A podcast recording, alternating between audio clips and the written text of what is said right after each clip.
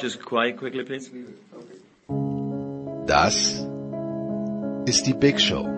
Das mahnende Beispiel für in Wort und Ton gegossene Ineffizienz auf sportradio 360.de. Viel Aufwand, kein Ertrag. Wir beweisen seit Jahren, dass gut gemeint in der Tat nicht gut gemacht ist.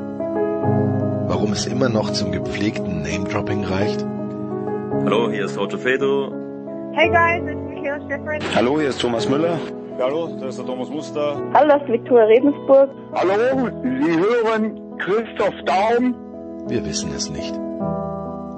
Die Big Show. Fast live aus den David Alaba Studios in München. Jetzt. Ihr hört Sportradio 360. Hilft ja nichts.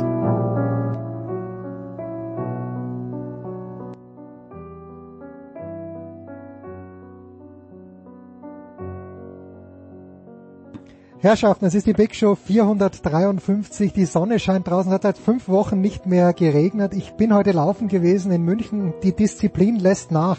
Es wird schon in so, in so Käfigen gespielt. Das ist Wahnsinn. Drei gegen drei, unbeaufsichtigt. Wir wollen und wir müssen also über Fußball sprechen, tun dies, beginnen in Österreich, tun dies heute mit Martin Konrad von Sky Austria. Servus Martin.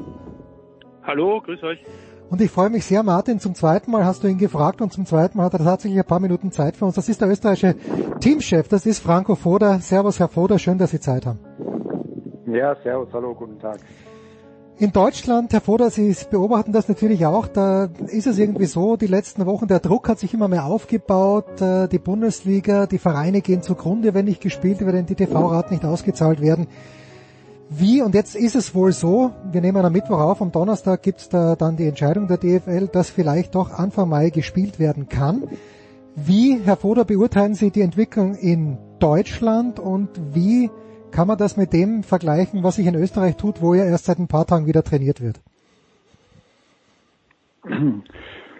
Ähm, ja, also generell glaube ich, ist es mal eine, eine positive Nachricht, dass es ähm, hoffentlich dann mit dem Mai wieder mit dem Fußballspielen losgeht, äh, auch wenn es äh, oder wenn die ersten Spiele unter Ausschluss der Öffentlichkeit stattfinden werden. letztendlich haben die Experten so, so entschieden und ähm, denke, dass es auch wieder ein, ein Schritt Richtung Normalität ist und denke auch alle Fans werden sich freuen, dass es auch wieder im Fernsehen dann Fußball zu sehen gibt. Und ansonsten müssen wir aber trotzdem auch mit dieser neuen Situation, auch wenn die Spiele unter Ausschluss der Öffentlichkeit stattfinden, sehr verantwortungsvoll damit umgehen. Wir müssen weiterhin diszipliniert bleiben, dass wir dann nicht in der Corona-Krise noch einen Rückschlag erleiden. Hm. Martin, wie weit sind wir in Österreich mit diesen Diskussionen, die in Deutschland ja vielleicht bald zu am Ende kommen? Ich glaube, es ist ähnlich. Auch wenn, wenn hier erst in diesen Tagen mit dem Kleingruppentraining begonnen wurde, da war Deutschland voran. Ich glaube auch, dass in Deutschland wahrscheinlich schon in der nächsten, spätestens übernächsten Woche mit dem Mannschaftstraining begonnen werden muss, will man dann auch Mitte Mai mit der Meisterschaft äh, weitermachen, denn man braucht, sagen alle, zwischen 10 und 20 Tage Mannschaftstraining, um dann auch dementsprechend vorbereitet zu sein. Ich glaube, Österreich ist da ein bisschen, ein paar, ein, zwei Wochen dahinter, weil man sehr vorsichtig ist. Aber ich gehe davon aus, dass es ähnlich wie in Deutschland eben dann ähm, eine Meisterschaftsfortsetzung mit Spielen ohne Publikum gibt. Ich glaube noch nicht, dass der genaue Termin in dieser Woche feststehen wird. Und ich finde auch insgesamt den Stress etwas überraschend, weil ich glaube, man muss ja nicht bis Ende Juni fertig sein. Ich weiß schon, das hat oft wirtschaftliche Gründe wegen Vertragssituationen, aber die UEFA erlaubt es ja bis Ende Juli im Moment, vielleicht sogar dann noch darüber hinaus, Spiele mhm. auszutragen, Meisterschaften abzuschließen. Also insofern wäre es vielleicht auch naheliegender, das Ganze ohne Stress Woche für Woche mit einem Spiel ohne englische Runden auszutragen. Also Ihre Erfahrung als Vereinstrainer, Herr Foder, funktioniert das gut, dass ich mit meinem Kader von 22, vielleicht 24 Leuten, wenn es ein Kader ist wie bei Bayern München, untereinander trainiere und dann sofort einen Wettkampf bestreite oder brauche ich auch Testspiele dann? Ja, die optimale Vorbereitung wäre klar jetzt in, in, in der ersten äh, Situation, dass sie in Kleingruppen trainieren, ist auch mal äh, vorteilhaft. Du kannst dich dann auch explizit dann individuell mit den einzelnen Spielern beschäftigen. Du kannst mehr kommunizieren. Du kannst vor allen Dingen in der Individualtaktik und auch in der Gruppentaktik sehr viel arbeiten. Dann ist der nächste Schritt das Mannschaftstraining, was extrem wichtig ist, um, um auch taktische Übungen aus, äh, auszuführen, die Mannschaft dementsprechend auch auf einem großen Platz vorzubereiten, 11 gegen 11, wo dann auch Zweikämpfe stattfinden. Und optimal wäre es natürlich, wenn es auch noch Freundschaftsspiele geben würde. Aber auf der anderen Seite ist es eine außergewöhnliche Situation. Außergewöhnliche Situation bedeutet außergewöhnliche Maßnahmen und sind wir alle froh, wenn dann irgendwann in, in naher Zukunft dann auch jetzt die Spiele, auch wenn sie unter Ausschluss der Öffentlichkeit sind, äh, stattfinden werden. Ja.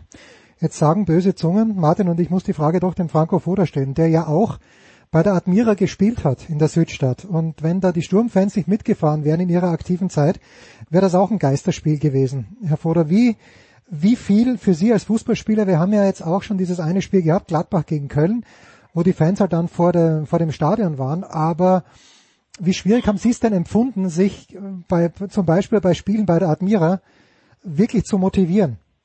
Gleich zu motivieren wie in Graz, wo die Hütte dann voll war in ihrer besten Zeit. Gut, gut. Bei der Admira waren ja immer auch viele Fans aus Graz mit dabei. Also wir hatten da schon auch 1000, 2000 Fans mit. Also insofern war die Stimmung dann nicht so schlecht. Aber Fakt ist schon, man darf jetzt auch diese Geisterspiele oder Spiele unter Ausschluss der Öffentlichkeit nicht schöner reden, als sie sind. Das hm. ist ähm, aber letztendlich halt dieser dieser Grundsituation auch äh, geschuldet, ähm, weil weil es halt im Moment keine andere Möglichkeiten gibt. Und ähm, wie gesagt, ich habe ja gesagt, die Experten haben so entschieden.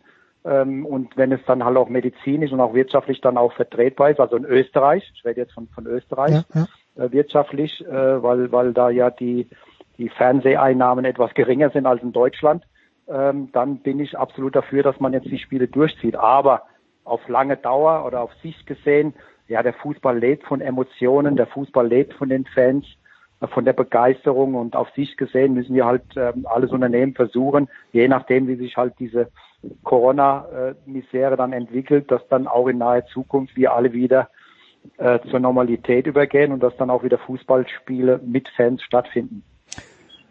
Martin, bevor wir zum ja, glaube, ja bitte, Martin, bitte. Ich, ich wollte nur sagen, ich glaube, das ist der Kompromiss, den man jetzt eben, wie es Franco Foda sagt, auch eingehen muss. Äh, natürlich ist es ideal, vor Publikum im Stadion zu spielen, aber wenn es nicht möglich ist, aber die wirtschaftliche Notwendigkeit besteht, Meisterschaften gerade im absoluten Profibetrieb in England, in Deutschland, in Österreich fortzusetzen, dann ist eben dieser Kompromiss Spiele ohne Publikum und das alles im Fernsehen.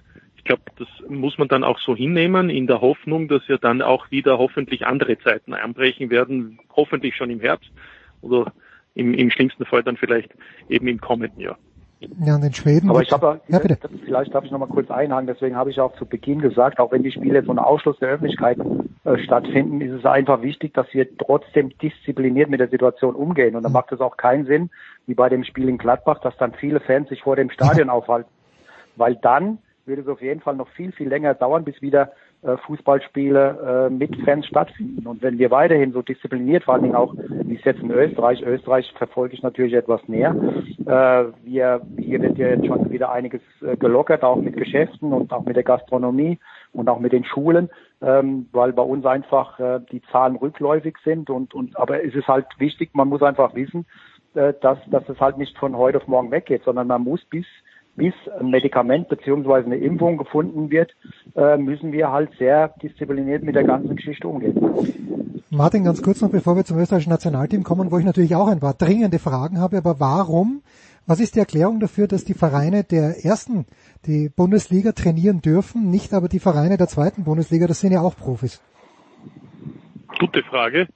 Das sind zwar nicht alles Profis, aber deswegen okay. haben auch die Spielervertreter der zweiten Liga einen, einen Brief geschrieben an die Regierung, an die handelnden Personen und sprechen hier von Ungleichheit und äh, ich irgendwie auch nachvollziehbar. Ich verstehe, dass die Vereine, die Clubs, die Arbeitgeber der zweiten österreichischen Liga sagen, und zwar der Großteil der Clubs, äh, Spiele ohne Publikum sind für sie ein Minusgeschäft, weil nur mhm. Ausgaben sind, noch dazu mehr wegen der Tests, aber keine Einnahmen, weil ja die zweite österreichische Liga im Gegensatz zur zweiten deutschen Liga nicht über diese Fernseheinnahmen verfügt. Das verstehe ich. Aber das Recht zu trainieren, das müssten die Spieler haben, weil das ist eigentlich äh, nachvollziehbar, dass die dieses Recht auch einfordern. Natürlich unter diesen Voraussetzungen, also Gesundheitsvoraussetzungen, Tests, Sicherheitsvoraussetzungen, das müsste natürlich alles eingehalten werden. Aber wenn zum Beispiel die SV Ried sagt, wir wissen zwar nicht, ob wir spielen, vielleicht spielen wir auch nicht, aber wir wollen unseren Spielern die Möglichkeit geben zu trainieren. Da müssten auch diese Möglichkeiten für einen Zweitligisten, der eben zu einem Großteil aus Profis besteht, möglich sein. Und ich glaube auch, dass da in den nächsten Tagen etwas passieren wird. Wer möchte, sollte dann auch die Möglichkeit haben. Ja. So, und jetzt hätten wir alle gedacht, in diesem Sommer begleiten wir die österreichische Fußballnationalmannschaft auf ihrem Weg durch die Europameisterschaft und äh, jetzt müssen wir hoffentlich wird das Ganze 2021 stattfinden. Herr Foder, was ist denn, was ist denn das Positive an dieser Verschiebung? Gibt es irgendwas, wo Sie sagen, okay, da hoffen wir mal, dass ein paar Spieler dann top fit sind? Ich weiß nicht, ob der Xaver Schlager schon wieder in Topform war. Was können Sie irgendwas Positives aus dieser Verschiebung finden? Ja, generell haben wir uns äh, klarerweise jetzt auf die EM äh, gefreut, also in diesem Jahr. Ähm, aber die Situation hat sich halt kurzfristig äh, verändert und ähm, ja, es gibt für, für alles positive Aspekte. Also es gab einige Spieler jetzt, die jetzt im Frühjahr nicht regelmäßig in Deutschland zum Einsatz gekommen mhm. sind. Also ich nenne jetzt mal zum Beispiel Dragovic, auch Philipp Linhardt, äh, auch, auch Porsche hat nicht so oft gespielt wie noch im, im, im letzten Jahr. Also insofern gehe ich mal davon aus, dass sie dann hoffentlich im nächsten Jahr einen höheren Rhythmus an, an, an Spielanteilen haben Darüber hinaus haben wir eine sehr, sehr junge Mannschaft, ähm, die ist sicher in einem Jahr weiter. Sie haben sich weiterentwickelt, haben wieder dazugelernt. Also das sind schon alles positive Merkmale, ähm, die man, die man dann auch fürs nächste Jahr dann auch dementsprechend auch mitnehmen kann. Gibt's, äh, Und es gibt einige Spieler auch noch, die, die verletzt waren, wie jetzt ein Sebastian Brödel oder auch ein Geuginger mit Kreuzbandriss. Mhm. Ähm, die haben klarerweise jetzt durch diese Verschiebung die Möglichkeit, wieder zu werden, in ihren Vereinen wieder äh, zum, zum Spielen zu kommen. Und klarerweise rechnen sich dann auch diese Spieler wieder Möglichkeiten oder Chancen aus, dann auch bei der EM 2021 dabei zu sein. Martin, lass uns den Franco Foto mal ein kleines bisschen ähm, in die Bredouille bringen. Nur ganz kleines bisschen, der Versuch zumindest. Bei der U21 EM hat mir der Kalacic äh, sehr gut gefallen. Der verletzt sich zu Beginn des Jahres leider schwer. Ist das ein Spieler, Martin, wo du sagst, der ist schon so weit, dass er vielleicht auch der A-Nationalmannschaft helfen könnte? Zuerst deine Antwort an die vom Teamchef. Meine Antwort wird sich wahrscheinlich mit dem äh, des Teamchefs decken. Ich glaube, der muss einmal spielen. Ähm, ja, in, Stutt er ist ja in Stuttgart jetzt im Moment, ja.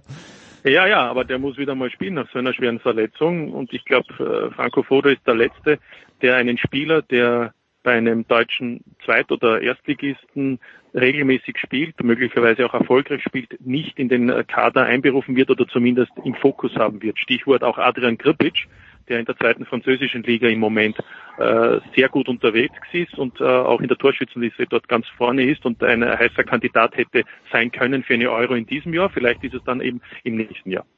Herr Foder, Spieler wie Kalacic? Ja, also äh, also Kalajdzic haben wir ja schon äh, auch hier in Österreich des Öfteren äh, beobachtet. Er ist ein Kandidat, der auch in unserer in unserem Pool ist, in diesem erweiterten Kreis von von 50 Spielern circa.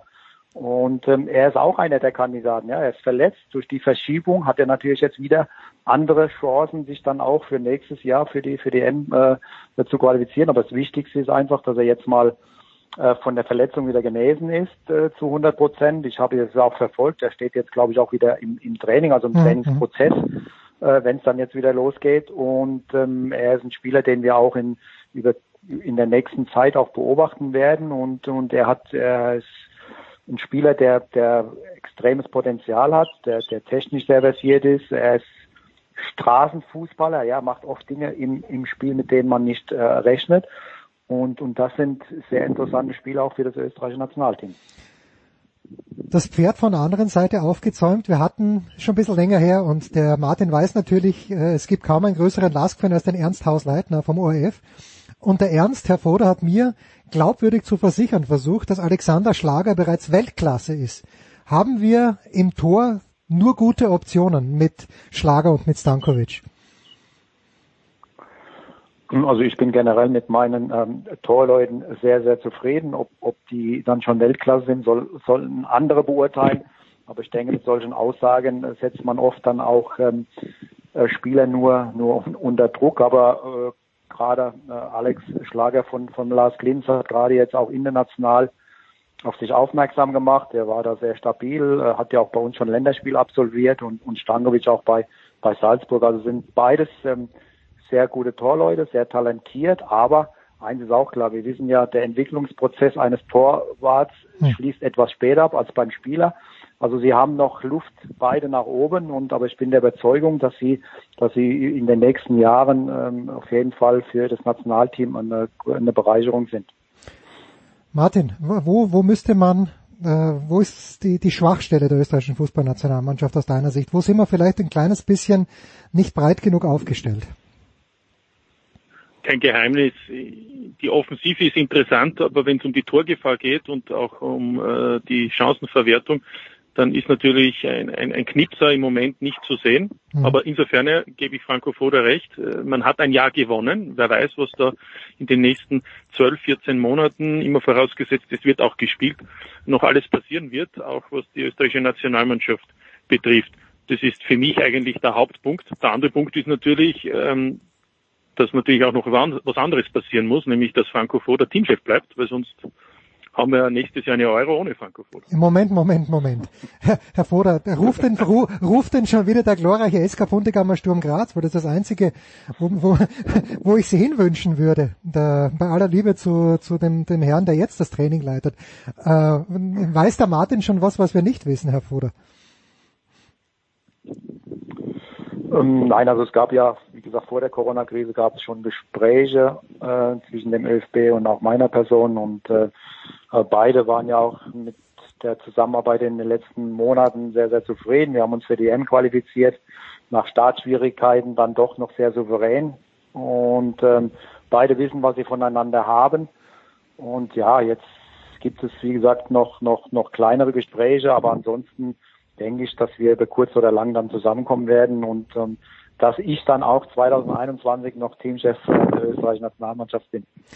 Wenn Sie das schon ansprechen, diesen, diesen etwas ruppigen Start, dieses, diese Niederlage gegen Israel, wo sie ja eigentlich die bessere Mannschaft waren und die Israelis treffen jeden Ball, wie man beim Tennis vielleicht sagen würde. Was macht man dann ja, mit der Mannschaft? Man, was, wie, wie kann man dann, man kann ja der Mannschaft im Grunde ka kaum einen Vorwurf machen, weil wenn die Weitschüsse einfach in den Winkel reingehen, da kann man nur die Hände über den Kopf zusammenschlagen.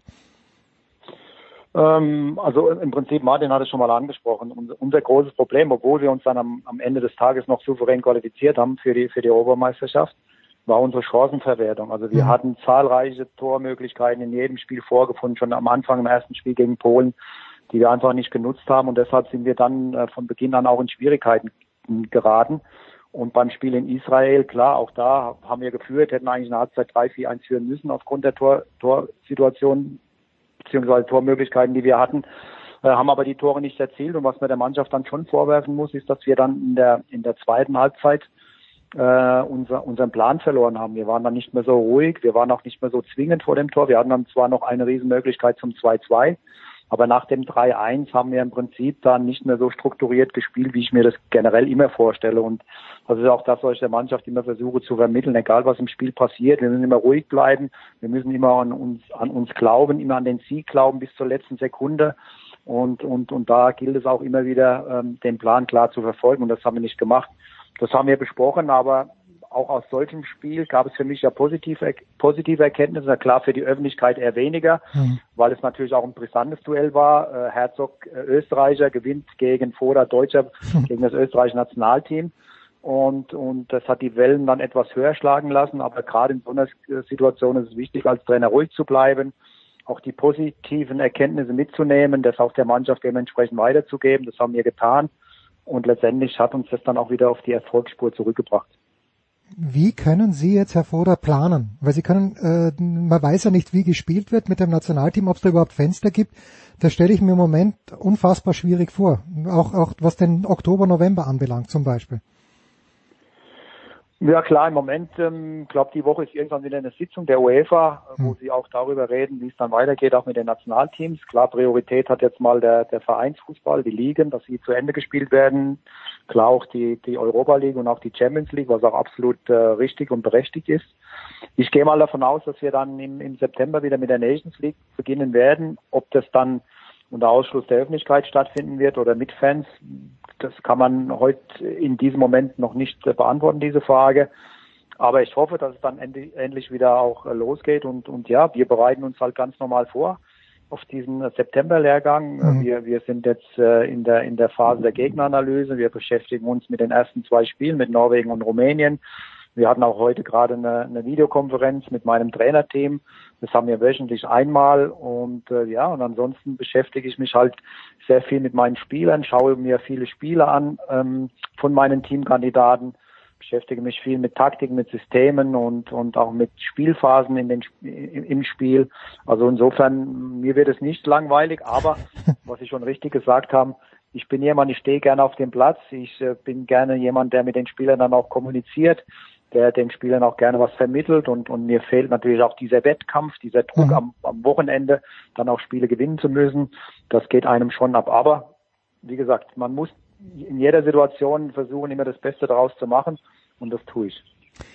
Martin, für dich noch eine abschließende Frage. Ich fahre in München mit dem Auto gestern nach langer Zeit mal wieder und höre natürlich Ö3 und höre in Ö3, dass in der österreichischen Fußball-Bundesliga alle Vereine mit dem Training schon begonnen haben, außer natürlich der chlor- und ruhmreiche SK Bundegammer Sturm Graz, weil da noch nicht alle ausländischen Spieler wieder zurück sind. Hat uns der Markus Schopp nicht vor paar Wochen gesagt, die Hartberger haben niemanden nach Hause geschickt. Was ist da los bei den Schwarzen, Martin?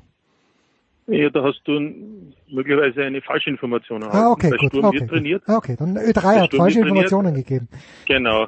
Und es waren nur zwei Spieler, nicht da? Despodov, der Bulgare, der ist aber mit einem Flug von Sofia gekommen. Der war gestern schon in Graz und der zweite ist noch nicht da. Das wird möglicherweise auch noch länger dauern. Das ist der spanische Legionär Dominguez aus Galizien.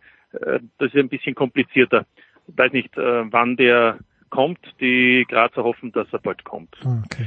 Ähm, falls es das schon war, möchte ich jetzt zum Abschluss allerdings Nein, noch nein, die nein, nein, Gelegenheit nein. Bitte, bitte.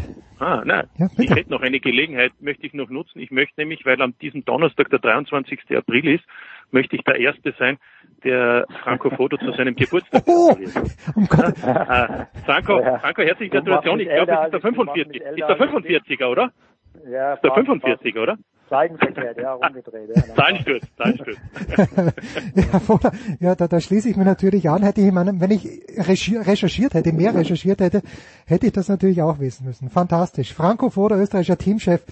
Und äh, natürlich in der deutschen Bundesliga eine Legende, aber was soll ich euch sagen, Kinder? Wenn man sich jetzt das anschaut, die Aufstellung von Sturm Graz, vor kurzem war, glaube ich, auf Twitter, hat das offizielle Sturm-Account äh, irgendein Derby gegen GRK nachgespielt. Ich habe geweint, als ich die Aufstellung Das gesehen habe ich habe. sogar geschaut, das habe ich mir sogar angeschaut, Ja. live.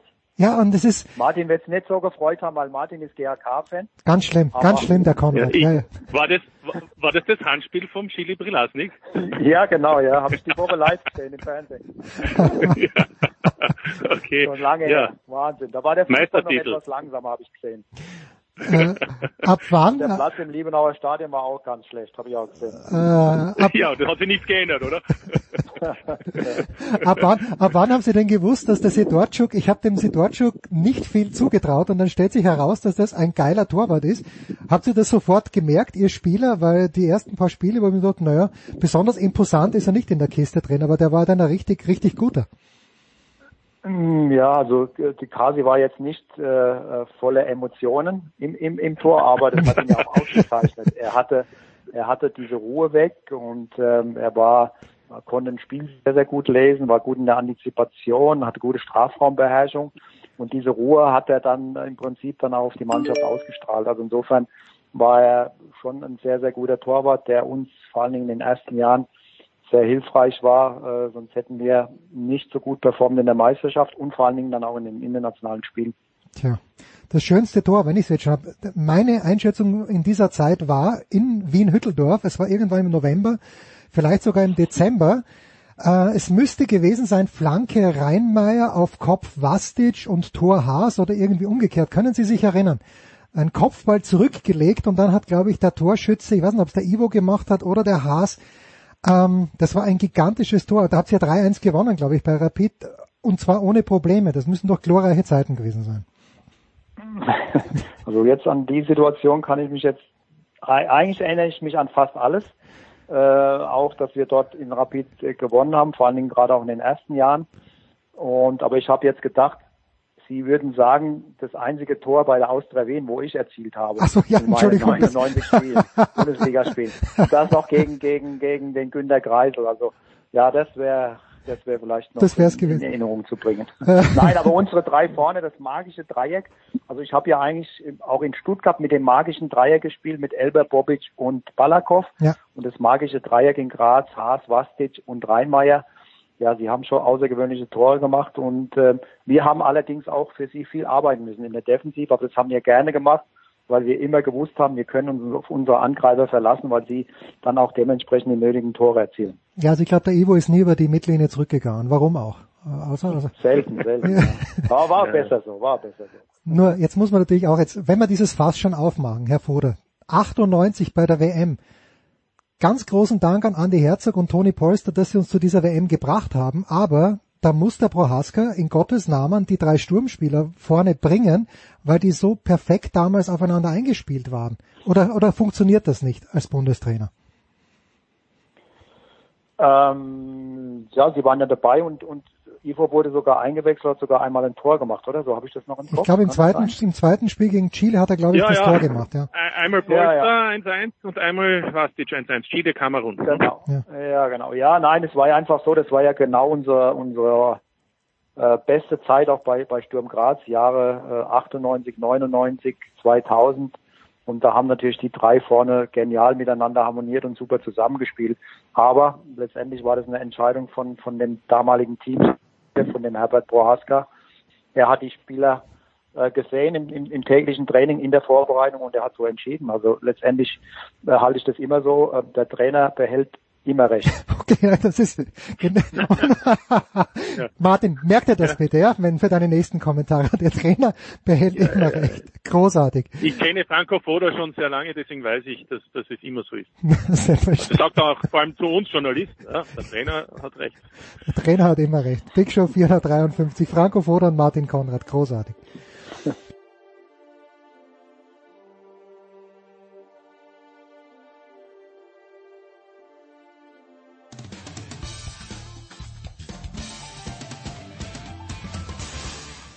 Hier ist Nils Giffey und ihr hört Sportradio 360.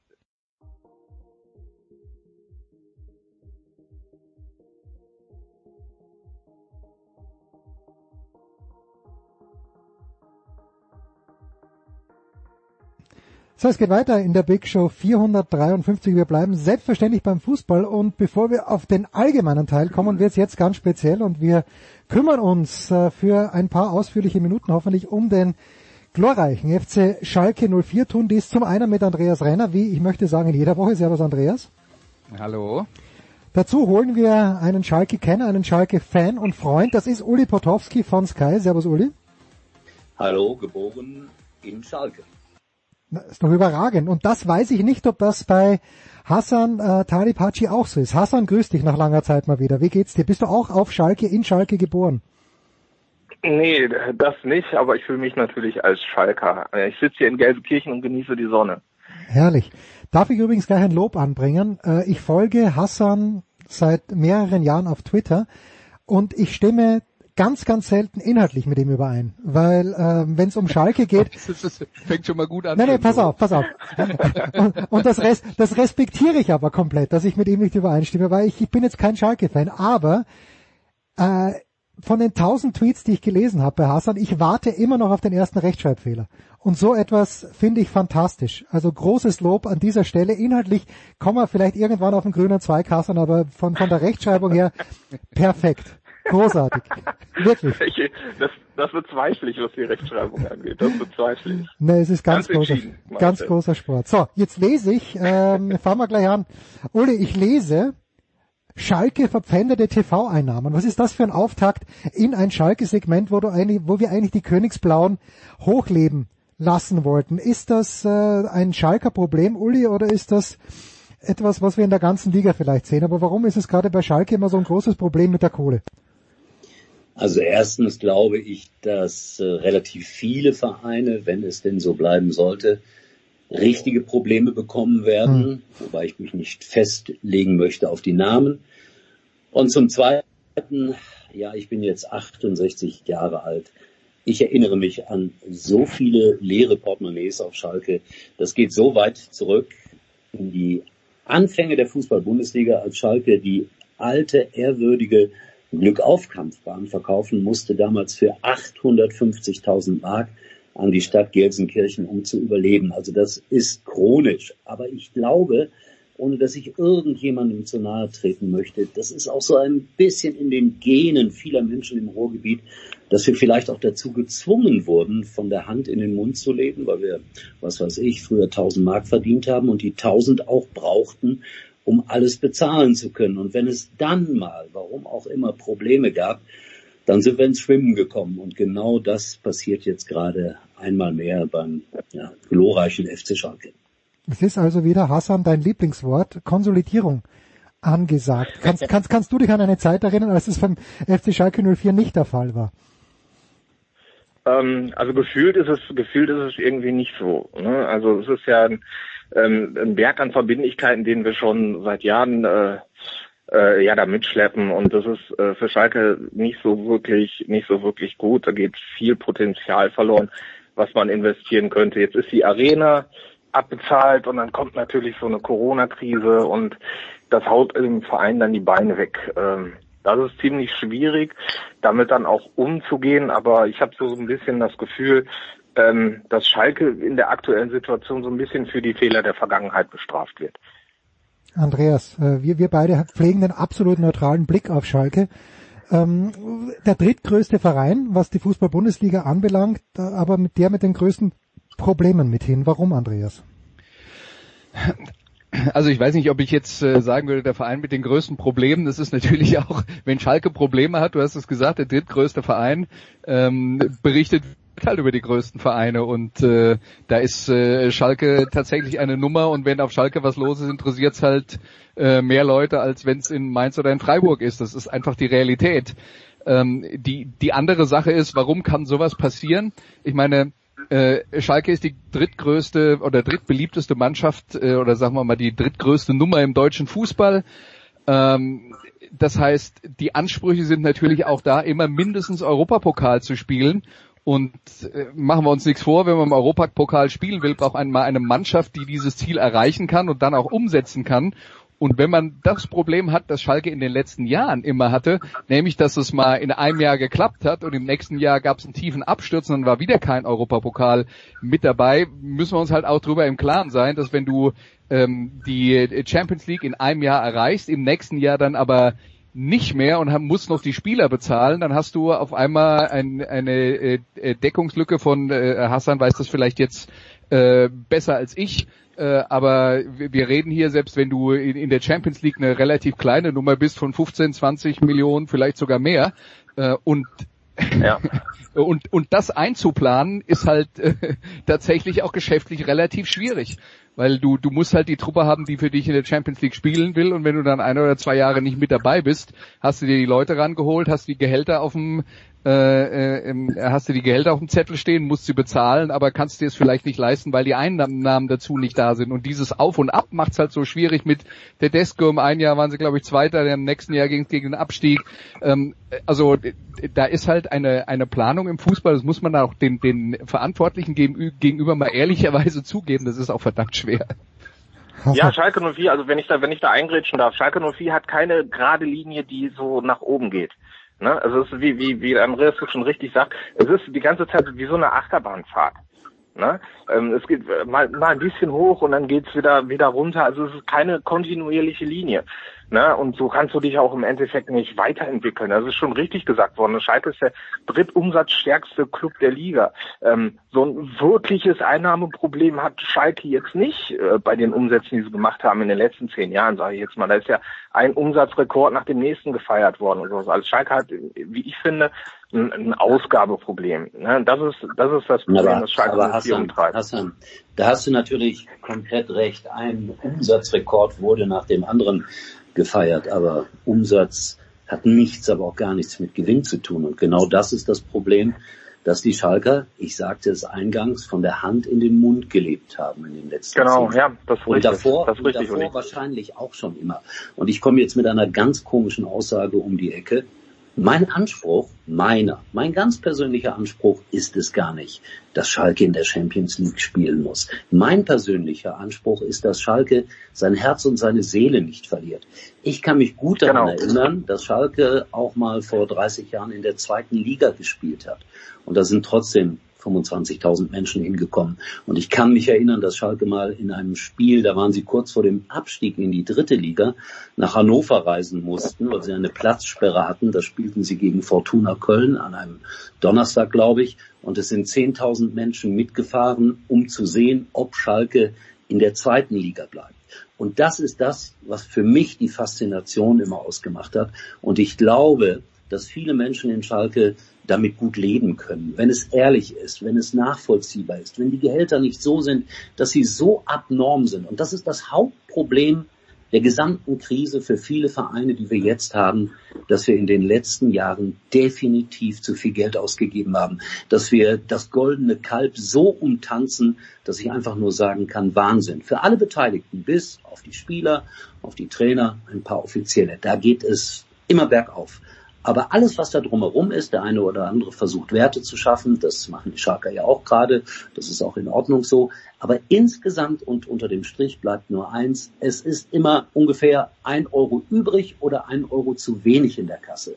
Und das wird auf Dauer nicht funktionieren, wenn etwas Unvorhersehbares passiert, wie jetzt in diesen Tagen. Aber ich bleibe dabei, mein Herz und meine Seele ist deshalb Schalke, weil ich da groß geworden bin und den Fußball immer ganz anders gefühlt habe als viele, viele andere Menschen. Und das ist so wichtig an dem, was ich unter Fußball verstehe.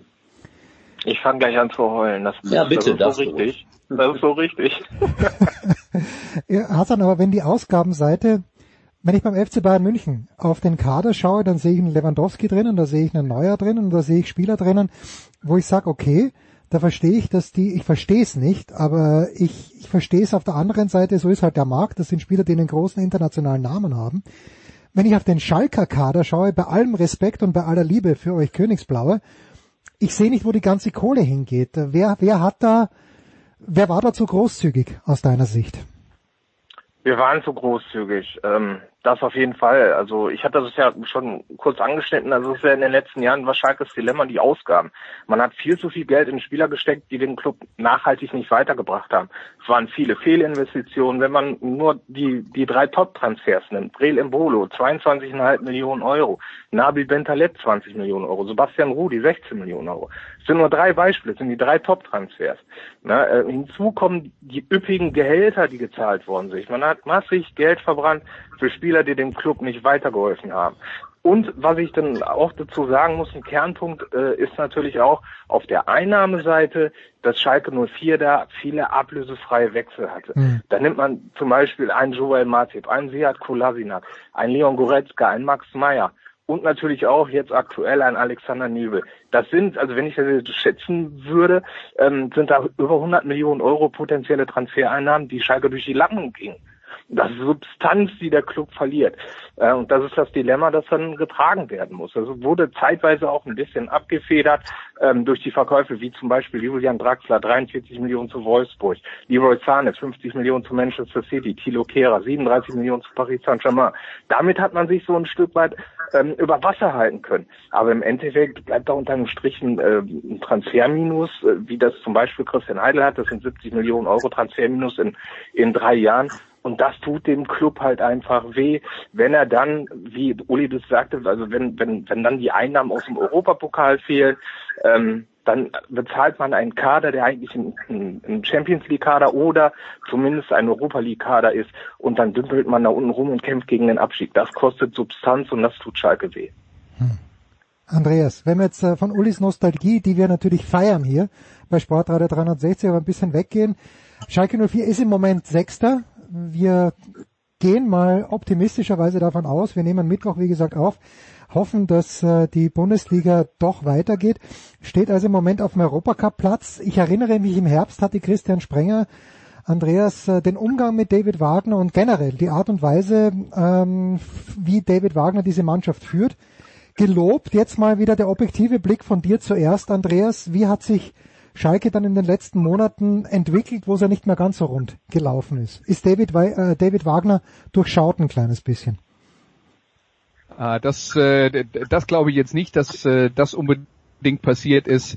Ähm, ich, ich glaube, wir müssen uns einfach äh, in, in fast allen Fällen bei, bei den Vereinen in der Fußball-Bundesliga mit der Realität abfinden und die ist, kein Verein spielt, äh, bis auf manchmal eben die Münchner, äh, wenn Pep Guardiola der Trainer ist, äh, eine, eine Saison ohne Durchhänger. Und das ist in, in, ich glaube, in jeder Sportart und mit jedem Team, wenn die, wenn die Mannschaften so einigermaßen ausgeglichen sind, wie es in der Fußball-Bundesliga sind, wird es immer wieder Phasen geben, in denen es mal besser und in denen es mal schlechter läuft. Und ähm, ich weiß, ich ich glaube nicht, dass äh, das, was jetzt bei Schalke gerade passiert, grundsätzlich etwas anderes ist. Ähm, man muss natürlich sagen, wenn äh, und das ähm, kann man halt von außen dann eben auch immer nur so äh, eingeschränkt beurteilen. Aber wenn äh, so eine Phase kommt und dann die Unzufriedenheit im Umfeld größer wird und dann vielleicht auch alle wieder Panik bekommen, weil, weil man sagt, boah, jetzt sind wir aus den Champions League Plätzen rausgerutscht und da wollen wir doch eigentlich unbedingt hin und dann haben sie schon das Budget fürs nächste Jahr im Sinn und so weiter und so fort. Ähm, dann äh, kann sowas dann halt auch möglicherweise schlimmere Folgen haben, als es eigentlich haben müsste, wenn man es äh, einfach so in Kauf nimmt, als das, was es vielleicht ist. Einfach nur äh, eine Phase, in der es mal besser und eine Phase, in der es mal schlechter läuft, was dann mit Verletzungen zu tun hat. Die Spieler sind auch nicht immer alle gleich gut und haben bessere und schlechtere Phasen. Ich, äh, also mir wäre das jetzt zu früh, das am Trainer festzumachen. Außerdem hat Schalke jetzt in den letzten Jahren so viele unterschiedliche Trainer gehabt die können nicht immer alles falsch gemacht haben. Hm, wie viel hat David Wagner, Uli, denn richtig gemacht in den letzten Monaten? Weil begonnen hat's ja, eine, eine, es war eine heiße Liebesaffäre zu Beginn der Saison, hatte ich den Eindruck. Ja, er hat äh, in erster Linie es mal geschafft, äh, die Sprache der Menschen zu sprechen, die auf Schalke zu Hause sind. Ich halte das für ganz wichtig. Und dann hat der Andreas das schon sehr richtig gesagt. Äh, alles ist menschlich und diese Mannschaft hat einfach nicht die Klasse meiner Meinung nach, um Erster, Zweiter oder Dritter zu werden. Die individuelle Klasse ist im Fußball immer noch etwas sehr Wichtiges und da widerspreche ich mir jetzt ein bisschen zu dem, was ich gerade gesagt habe. Wenn du die nicht hast und nicht das Geld dafür hast, die wirklich ganz große Klasse einzukaufen, dann wirst du eben halt wirklich vielleicht bestenfalls Fünfter, Sechster, Siebenter. Aber das wäre auch vollkommen in Ordnung, meiner Meinung nach. Wenn sie dann einen Europapokalplatz schaffen, ist das mehr, als ich äh, persönlich vor dieser Saison mir erhofft hatte. Aber ich will auch nochmal auf eins zurückkommen. Äh, wer eine Anfrage hat vom FC Schalke 04, ich benutze nochmal das Wort glorreich, dann werden die Betreuer und alle, die da drumherum sind, also die Manager, die, die, die Spielerberater, die schlagen dann mal gleich 30, 35 Prozent auf auf das, was sie woanders bekommen würden. Und das Dumme ist, dass Schalke offensichtlich das zahlen muss, sonst kommen sie nicht nach Schalke. Und so, ja, bricht da ein Steinchen aus dem anderen heraus und deswegen klappt das nicht äh, äh, momentan mit, mit den finanziellen Möglichkeiten wirklich äh, absolute Spitze darzustellen. David Wagner ich würde vielleicht noch was ergänzen, wenn das okay ist. Ja, natürlich. Natürlich. Ja, zu dem, was, was Uli zuvor gesagt hat, ähm, mit dem Erster, Zweiter, Dritter. Ähm, ich glaube, dass ähm, Schalke 04 auch so ein bisschen darunter leidet, dass sich die Leistungsdichte in der Liga in den letzten, sagen wir mal, fünf, sechs Jahren auch so ein bisschen verschoben hat. Ne? Also es sind viel mehr Mannschaften, die um die Europapokalplätze eindeutig kämpfen. Also es sind auch Mannschaften, die wirklich gute Arbeit geleistet haben, wie zum Beispiel Borussia Mönchengladbach. Die sind 2011 äh, fast abgestiegen. Und Max Eberl hat da hervorragende Arbeit gemacht. Jetzt stehen die, jetzt stehen die vor Schalke ne? oder Eintracht Frankfurt, die einen guten Job gemacht haben. Ne? Also da sind Mannschaften dabei, Hoffenheim, was weiß ich nicht noch wer, ähm, die haben wirklich gut gearbeitet. Die sind da wirklich kontinuierlich dabei und haben sich so ein bisschen nach oben gekämpft. Und ich glaube, dass Schalke 04 auch ein Stück weit damit Probleme hat, dass die Leistungsdichte, wie gesagt, in der Liga so wesentlich enger zusammengerückt ist. Das wollte ich jetzt nur noch ergänzen. Aber du hast recht ja. und man könnte auch einfach sagen, die anderen sind besser. Aber eins ist auch Fakt, äh, so eine Mannschaft wie Leverkusen zum Beispiel, von der ich viel halte, wenn die wüssten, wie gut sie sind, könnten die ganz oben angreifen. Du hast äh, den Verein gerade nicht genannt, aber das nur am Rande. Mhm. Ja, die sind, die, die sind aber auch konstant dabei. Die spielen konstant um die Europapokalplätze. Ja, ja, ja. Wenn, ja das ist schon beeindruckend. Sie, aber das, was sie wirklich, ich glaube, wenn sie das abrufen würden, was sie wirklich könnten, dann ist das auch eine Gefahr für, für zumindest für den Tabellenzweiten in der Bundesliga. Naja, und ich glaube, die Leverkusener waren auch die Mannschaft, die vom, neben dem FC Bayern München natürlich vom Momentum her eigentlich jetzt am meisten darunter gelitten haben unter dieser Unterbrechung, weil die waren also wirklich auf dem Weg ganz nach oben. Der Herbst war jetzt nicht ganz so prall. Aber Hassan, dein Urteil über David Wagner, das ähm, ist jetzt untergegangen. Natürlich nicht absichtlich. Ich hatte dich nur unterbrochen. also ich hatte, ähm, also ich habe mein Vertrauen in David Wagner ehrlich gesagt so ein bisschen verloren. Ne, also es ist so, nach dem, nach dem, nach dem Gladbach-Spiel ähm, zum Rückrundenauftakt, da war ich also, da habe ich gedacht, okay, wenn wir jetzt eine, eine gute Rückrunde spielen, dann können wir vielleicht sogar mit Glück die Champions League Plätze angreifen oder äh, wir holen uns den ähm, Europa League Platz. Und dann hat Schalke 04 eigentlich quasi eine 180-Grad-Drehung gemacht. Also der Fußball war auf einmal wesentlich schlechter und äh, für mich hat so ein bisschen das fast zum Überlaufen gebracht, ähm, das Spiel gegen Bayern München. Ja, also das Pokalspiel, hm. ähm, was wir da, was wir da verloren haben, als wir da aus dem Pokal geflogen sind. Da habe ich so ein bisschen das Vertrauen verloren, weil ich da das Gefühl hatte, dass David Wagner ein bisschen Angst hat.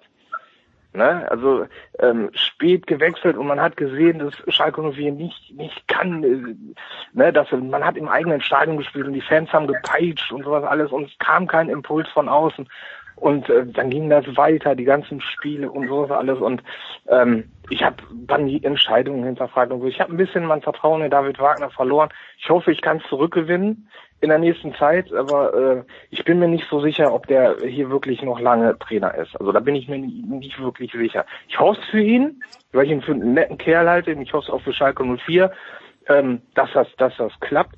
Ähm, aber ich bin da wirklich zwiegespalten.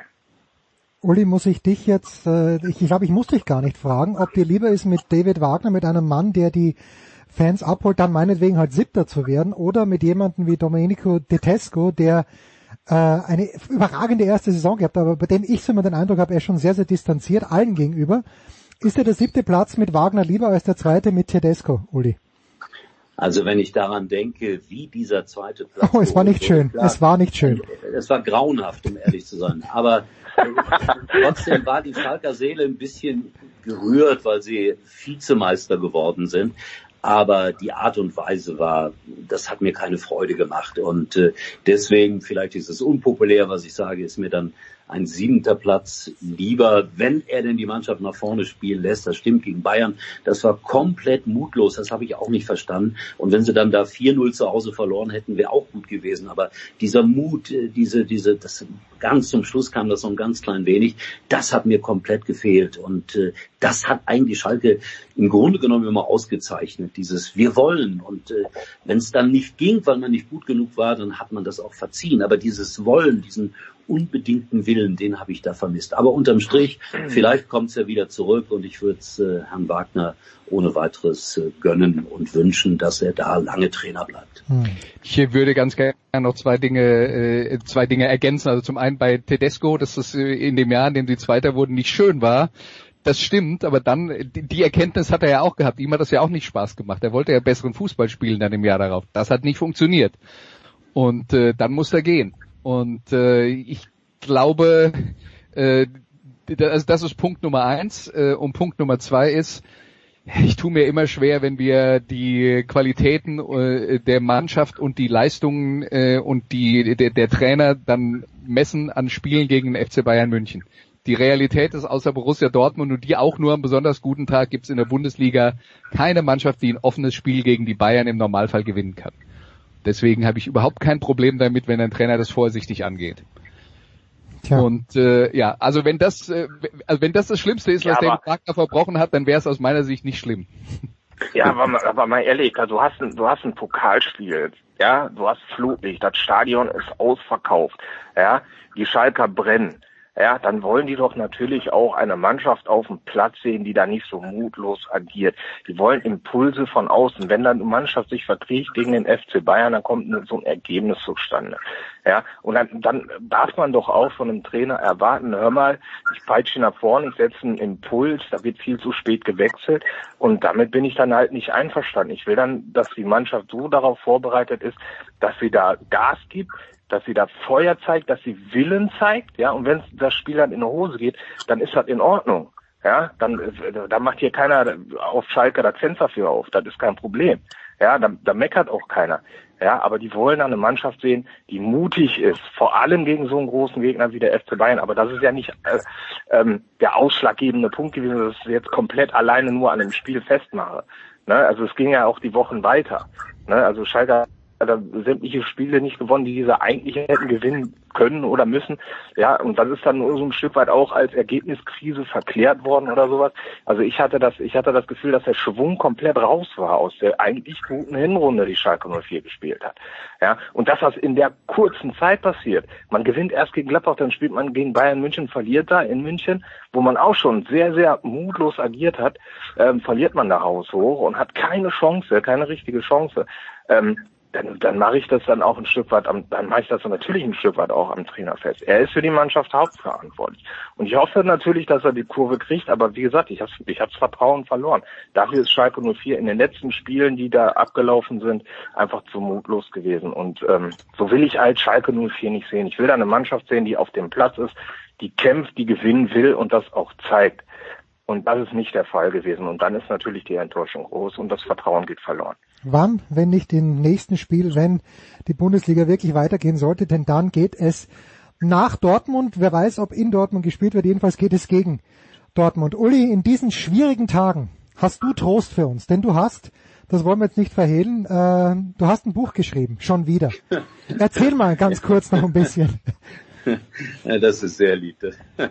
Ja, ich äh, habe ein Buch zusammen mit äh, dem, dem Kanzler der Herzen, Meister der Herzen, siehst du, da gibt es schon wieder die Verbindung zu Schalke hin.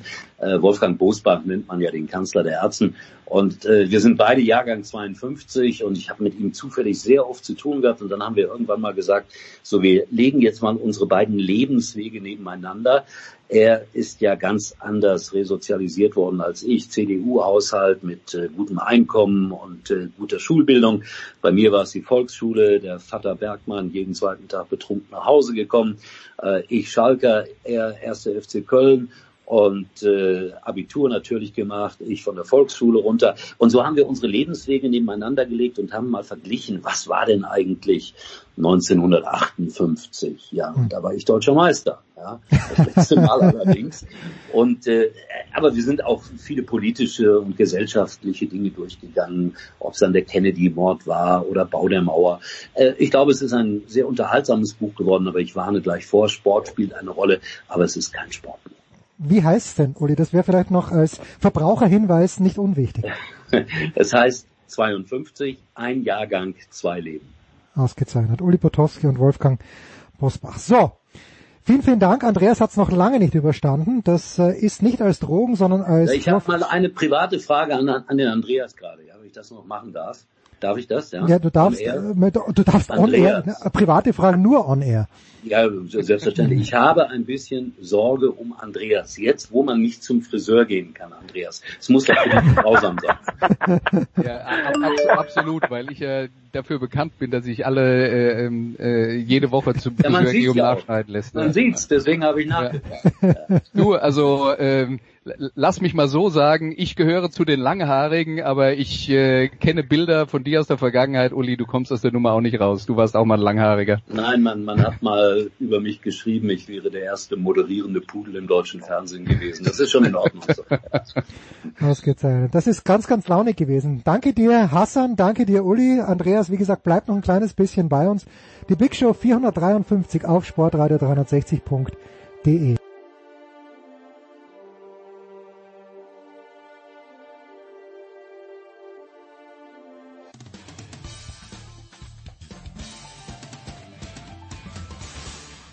hier ist Dennis Herrmann und ihr hört Sportradio 360.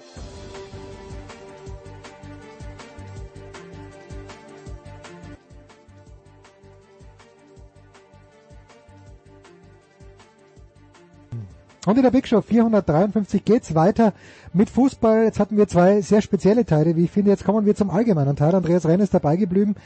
Neu dazugekommen ein Mann, der vielleicht schon bald wieder in den Stadien dann die, wie auch immer, die One-on-Ones führen wird. Das ist Christian Sprenger. Servus Christian.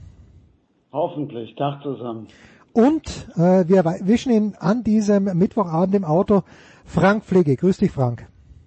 Hallo in die Runde, hallo. Frank, wie weit reicht deine Fantasie? Gerade vorhin habe ich es angesprochen. Wenn es denn, äh, wie gesagt, ab Donnerstag wissen wir wahrscheinlich mehr, aber wir haben es nicht mehr erwarten können. Wenn es denn zum Spiel Borussia Dortmund gegen den FC Schalke 04 kommen wird, ob am 9. Mai oder ein bisschen später, wo antizipierst du dich denn dann? Örtlich gesehen, Frank. Im Presseraum, zu Hause? Wie, was sagt deine Glaskugel? Also ich glaube nicht, dass äh, es eine Möglichkeit geben wird, äh, für eine große Anzahl an Journalisten bei diesem Spiel dabei zu sein. Ich weiß, dass es ja schon eine sehr konkrete Planung gab für dieses Spiel, das ja als Geisterspiel ähm, im ähm, März stattfinden sollte. Und auch da wäre nur eine sehr kleine Anzahl an Journalisten zugelassen gewesen. Äh, deswegen sehe ich mich nicht im Stadion. Hm. Ich sehe mich vor dem, ich sehe mich auf der Couch vor dem Fernseher und ich würde es mir sogar gerne anschauen. Mittlerweile bin ich auch schon so weit, dass ich sage, bitte wieder ein kleines bisschen Entertainment. Christian, für, für dich wird es so laufen, du wirst wahrscheinlich ins Stadion dürfen müssen. In irgendeines. Sei es Dortmund, sei es sonst irgendwo.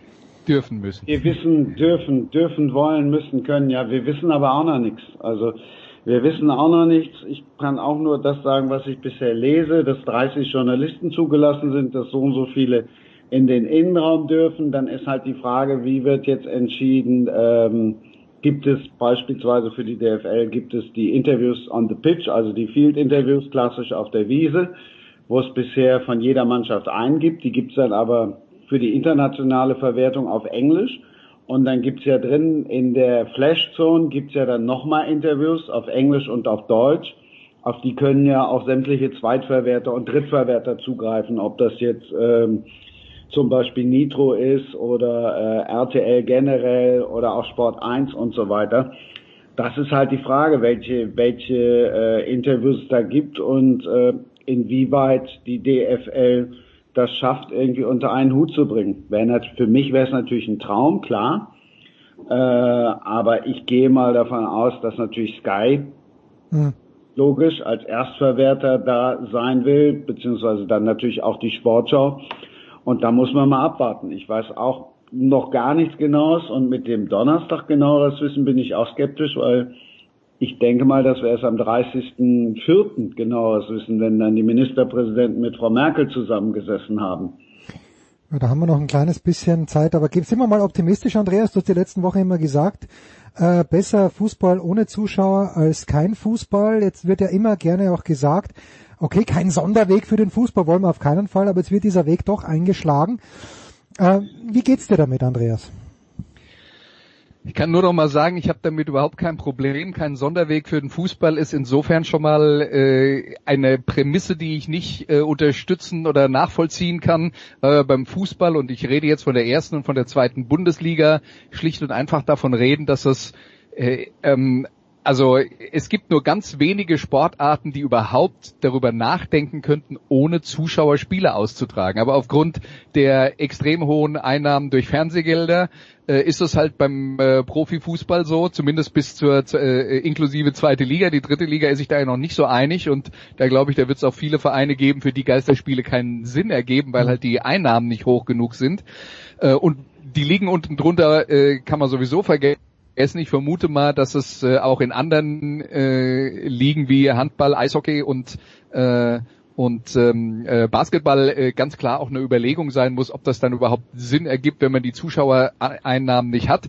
Ja, aber warum sind denn die äh, Fernsehgeldeinnahmen beim Fußball so hoch? Naja, weil Fußball halt in der Öffentlichkeit ein extrem hohes Interesse erweckt und deswegen ist halt Fußball auch was Besonderes. Und warum reden wir in der Big Show jedes Mal zu Beginn einer Sendung ja. über Fußball? Ja, ah. weil es halt was ah. Besonderes ist. Also äh, insofern glaube ich, dieses, äh, da kann man dann mal beruhigt ein Häkchen dahinter machen. Außerdem glaube ich schon auch, dass wir in einer Phase sind, wo es den Leuten vielleicht auch gut tut, wenn es ein Signal gibt, dass sowas wie Fußball wieder stattfindet. Und äh, wenn es nichts anderes tut, als äh, als äh, ein paar Millionen Leuten äh, den Samstagnachmittag zu verschönern, dann ist das doch auch was wert. Wenn es nur beim Samstagnachmittag bleibt, gerne auch am Mittwoch, ja. liebe Leute. Ah, wie, wie auch immer das dann aufgeteilt wird. Frank, äh, dir besonders nah ist natürlich der, wir sind schon wieder bei glorreich, aber beim BVB stimmt's wenigstens. Der glorreiche Ballspielverein von 1909 Borussia Dortmund. Äh, wie ist dort die aktuelle Lage zu beschreiben? Naja, wie wahrscheinlich bei den meisten anderen äh, Vereinen auch. Man äh, trainiert unter strengen Auflagen, ähm, man äh, leidet als äh, Dortmunder und als Fan äh, darunter, dass kein Fußball äh, stattfindet. Ähm, die Mannschaft bereitet sich leidlich auf den Tag vor, äh, an dem es weitergeht.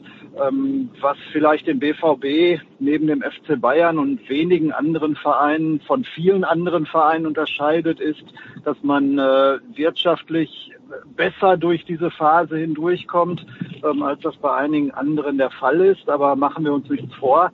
Auch für den BVB wird es dann wirtschaftlich irgendwann mal problematisch werden. Ähm, ich wollte noch mal kurz zurück auf diesen Sonderweg äh, Fußball. Andreas hat das ja richtig gesagt. Äh, den gibt es ja längst. Es gibt längst eine Sonderrolle des Fußballs. Denn während äh, alle anderen Sportarten Events ohne Zuschauer nur Geld kosten, ist der Fußball die einzige Sportart, die mit Events ohne Zuschauer trotzdem noch Geld verdient.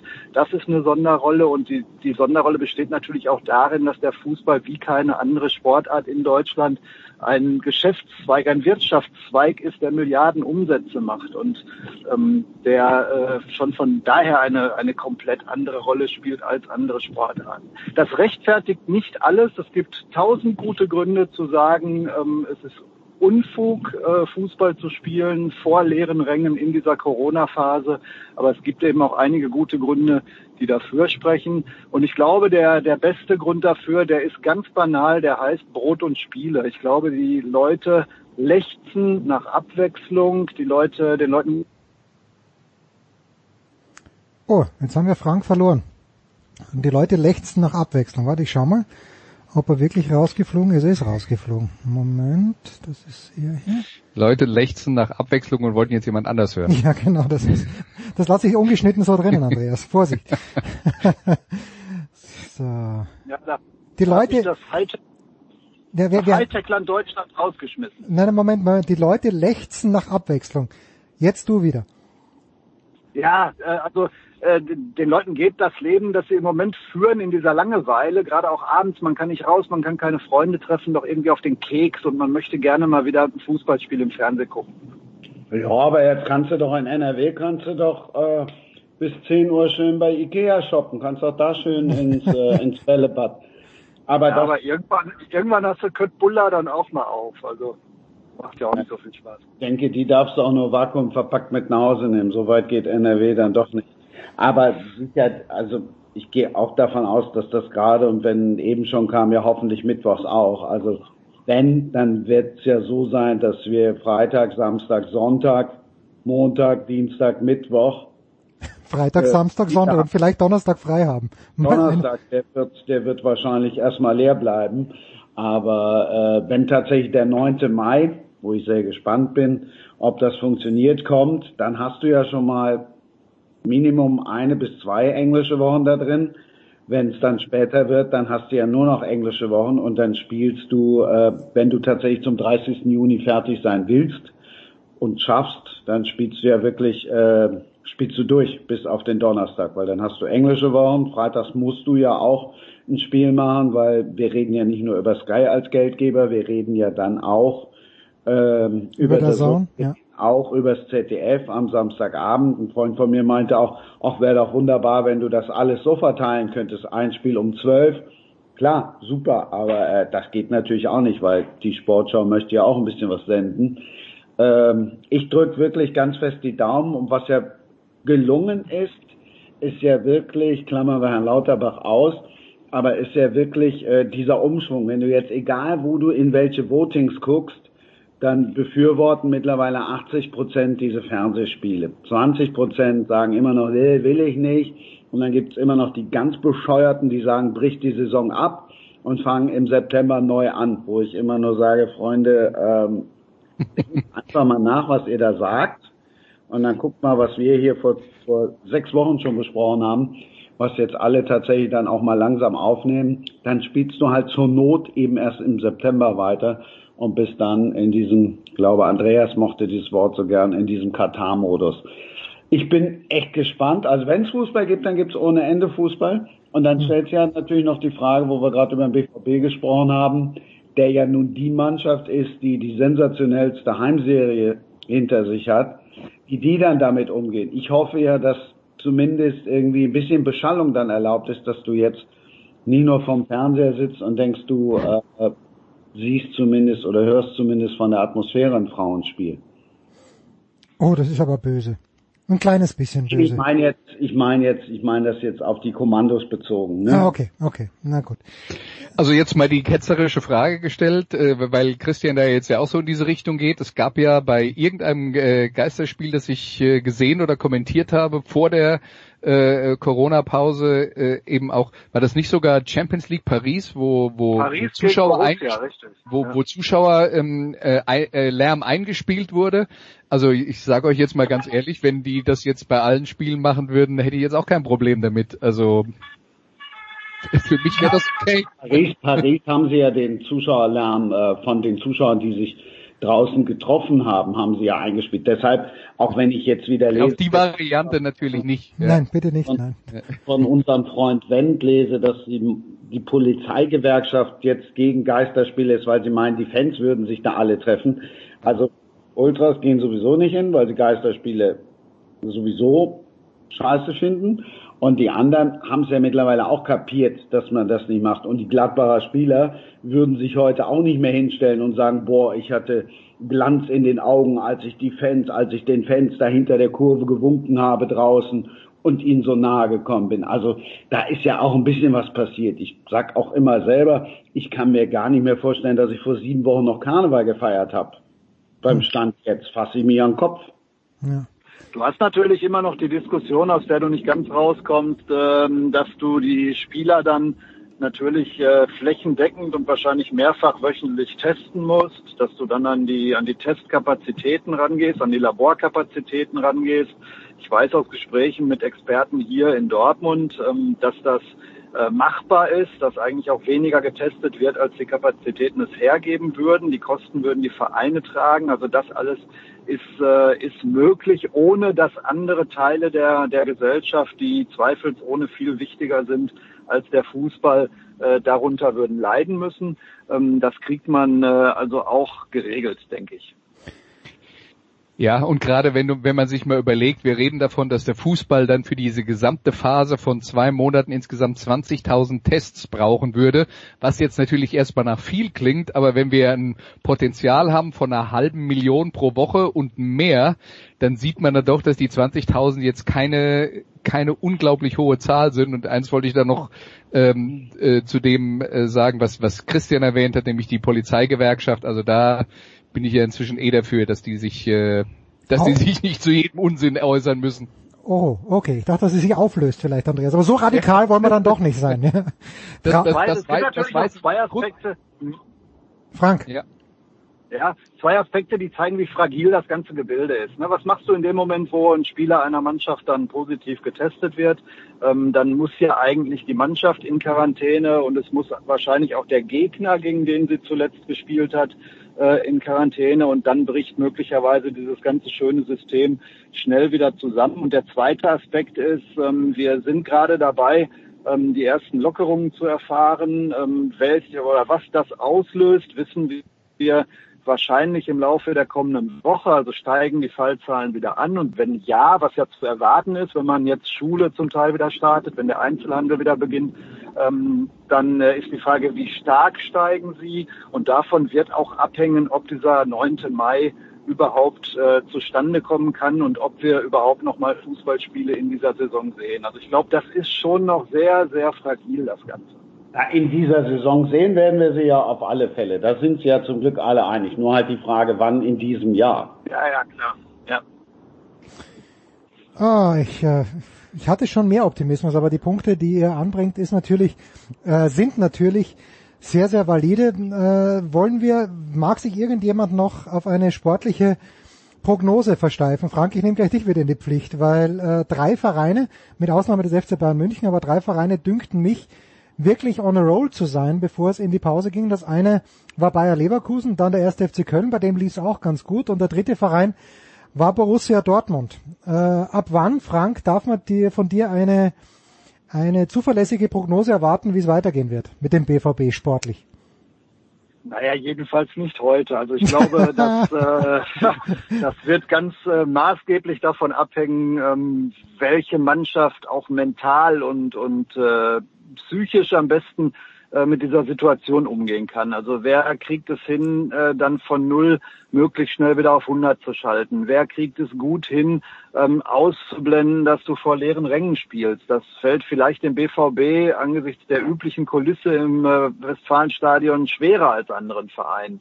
Ähm, also das äh, und und wie stabil ist insgesamt äh, eine eine solche Mannschaft äh, in einer schwierigen Situation. Davon wird es abhängen, äh, wer äh, dann am Ende von den von dir genannten Mannschaften Bayern, Borussia, Leipzig ähm, da äh, am Ende dann vielleicht den Titel gewinnt. Ja, ich gehe auch davon aus, das ist wie am wie am Saison an einem Saisonanfang da kannst du nicht jetzt irgendwie nach einem Trainingslager, kannst du schon, aber das ist dann reine Spekulation, das soll da mal der Doppelpass machen. du brauchst Minimum das erste Spiel, dann sind wir alle ein bisschen schlauer. Noch schlauer, denke ich, bist du nach den ersten beiden Spielen. Sprich, wenn jeder einmal zu Hause, wobei der Unterschied wahrscheinlich ja nicht so groß sein wird, wie jeder einmal zu Hause und jeder einmal auswärts gespielt hat. Aber also Minimum ein Spieltag bin ich dafür abzuwarten, um zu sagen, so der ist so und so aus der Pause rausgekommen. Hm, und was für ein erster Spieltag das wäre, wir haben es kurz angesprochen, der BVB würde gegen Schalke spielen oder spielt gegen Schalke, die Bayern, Union Berlin, äh, Bremen, Leverkusen, Leipzig das gegen Freiburg. Ist das so sicher, dass Bitte? das so ist? Ja, glaubst du nicht, dass es fortgesetzt wird wie wie angedacht. Er wird ja auch schon darüber, und das ist die Entscheidung, die vielleicht am Donnerstag fällt, sprich am 30., äh, am, am 23.04., mhm. ob wir jetzt äh, am 9. dann nicht einfach mit dem Spieltag weitermachen. Das wird ja auch schon geschrieben und ist ja auch schon durchgesickert, ob wir da nicht den 33. Spieltag sehen und eine Woche später den 34.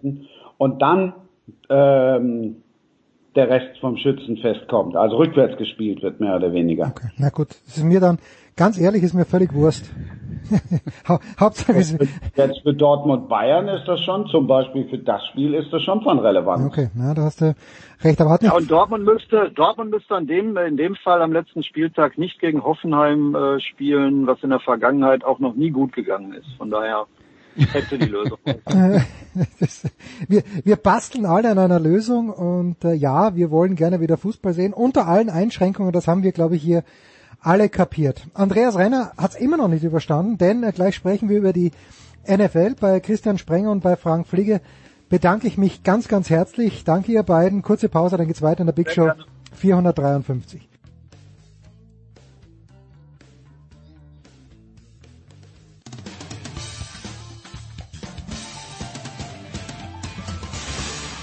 Hi, hier ist Christian Ehoff und ihr hört Sportradio 360.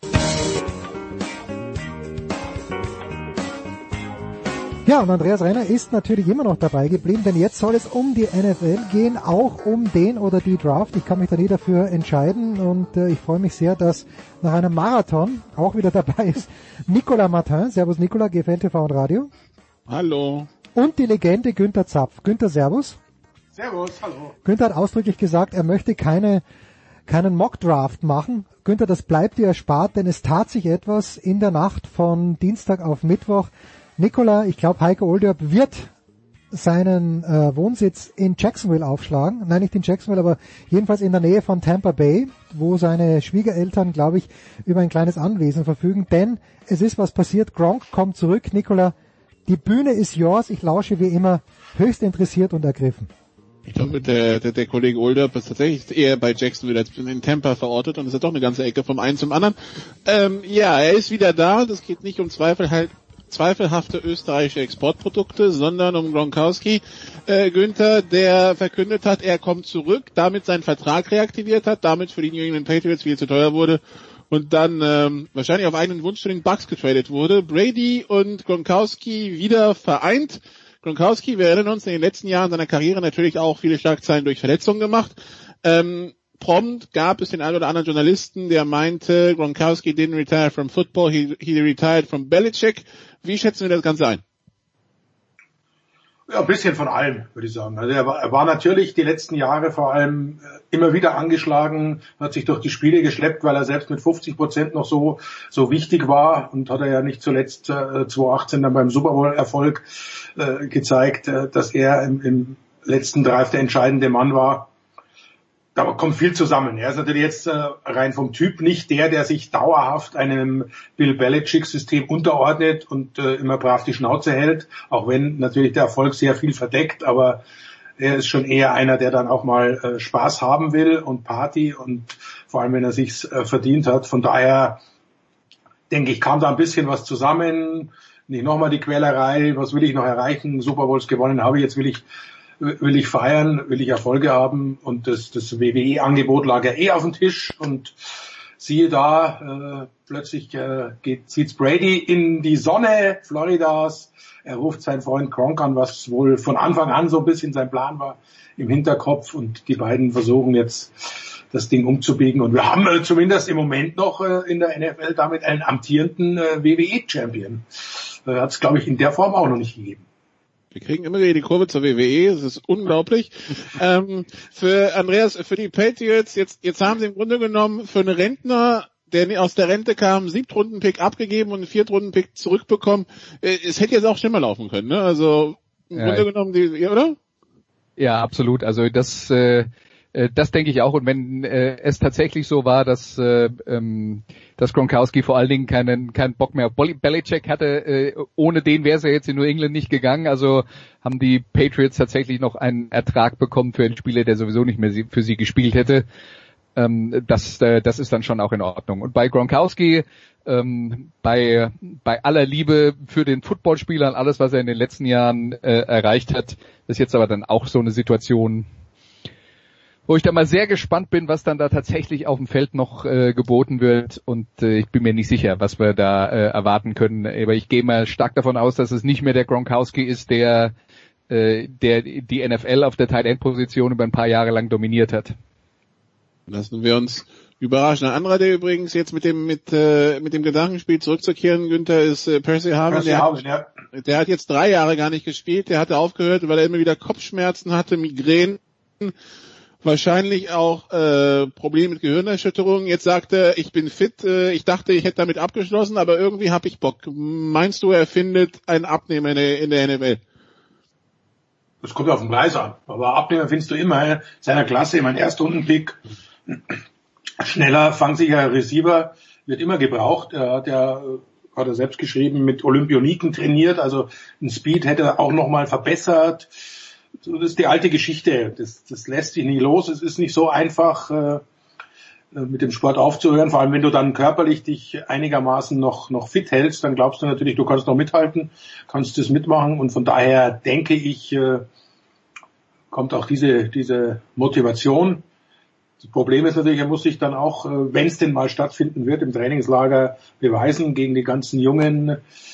Die, die versuchen natürlich ihm dann zu zeigen, dass, dass er ein alter Mann ist muss man abwarten. Also das sehe ich jetzt nicht so dramatisch. Gronk, klar, ist eine, eine andere, eine ganz andere Hausnummer, aber wenn dann wird er zumindest, sage ich mal, ein guter, guter Lehrmeister für O.J. Howard oder Cameron Braid oder beide. Also wäre natürlich eine, eine interessante äh, Titan-Konstellation, wenn die alle, alle drei blieben. Lassen wir also uns überraschen. Äh, wir haben ja zum Thema Draft schon äh, die Sofa-Quarterbacks aufgenommen am äh, Dienstag. Das äh, sind, glaube ich, 85 Minuten über alle möglichen Themen. Ähm, seitdem hat sich konkretisiert am Mittwochmorgen, dass äh, Zach Taylor plötzlich, also der Headcoach der Cincinnati Bengals, sich doch äh, sehr positiv zu Joe Burrow geäußert hat. He's as good as advertised ist da die Schlagzeile Günther. Äh, zu Andreas Meinung haben wir den Sofa Quarterback zu Joe Burrow schon gehört. Was erwartest du von diesem Quarterback Prospect? Wie, wie, wie schätzt du ihn ein? Also auf den, äh, wenn wir jetzt die letzten 20 Jahre zurückblicken, auf äh, was für Quarterbacks wir gesehen haben, die da in den letzten Jahren teilweise hoch und runter gehalten wurden. Zwischen Peyton Manning und Ryan Leaf. Relativ einfach. da, da, da würde ich dir jetzt nicht widersprechen wollen, Güter. Ja, es und, ist wirklich... Und, und wahrscheinlich besser als der Marcus Russell. Äh, wenn du die Ryan Leaves her und Jamarcus Russell hast, ist ein enges Rennen. Nein, es ist, es ist doch klar, der ist mit, mit Abstand von dem, was er gezeigt hat in, in, in dem letzten Jahr und dem, was er kann, der, der beste Quarterback in diesem Jahr. Da gibt's, gibt's glaube ich, keine zwei Meinungen. Äh, Tuas Verletzung natürlich hat ein bisschen mitgespielt, aber selbst äh, ohne die Verletzung, glaube ich, wäre das, was die NFL sucht, das hat eigentlich Joe Burrow. Und äh, wir wissen alle, dass Quarterbacks ganz anders äh, unter die Lupe genommen werden, beziehungsweise anders bewertet werden, also deutlich überbewertet im Verhältnis zu anderen Spielern. Also da gehst du eher mal ein Risiko ein und sagst, äh, da hau ich einen raus, hier Ryan Leaf, nehme den an Nummer zwei, trade ihn noch hoch wie verrückt und so weiter, versau mir auf die nächsten Jahre möglicherweise die Draft. Weil wenn er wirklich der ist, der er im, im College zu sein schien, dann hast du halt für 10, 15 äh, oder in Bradys Fall 20 Jahre einen Franchise-Quarterback, der, der äh, den ein oder anderen Super Bowl gewinnt. Deshalb äh, vollkommen klare Geschichte, der geht an eins, der ist die eins auch absolut äh, wert, vor allem wenn man dazu rechnet, der kommt ja aus, aus Cincinnati, also aus der Gegend, Iowa, bringt die Fans mit, äh, sind sie brauchten Quarterback, also da passt einfach alles zusammen. Das, äh, glaube ich, gab selten mal so viel Einigkeit, außer damals oder bei den, bei den einigen Trades, die eh vorher schon bekannt waren. Der, der einzige Deal, der ja wirklich vorher gemacht werden kann, ist halt der mit der Nummer eins. Aber da, da gibt es keine zwei Meinungen, auch bei mir nicht, obwohl ich mich ja da sonst immer sehr zurückhalte. Aber Barrow ist äh, völlig zu Recht und wird die Nummer eins werden. Also ich denke halt auch bei der ganzen Geschichte, wenn Zach Taylor da jetzt was zu sagt, das sagt mir jetzt eines, also ich bin mir sicher, die Bengals hatten nichts anderes vor, als den äh, äh Joe Burrow zu nehmen. Äh, was mir das jetzt sagt, ist, dass sie eine Zeit lang abgewartet haben, was sie noch an Trade-Angeboten bekommen, dass jetzt absehbar ist, dass da nichts kommt, was sie zum Nachdenken bringt und dann können sie sich jetzt auch in der Öffentlichkeit äußern. Das ist, glaube ich, der Grund, weshalb Zach Taylor jetzt zwei Tage davor oder anderthalb äh, zu dem Thema was sagt. Ja, zumal, zumal es, also im Gegensatz zu allen anderen, es kann keiner vor ihnen springen. Also das ja, funktioniert eben. halt einfach nicht. Sie haben es einfach eben. selber in der Hand und. Und du guckst dann halt mal, ob die anderen nicht vielleicht noch irgendwas Dummes machen, ja? So ein, so ein, äh, wir, wir haben in der in den äh, Sofa Quarterbacks drüber geredet, ein äh, Mike Ditka, Ricky Williams ja, genau. äh, Sonderdraft. Äh, also bei, bei sowas würde man natürlich dann anfangen nachzudenken, aber wenn das nicht passiert, kann man jetzt dann halt sagen, okay, dann halt nicht. Dann nehmen wir ihn halt. Die Wahrscheinlichkeit, dass das passiert, ist ja eh gering. Die Roger Goodell sagt, die, der, die NFL trägt den Draft auch aus, um der Sportswelt Hoffnung zu geben. Andreas, fühlst du diese Hoffnung, die durch den Draft kommt? Also der Draft ist ja sowieso ein Thema, bei dem Hoffnung ganz weit im Vordergrund steht, weil da ja jeder dann äh, sehr viel reinprojizieren kann und äh, nach, äh, nach der Draft sind ja dann sowieso alle optimistisch und das zieht sich dann fort durchs Trainingslager bis zum bis zum ersten Spiel und dann ist bei der Hälfte halt vorbei mit dem Optimismus. Aber äh, das sind die die üblichen Abläufe.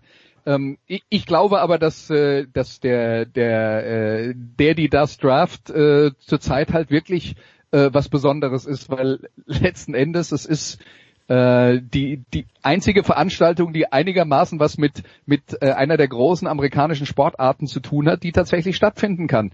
Und ähm, unter anderem auch deswegen, weil sie eben äh, kein Spiel äh, ähm, äh, beinhaltet. Aber äh, das äh, die, die Draft war jetzt halt wirklich etwas, was in den letzten Wochen äh, die, die Sportdiskussion extrem beherrscht hat. Und äh, ja, also bei mir ist es jetzt dann auch so, ähm, auch ich habe mehr Zeit als äh, als vorher und äh, habe mich deswegen, glaube ich, noch nie so intensiv mit einer Draft auseinandergesetzt, zumindest nicht in den letzten 10 oder 15 Jahren wie dieses Jahr, ähm, wo du ja jetzt die Option hast, jeden Tag 22 neue Podcasts zu hören. Also ich äh, leide eher an Überinformation als an äh, Unterinformation, weil man hört dann, dann doch irgendwann mal jede Meinung von jedem aus irgendeiner Richtung. Aber ja, also deswegen glaube ich schon, dass die, die Draft in diesem Jahr eine besonders große Nummer ist und dass da eben auch nochmal deutlich mehr Leute ähm, dann vom Fernseher mit dabei sind, als das üblicherweise ist, weil ist ja sonst nichts. Das heißt, wenn Mr. Irrelevant gedraftet wird, also der allerletzte Pick, dann wird Andreas sagen, ja, den kenne ich. Ganz ähm, genau. ja, der Draft ich bin noch nicht sicher, aber ich würde es nicht ausschließen.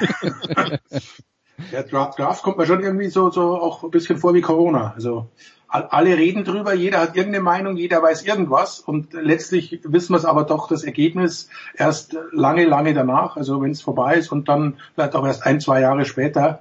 aber irgendwie jeder will mitreden, jeder, ich habe auch das Gefühl, dass jeder einen Podcast aufnimmt äh, zu dem Thema, obwohl doch eigentlich tatsächlich wirklich fundiert keiner irgendwas weiß.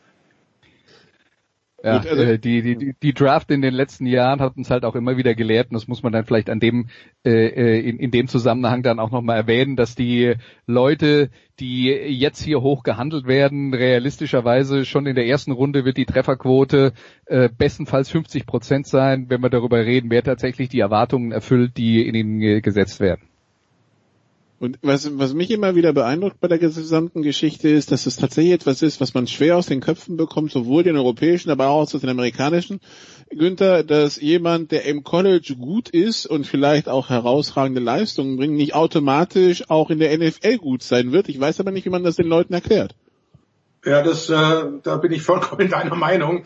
Ich, ich äh, frage mich das schon seit, äh, ich, na nicht ganz seit, aber so fast seit Anbeginn, die ich, wie ich die NFL verfolge, wie manche doch schlaue Köpfe, die auch zu viel Geld gekommen sind und, und sich NFL-Teams leisten können oder Headcoaches wurden und so weiter, wie die doch äh, einer Fehleinschätzung unterliegen, immer mal wieder, wenn es Spieler anbetrifft, entweder sportlicher Natur oder auch aus dem Charakter anbetrifft, äh, wo man dann da sitzt. Und das war doch völlig klar, äh, musste nur ein bisschen nachlesen, was der früher so getrieben hat, was er da gemacht hat und dann immer die, die, die schlauen Reden, ja, jeder hat eine zweite Chance verdient, äh, jeder kann sich ändern.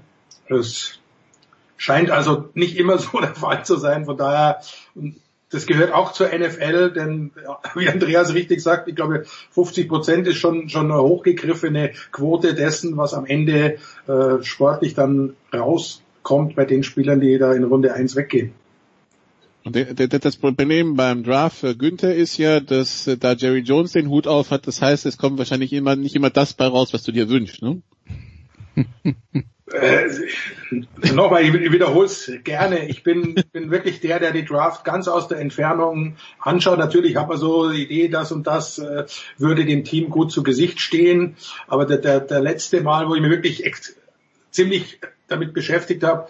Das war, als Lights Out äh, gedraftet wurde, ein Pick vor dem Marcus Ware und was dann aus den beiden geworden ist im Nachgang, äh, kann man nur von Glück sagen, dass die, die Cowboys eben ein Pick später dran waren, also nach den Chargers, damals noch in San Diego beheimatet und haben eben den Marcus Ware bekommen. Äh, also du weißt es wirklich nicht und, und, und alles rum, rum palavern und Jerry Jones weiß es natürlich auch nicht. Er hatte damals zu Beginn seiner, seiner Tätigkeit das ganz große Glück, da gab es auch den sogenannten Plan B.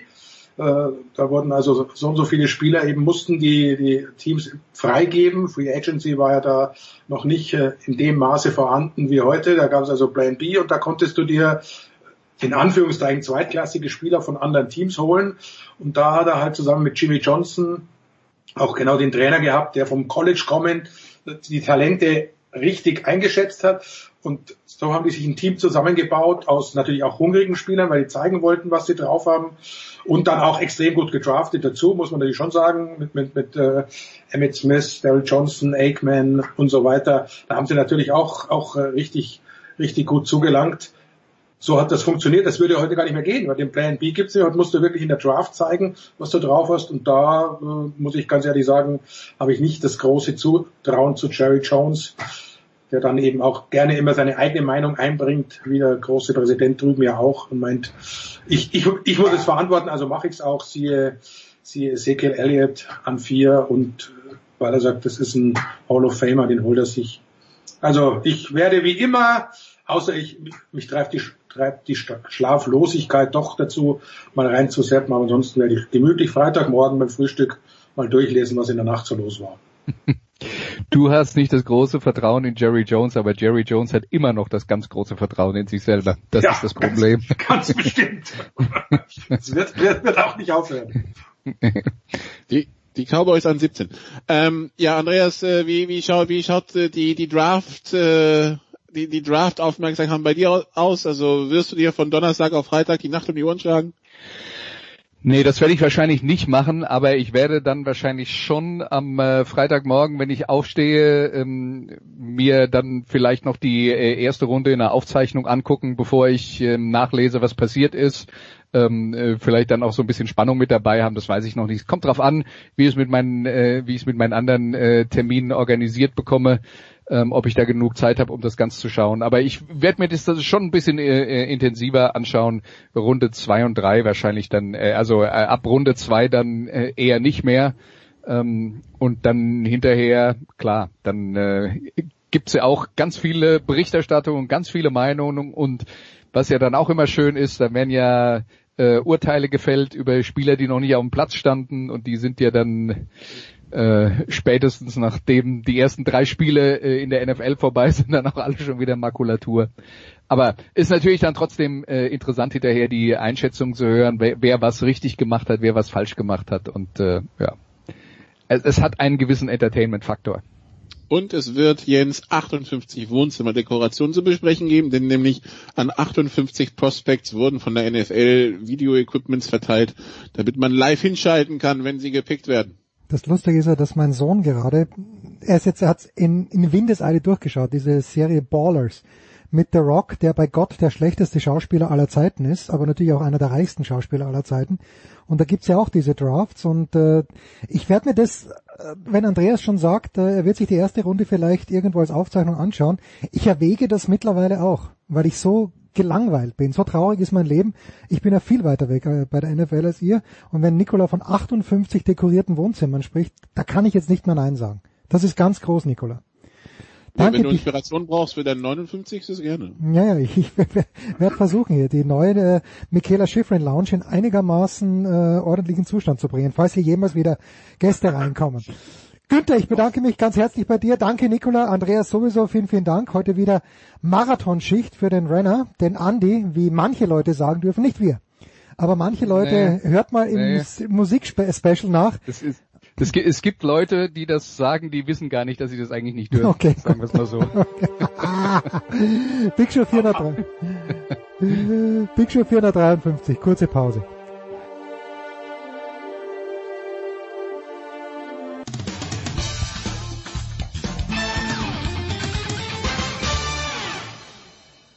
Hallo, hier ist Dirk Nowitzki und hier hat Sportradio 360.de.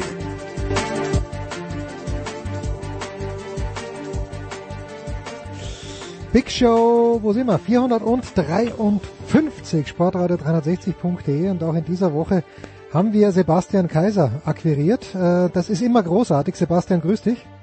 Hallihallo. Denn der Sebastian hat jemanden mitgebracht, wie auch schon die letzten Wochen. Ich freue mich sehr, dass Roger Kluge bei uns am Start ist. Äh, deutscher Radrennfahrer, wer nicht, jeder kennt ihn selbstverständlich, der im Moment gerade was macht. Grüß dich erstmal, Roger. Wie viel kannst du trainieren in diesen Tagen?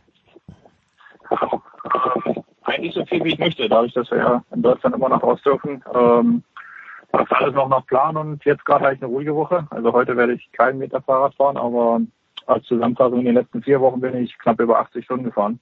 Mhm. Bist du da alleine unterwegs? Weil ich weiß, in Österreich gibt es diese Regelung, dass man nicht in der Gruppe fahren darf. Wenn ich selbst Radfahren gehe, kommen mir manchmal Dreiergruppen entgegen, aber mehr auch nicht. Bist du auf dich allein gestellt oder seid ihr in der Gruppe unterwegs? Na, zu zweit. Also ab und zu mal alleine, aber manchmal findet man einen, der auch alleine ist. Äh, wir würden natürlich normalerweise in vier, fünf Mann-Gruppen fahren, vielleicht auch Sechser-Gruppen, aber jetzt aktuell sind es maximal zwei. Alles klar. Sebastian, die Tour de France ist abgesagt. Das heißt, du wirst nicht nach Frankreich fahren zu, ähm, na, sagen wir mal so, sie ist verschoben, aber du wirst, wie auch Roland Garros verschoben ist. Hast du irgendeine Hoffnung, Sebastian, dass die Tour de France stattfinden kann in diesem Jahr? Na, ich glaube, sie kann nur stattfinden, wenn wir die weltweite Reisefreiheit haben. Also ähm, der Chef von Burhans Kur, der Ralf Denk, der hat sehr schön gesagt, wenn Emanuel Buchmann auf dem Podest steht, aber die Kolumbianer nicht dabei sind, mhm. dann äh, brauchen wir auch gar nicht fahren. Also das ist, glaube ich, schon äh, der Satz, der alles, ja, der alles auf den Punkt bringt. Also wenn die Tour, genauso wie übrigens auch Tennis, also wenn diese Veranstaltungen stattfinden sollen, dann brauchen wir eine weltweite Reisefreiheit und wenn die Australier, was ja äh, Roger äh, sehr betrifft, nicht kommen können, wenn die Amerikaner nicht über den Teich kommen können, wenn wir nicht mal wissen, ob wir überhaupt nach Frankreich kommen können mit dem Auto oder wie auch immer. Also ähm, das wird äh, noch ja, es wird sehr schwierig werden, aber wie gesagt, ähm, der alte Spruch gilt, die Hoffnung stirbt zuletzt. Ja, Roger, wie siehst du die ganze Gemengelage im Moment? Ja, ja, sehr ähnlich. Man liest natürlich jeden Tag Kommentare von ja, anderen Kollegen internationalerweise.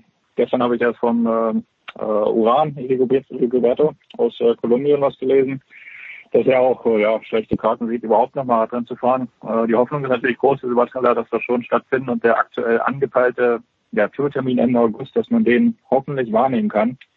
Aber die Hoffnung, ja, ist da. Äh, Ob es wirklich so ist, müssen wir einfach nach wie vor Woche zu Woche gucken, wie sich die ganze Lage entwickelt. Bei den einen Ländern wird es besser aussehen, bei den anderen nicht. Und wenn wir dann halt nicht reisen dürfen, äh, wie es gerade erwähnt wurde, dann macht das Ganze nicht einfacher. Und eine Tour auch mit einem halben Feld oder mit allen Fahrern oder nicht mit allen Stars zu fahren, ist entweder nichts halbes, nichts Ganzes. Also entweder alle oder keiner. Mhm. Sebastian, hab, bitte. Wenn, ganz Jens, ähm, Paris wird ja auch an dem Finaltag aus allen Nähten platzen, ne? was man sich jetzt gar nicht vorstellen kann, weil der letzte Tag der Tour de France ist der erste Tag von Roland Garros. Also da ist, äh, ja, da ist, das ist Wahnsinn, was da an diesem 20. September in Paris los wäre. Also stand jetzt eine absolute Utopie. Jetzt äh, wird am Dienstag der Marcel Kittel zitiert, Roger, mit folgendem äh, Satz, hält Geistertour für nicht sinnvoll, also eine Tour de France ohne Zuschauer. Wie stehst du denn dazu? Also ich kann mich, ich denke mir natürlich, okay, diese Bergetappen, wo die Leute dann bis auf einen halben Meter herankommen oder sogar näher, das wird nicht funktionieren, aber wenn ihr normale Ortsdurchfahrten habt, naja, den Leuten wird man so oder so nicht verbieten können, dass sie da an die Strecke kommen. Wie, wie siehst du die ganze Geschichte, Zuschauer, ja oder nein? In der aktuellen Situation natürlich nein, weil es gibt halt immer die Abstandsregeln. Das wäre einfach sehr schade, weil die gehören dazu, äh, zu den ganzen, also nicht nur zur Tour, zu vielen anderen Rennen. Wenn die natürlich fehlen würden, wie wir schon ein paar Nizza hatten, dann geht einfach ein Stück äh, ja, Radsportatmosphäre verloren. Und es wäre sehr schade, es wäre eine trotzdem eine Möglichkeit, das Rennen natürlich durchzuführen, aber dort halt, ja, bei den einzelnen Ortschaften, da gucken wir vielleicht aus dem Fenster, können immer noch die Tour sehen. Sonst sieht man es natürlich im Fernsehen manchmal viel mehr. Äh, man fragt sich, warum einige Leute drei, vier Stunden am Streckenrand stehen für eine Minute Fahrradfeld am Ende. Aber nein, das ist es halt. Das ist äh, ja, das ist die Tour und äh, irgendwo gehört es dazu. Und wir freuen uns natürlich, wenn wir entlang der Strecke so viele Fans haben. Äh, wenn das mal ohne ist, dann geht das sicherlich auch. An den Bergen würde es vielleicht sogar für ein bisschen mehr ja, Ruhe oder für Sicherheit sorgen, weil die Massen der wurden halt immer mehr in den letzten Jahren. Also wenn da vielleicht eh ein paar äh, Eingrenzungen oder Limitierungen stattfinden würden, dass nicht mehr so viele Hochklassen sind, dass wir halt mehr Platz haben. Aber es kam nun mal vermehrt immer wieder zu Engpässen, äh, nicht nur für Fahrer, auch für Motorräder und Autos. Ähm, ist es vielleicht mal äh, ja das Positive drauf, äh, ganz angenehm mal ohne Zuschauer da hochzufahren. Hm. Jetzt äh, fährst du für das Team Lotto Sudal. Du bist einer derjenigen, die diesen viel beschworenen und viel besungenen Zug anführen oder äh, ja mit antreiben müssen. Wie, wie, wie kannst du für die Leute, die es schon mal gehört haben, so wie ich, ich habe vielleicht sogar eine gesteigerte Ahnung, äh, aber was ist genau deine Aufgabe, äh, wenn du eben die Tour de France fährst? Generell eigentlich vom Start bis meistens in der Nähe von Caleb sein. Also ich muss jetzt nicht mit ihm äh, anhalten, so die machen oder Flaschen holen, das macht dann nochmal jemand anderes, aber wenn es darum geht, im Feld sich zu bewegen oder halt mal, wenn ein bisschen Wind von der Seite ist, ihm aus dem Wind zu nehmen, dann bin ich eigentlich meistens bei ihm. Und wenn wir dann ins Finale kommen, dann äh, ja, dirigiere ich den, den Zug, also die letzten zwei Männer vielleicht vor mir und dann die zwei Männer hinter mir, was eigentlich erst Baum Caleb ist, erst bei der Böse noch. Mhm. Ähm, sie halt, ja, so gut es geht, durch das Finale, in das Finale und äh, letztens hat gereicht, wenn wir Caleb halt irgendwo im letzten Kilometer in einer guten Position abgesetzt haben. Also es kann sich immer, es wird sehr viel variieren, immer je nachdem wie die Finale sind. Geradeaus, das Kilometer oder doch sehr ein technisches Finale, wo sehr viele Kreisverkehr oder Kurven sind, dann muss man dementsprechend fahren und dann ist das schon eine Aufgabe, irgendwo den Zug dort vorne zu halten oder halt Jasper und Caleb, damit die so energiesparend wie möglich halt auf den letzten Kilometer kommen. Das heißt, äh, wenn es Ausreißversuche gibt, bist du da auch gefragt oder gibt es da im Team andere, dass äh, das Feld zusammenbleibt? Nee, dafür gibt es definitiv andere. Also letztes Jahr hatten wir äh, mit Thomas Legend einen, der halt selber in die Fluchtgruppen geht oder mhm. wenn halt eine Fluchtgruppe draußen ist, dann fährt er mit ja, anderen Team, Teamkollegen, anderen, anderen Kollegen von anderen Teams, die das gleiche Interesse haben. Ähm, halt, ja, das wäre auch wieder zu und dementsprechend die Spitzengruppe. Also das muss ich das jetzt selten machen bis nie. Ja, Caleb Ewan ist äh, der angesprochene Mann aus Australien. Äh, Sebastian, hast, ich habe ungefähr sechs Millionen Fragen, aber du, du darfst gerne auch was fragen, Sebastian. ich gerne das Feld, das ist deine Sendung. Also ähm, sprich einfach. Na, mich würde mal interessieren, äh, Roger, wenn man so eine Etappe auslegt mit, mit einer bestimmten Taktik und wenn wir jetzt sagen, die Tour de France hat 21 Etappen, vielleicht sind es auch nur 20, wie oft oder wie hoch ist der Prozentsatz, dass dieser Masterplan, den man sich vorher zurechtschustert, auch tatsächlich eintritt, mit Ausnahme natürlich des Mannschaftszeitfahrens? Ja, sehr gering. Das. Also man hat, wir haben es ja viele Jahre auch bei, bei Orica Mitchelton probiert, ähm, Caleb quasi einen perfekten Zug zu machen. Mhm. Und äh, auch bei Lotto noch im ersten Jahr, letztes Jahr beim Giro, erste Etappe, äh, wenn ich mich recht erinnere, war es die zweite Etappe, wo Ackermann gewinnt, da hatten wir eigentlich ein perfektes Finale, aber dass es mal so klappt, ja, ich äh, weiß nicht, ob äh, ein Prozent, ein von zehn Etappen, vielleicht auch erst ein von zwanzig oder Anläufen, nicht Etappen ist ja nicht jede Etappe eine Sprint-Etappe.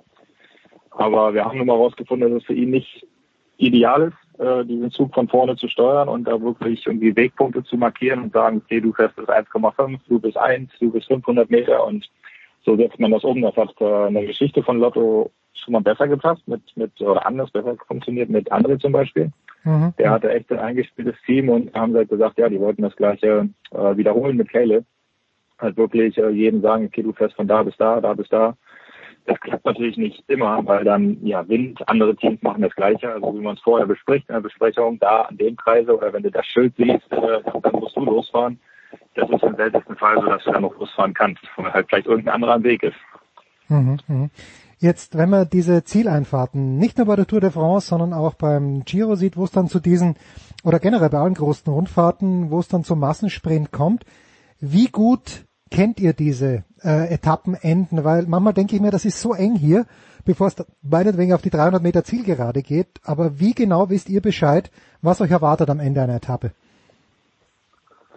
Schon sehr genau. Also wir studieren es natürlich vorher. Mhm. Äh, bei manchen, jetzt von Natur nochmal, gibt es ja Ankünfte, die doch schon mal stattgefunden haben. Das heißt, man hat vielleicht sogar altes Videomaterial. Mhm. Bei kleineren Rundfahrten ist das eher der Fall, wo Etappen, Orte oder Ziele wiederholt werden. Und dann kann man sich echt, ähm, zum Beispiel Dubai, Abu Dhabi, meist sind ja da die gleichen Ankünfte, dann kann man sich halt die Videos von vorher angucken. Ja. Aber wenn es jetzt eine komplett neue Zielankunft ist, dann ja, ist einerseits die Aufgabe des sportlichen Leiters, dort äh, genug Bildmaterial, also Google-Bilder, Street View, Satellitenbilder, sich anzugucken. Im besten Fall sogar, wenn die Zeit es ermöglicht, mal mit dem Auto vorher hinzufahren. Also mhm. mhm. es kann ja zwei Monate vorher sein, dass man einfach die letzten Kilometer absperrt und dann dort nochmal ein, ja, ein anderes Bild, einen anderen Eindruck kriegt, äh, was es dann für Engpässe gibt. Aber dann hat man natürlich keine Straßensperrung, man weiß noch nicht genau hundertprozentig rechte Seite, linke Seite Verkehrsinsel.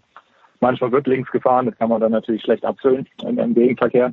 Ja. Aber es gibt schon genug Möglichkeiten, sich vorzubereiten, viel anzugucken und äh, dann bestens in das Finale zu gehen. Und während des Rennens wird man natürlich nochmal wiederholt mit dem äh, Funk zum Auto. Kriegen wir dann nochmal eine Wiederholung, wahrscheinlich meist für 20 Kilometer vor Ziel, würde ich sagen. Vielleicht 10 Kilometer vor Ziel, wo wir nochmal das ganze Finale durch, durchgehen, wo er nochmal alles äh, detailliert sagt, vielleicht die letzten drei Kilometer. Und dann im Finale ist es meist so laut, dann, dann hören wir eh nichts mehr, bis mhm. da nochmal ein Hinweis kommt. Aber da sind wir dann auf uns selber ja, gestellt, da situationsbedingt uns anzupassen und vielleicht auch nochmal einen Seitenwechsel zu vollziehen, weil der Wind gedreht hat gegenüber zur Besprechung oder die Rennsituation einfach so ist. Dann muss man halt sehr flexibel sein. Wärest du in diesem Jahr, du hast 2008 bei Olympia eine Silbermedaille gewonnen, warst in Rio dabei, wenn ich es richtig gesehen habe. Äh, wärest du in diesem Jahr auch ein Kandidat gewesen für Tokio? Ja, also der die die die Schiene bin ich gefahren. Ich habe mich qualifiziert Olympia. Das äh, haben wir dafür war ich im Winter viel unterwegs bei den Weltcups, um Punkte zu holen. Die werden wir auch nochmal erfolgreich mit dem vierten Platz bekommen. Also vor ein Jahr. Und äh, die Zielstellung ist ja auch ganz klar wieder die Medaille, eigentlich in beiden Events. Mhm. Ähm, ja, du warst jetzt gerade ganz kurz, ganz kurz weg, aber ähm, Sebastian, darf ich noch eine? Ja, lieben gern, lieben gern. Ich wollte nur noch kurz sagen, ähm, das Faszinierende ist bei der Antwort, die Roger vorgegeben hat. Ähm, es gibt ja die Typen, die kannst du vor einer Rundfahrt äh, zu jeder Etappe befragen, die kennen jedes Detail und dann gibt's die Leute wie André Kreibel zum Beispiel, die kannst du am Nachmittag nach der äh, nach dem Etappenziel über die nächste Etappe am nächsten Tag fragen, die wissen noch nichts. Die gucken sich das erst abends im Zimmer an, was sie am nächsten Tag erwartet. Diese Diskrepanz zwischen äh, Typ 1 und Typ 2 finde ich übrigens immer faszinierend. Kann, kannst du das bestätigen, Roger? Ja, durchaus. Also gibt welche, die beschäftigen sich mehr damit, aber ich würde das äh, bestätigen, dass wir auch erst den Abend vorher äh, uns halt dann die Beschaffenheit von der nächsten Etappe angucken. Hm. Jetzt muss ich mal eine blöde Zwischenfrage stellen, aber was zum Henker ist, du bist äh, Weltmeister im Madison geworden. Was, was ist Madison? Bitteschön.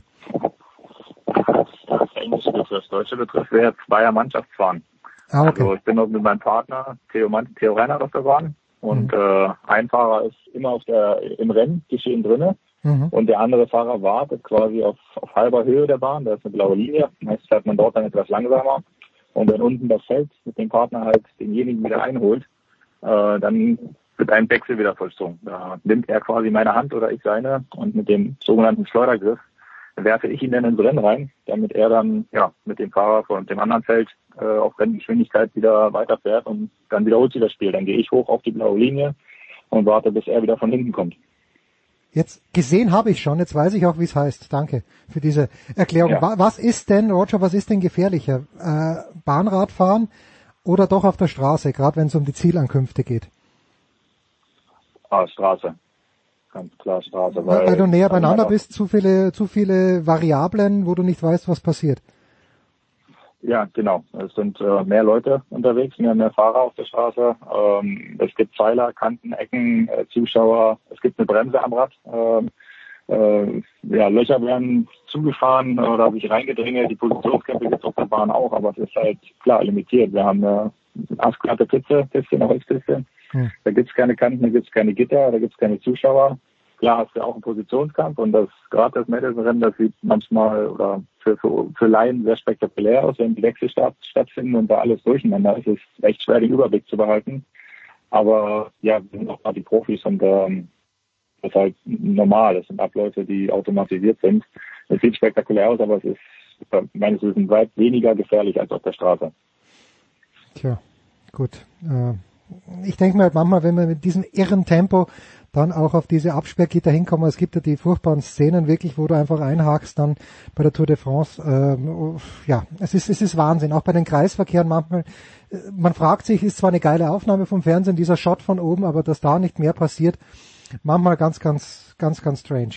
Hands down, der beste Sprinter, den du in deiner Karriere bei äh, der Tour de France oder auch schon vor deiner Karriere gesehen hast. Der beste Sprinter im Radsport ist wer? Oder war wer?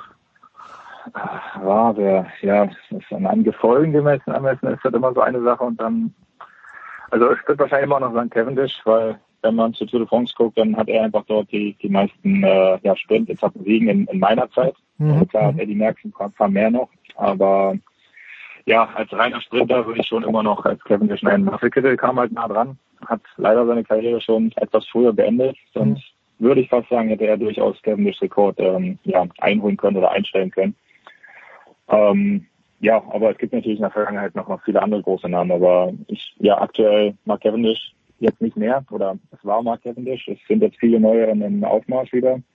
Gerade aus deutscher Sicht äh, mit Pascal haben wir einen, der vielleicht wirklich auch an diese ja, Marcel Kittel-Leistung rankommen kann oder Cavendish.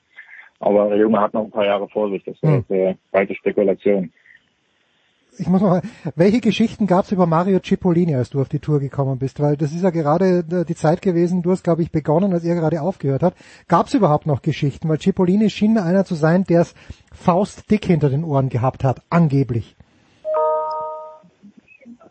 Ähm, ja, ich stimmt. Es könnte sein, dass er aufgehört hat. Ich weiß nicht, ob ich mit ihm 2016 bin ich ja meine erste Tour im ersten Jahr gefahren, aber ich glaube, da war er schon nicht mehr dabei. Aber klar, der auch ein, ein, ein großartiger Sprinter, der aber wie gesagt, ja, eine Generation, eine Dekade wahrscheinlich vor mir aktiv war.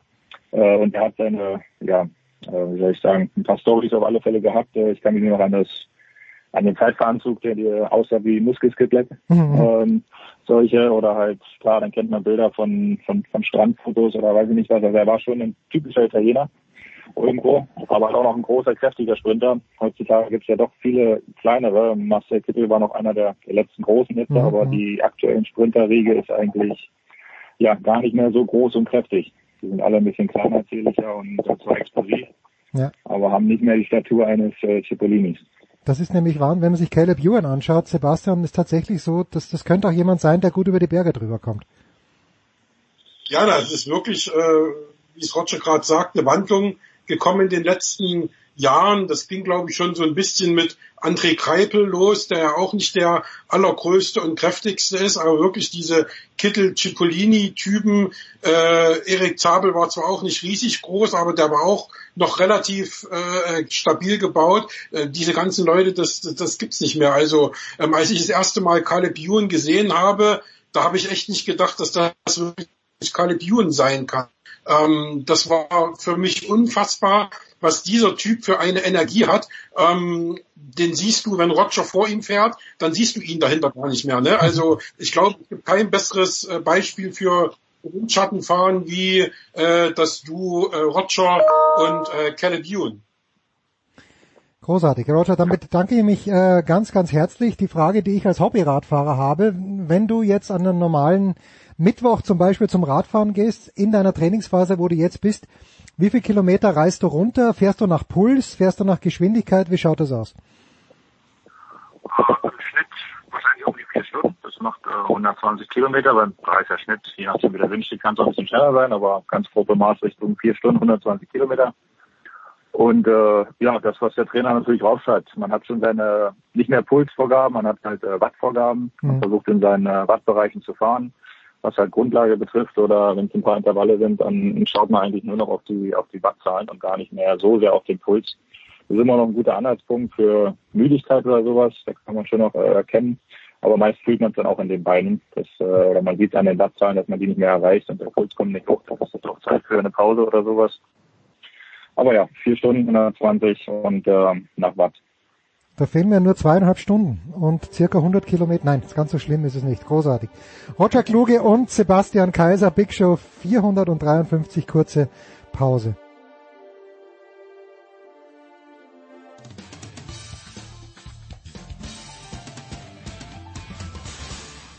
Grüß euch, da ist der Manuel Feller und ihr hört Sportradio 360.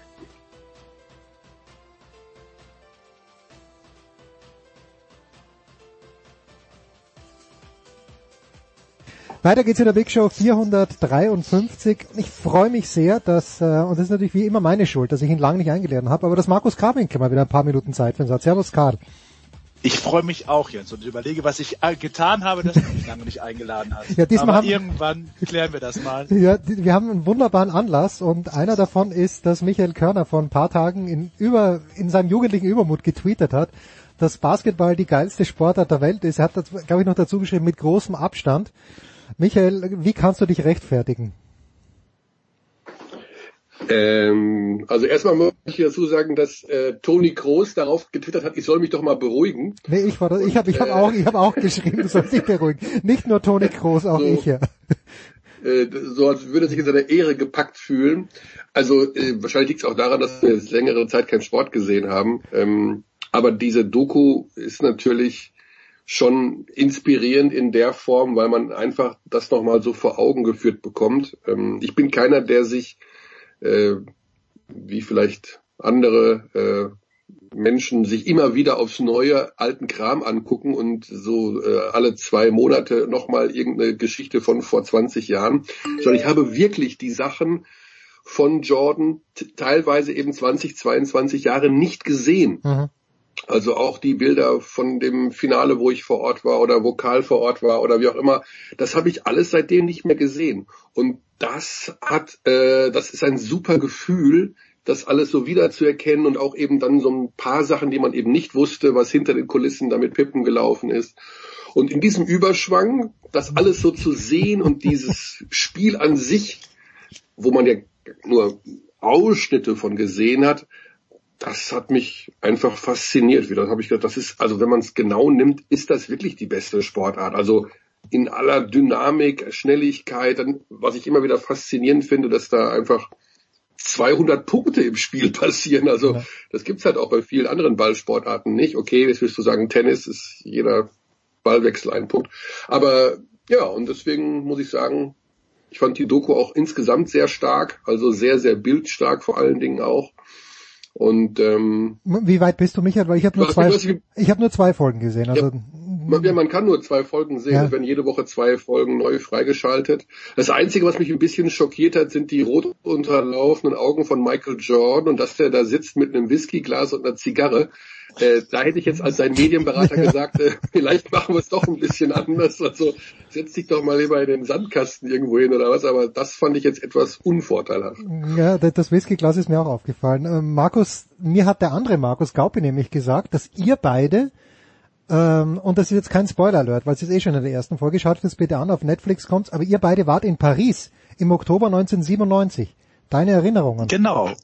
Genau, also ich bin auch wie Kearney. Ich habe mir jetzt auch so, dass ich jahrelang halt äh, nichts mehr geschaut habe und jetzt auch aufgrund der Corona-Krise ein bisschen aufgeräumt habe und überlegt habe, wie viel Jordan-Bücher ich hier zu Hause stehen habe. Hm. Also das war schon was ganz, ganz Besonderes und diese Erinnerungen kommen natürlich hoch und dann ist mir auch eben mit Gaupi zusammen wieder aufgefallen, dass praktisch das auch unser letzter Tanz war. Wir haben die Saison damals, äh, die letzte der glorreichen Bulls, eingeläutet in Paris, im Privat nach Paris gefahren. Das hat er mir auch gesagt. Ich, ich, dachte, ich dachte dass ihr hingeschickt worden, aber wirklich privat, auf eigene Kosten. Nee, nee, nee, nee privat. Ich, ich habe auch jetzt nochmal auch äh, beim Aufräumen die Akkreditierung gefunden. Genau, wir sind praktisch auf DSF-Akkreditierung privat dahin gefahren, hatten ein relativ günstiges Hotel und ich weiß noch, dass äh, zeitgleich die Fashion Week war. Deswegen war hm. sowieso alles ausgebucht und du konntest kein Taxi in dieser verdammten Stadt bekommen, als wir da abends unterwegs waren. Und ihr seid waren. natürlich zur Fashion Week gegangen, habt Basketball links liegen lassen. äh, sagen wir so, wir hatten auch, wir hatten auch eine Einladung über alte Connections da nach Paris. Ähm, aber ähm, insgesamt war das natürlich einfach großartig, weil natürlich, woran, man erinnert sich nicht mehr an viel, aber wir saßen praktisch genau Grundlinie. Ich mhm. habe Gaupi, glaube ich, ein Foto geschickt, wo ich denke, dass wir beide sind, die da im Bild in dieser Doku auftauchen. Mit viel Fantasie geht das, glaube ich. Äh, genau Grundlinie und ähm, diese Stimmung in dieser Halle, das war ja Rockkonzertmäßig jedes Mal, wenn Michael Jordan nur den Ball berührt hat. Also die Franzosen sind komplett ausgerastet und das war einfach ein besonderes Erlebnis. Ähm, und auch was du dann, ich habe diese Szenen gesehen, also wie er da zum Eiffelturm gegangen ist und wo sich alles nur um ihn gedreht haben, es muss ja ein Zirkus gewesen sein, also auch vor allen Dingen außerhalb der Halle. Und was ich besonders lässig fand, dieser eine Journalist oder wer auch immer, der, na nicht Journalist, irgendjemand, ein Offizieller, der von ihm Autogramm ich, wollte. Der, genau, Wahnsinn, ne? Der, ja. der, hat ihn verkabelt für diese Live-Show ja. und sagt, können Sie hier unterschreiben. Ja. Äh, das absolute No-Go. Ja. Überhaupt, ähm, hab, da habe ich mich auch total drüber gewundert, aber das war ja ein Versuch wert. Leider hat er nicht geklappt.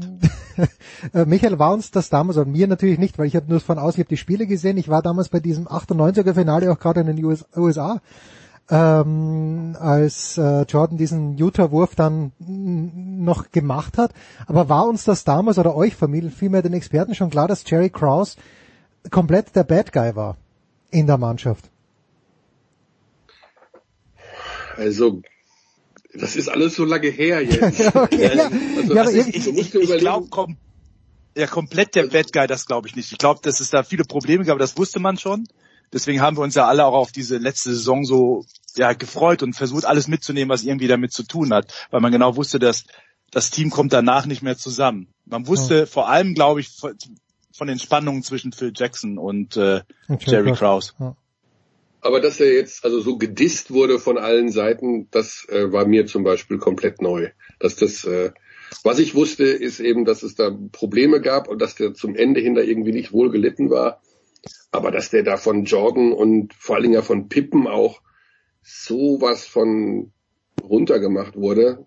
Ich habe übrigens auch jetzt erst, wenn man das alles so sieht, äh, in der Doku den Eindruck bekommen, was das ja auch tatsächlich für eine Figur genau ist. Ne? Also wenn man den hm. dann wirklich reden hört äh, oder umhermarschieren sieht. Also du früher, du, es ist ja nicht so gewesen, dass wir äh, so viel Informationsmaterial hatten äh, wie heute. Also es gab zwar Internet, aber ähm, natürlich noch nicht so in der Form, dass du quasi am Leben der anderen teilnehmen konntest und solche Bilder, wie jemand allein durch eine Halle geht oder irgendwo sich in seinem Arbeitszimmer bewegt. Das gab's ja nicht. Du hattest ja mal einen Satz äh, printmäßig, Jerry Krause sagt das, Mhm. aber du hattest ja nie so das Gefühl, auch nicht, weil wir auch gar nicht die, es keine Fernsehbilder von drüben gab, es war alles zusammengeklautes Zeug, was wir da gesehen haben, so ungefähr.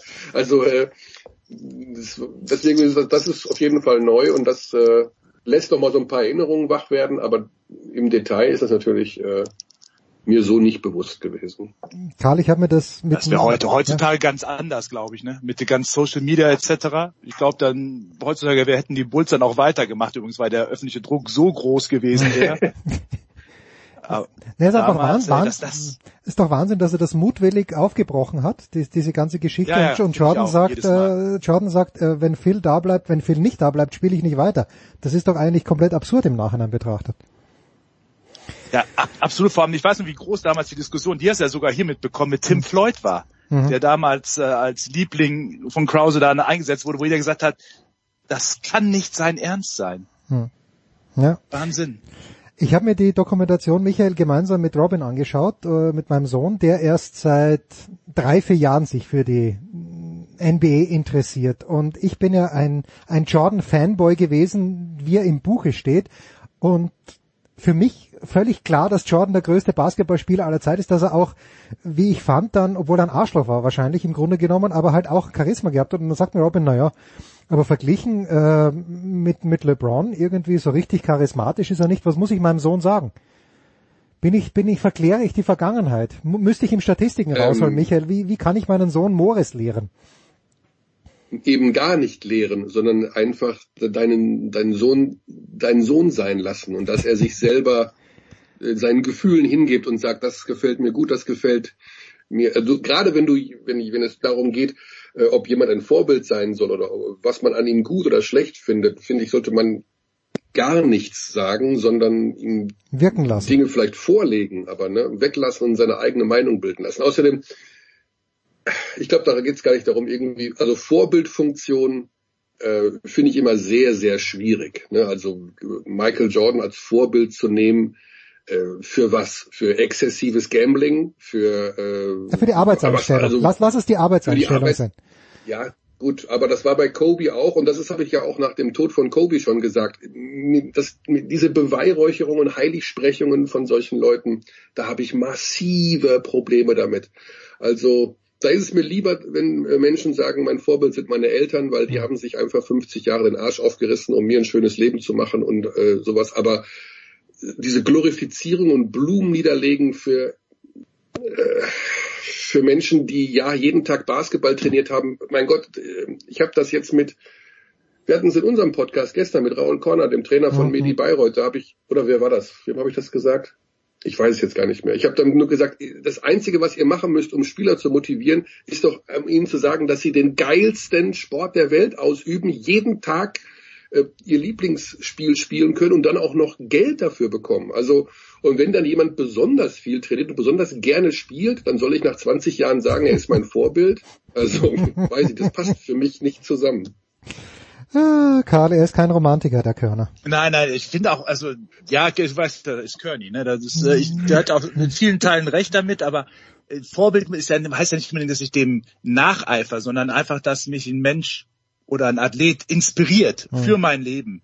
Und äh, ich glaube, da können auch Leute, jeder von uns hat seine schlechten und guten Seiten, können eben Leute mit ihren guten Seiten auch Leute inspirieren. Und ich glaube, das ist halt äh, das Wichtige, ob das jetzt ein LeBron James ist oder ein Michael Jordan war. Ähm, da sollte man einfach das Positive mitnehmen.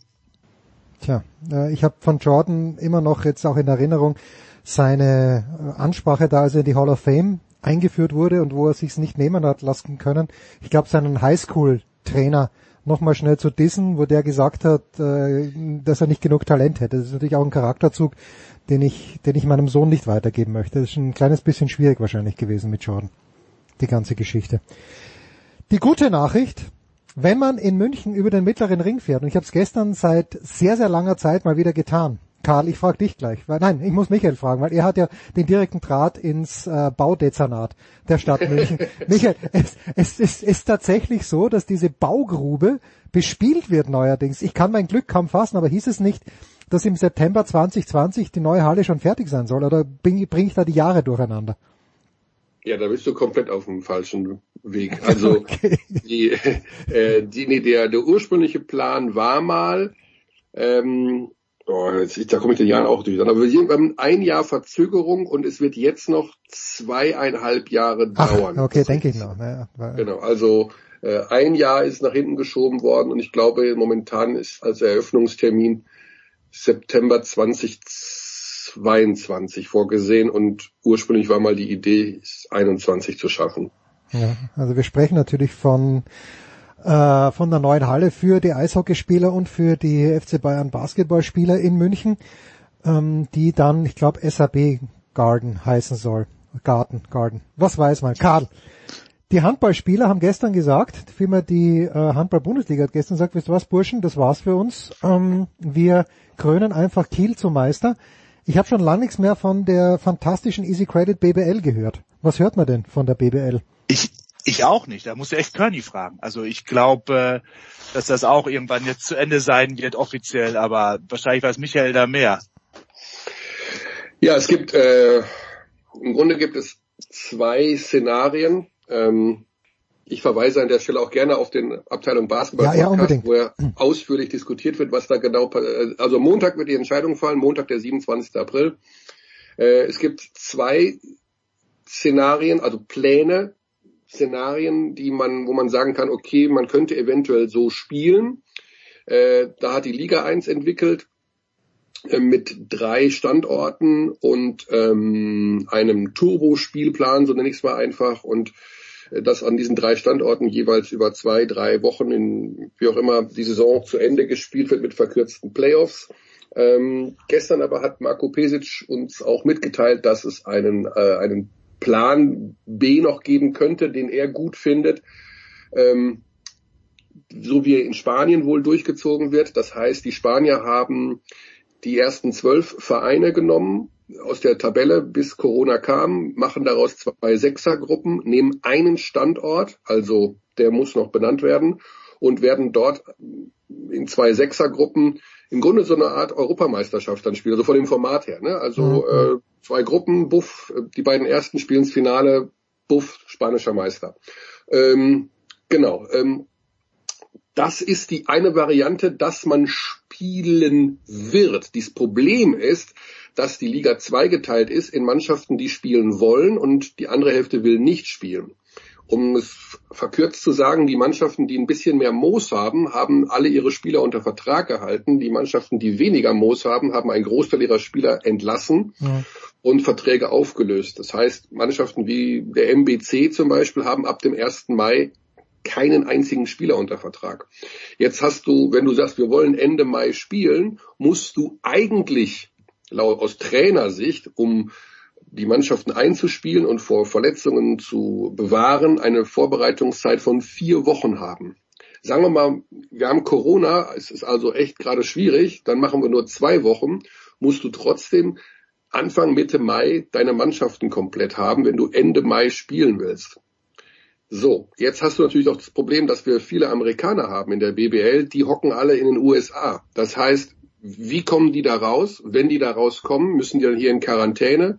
14 äh, Tage, das ist ja momentan noch die Vorgehensweise, weil es, weiß ich nicht, also schneller nicht geht. Oder mhm. gibt es bis dahin Schnelltests, dass die am Flughafen gecheckt werden und dürfen zwei Stunden später weiterreisen.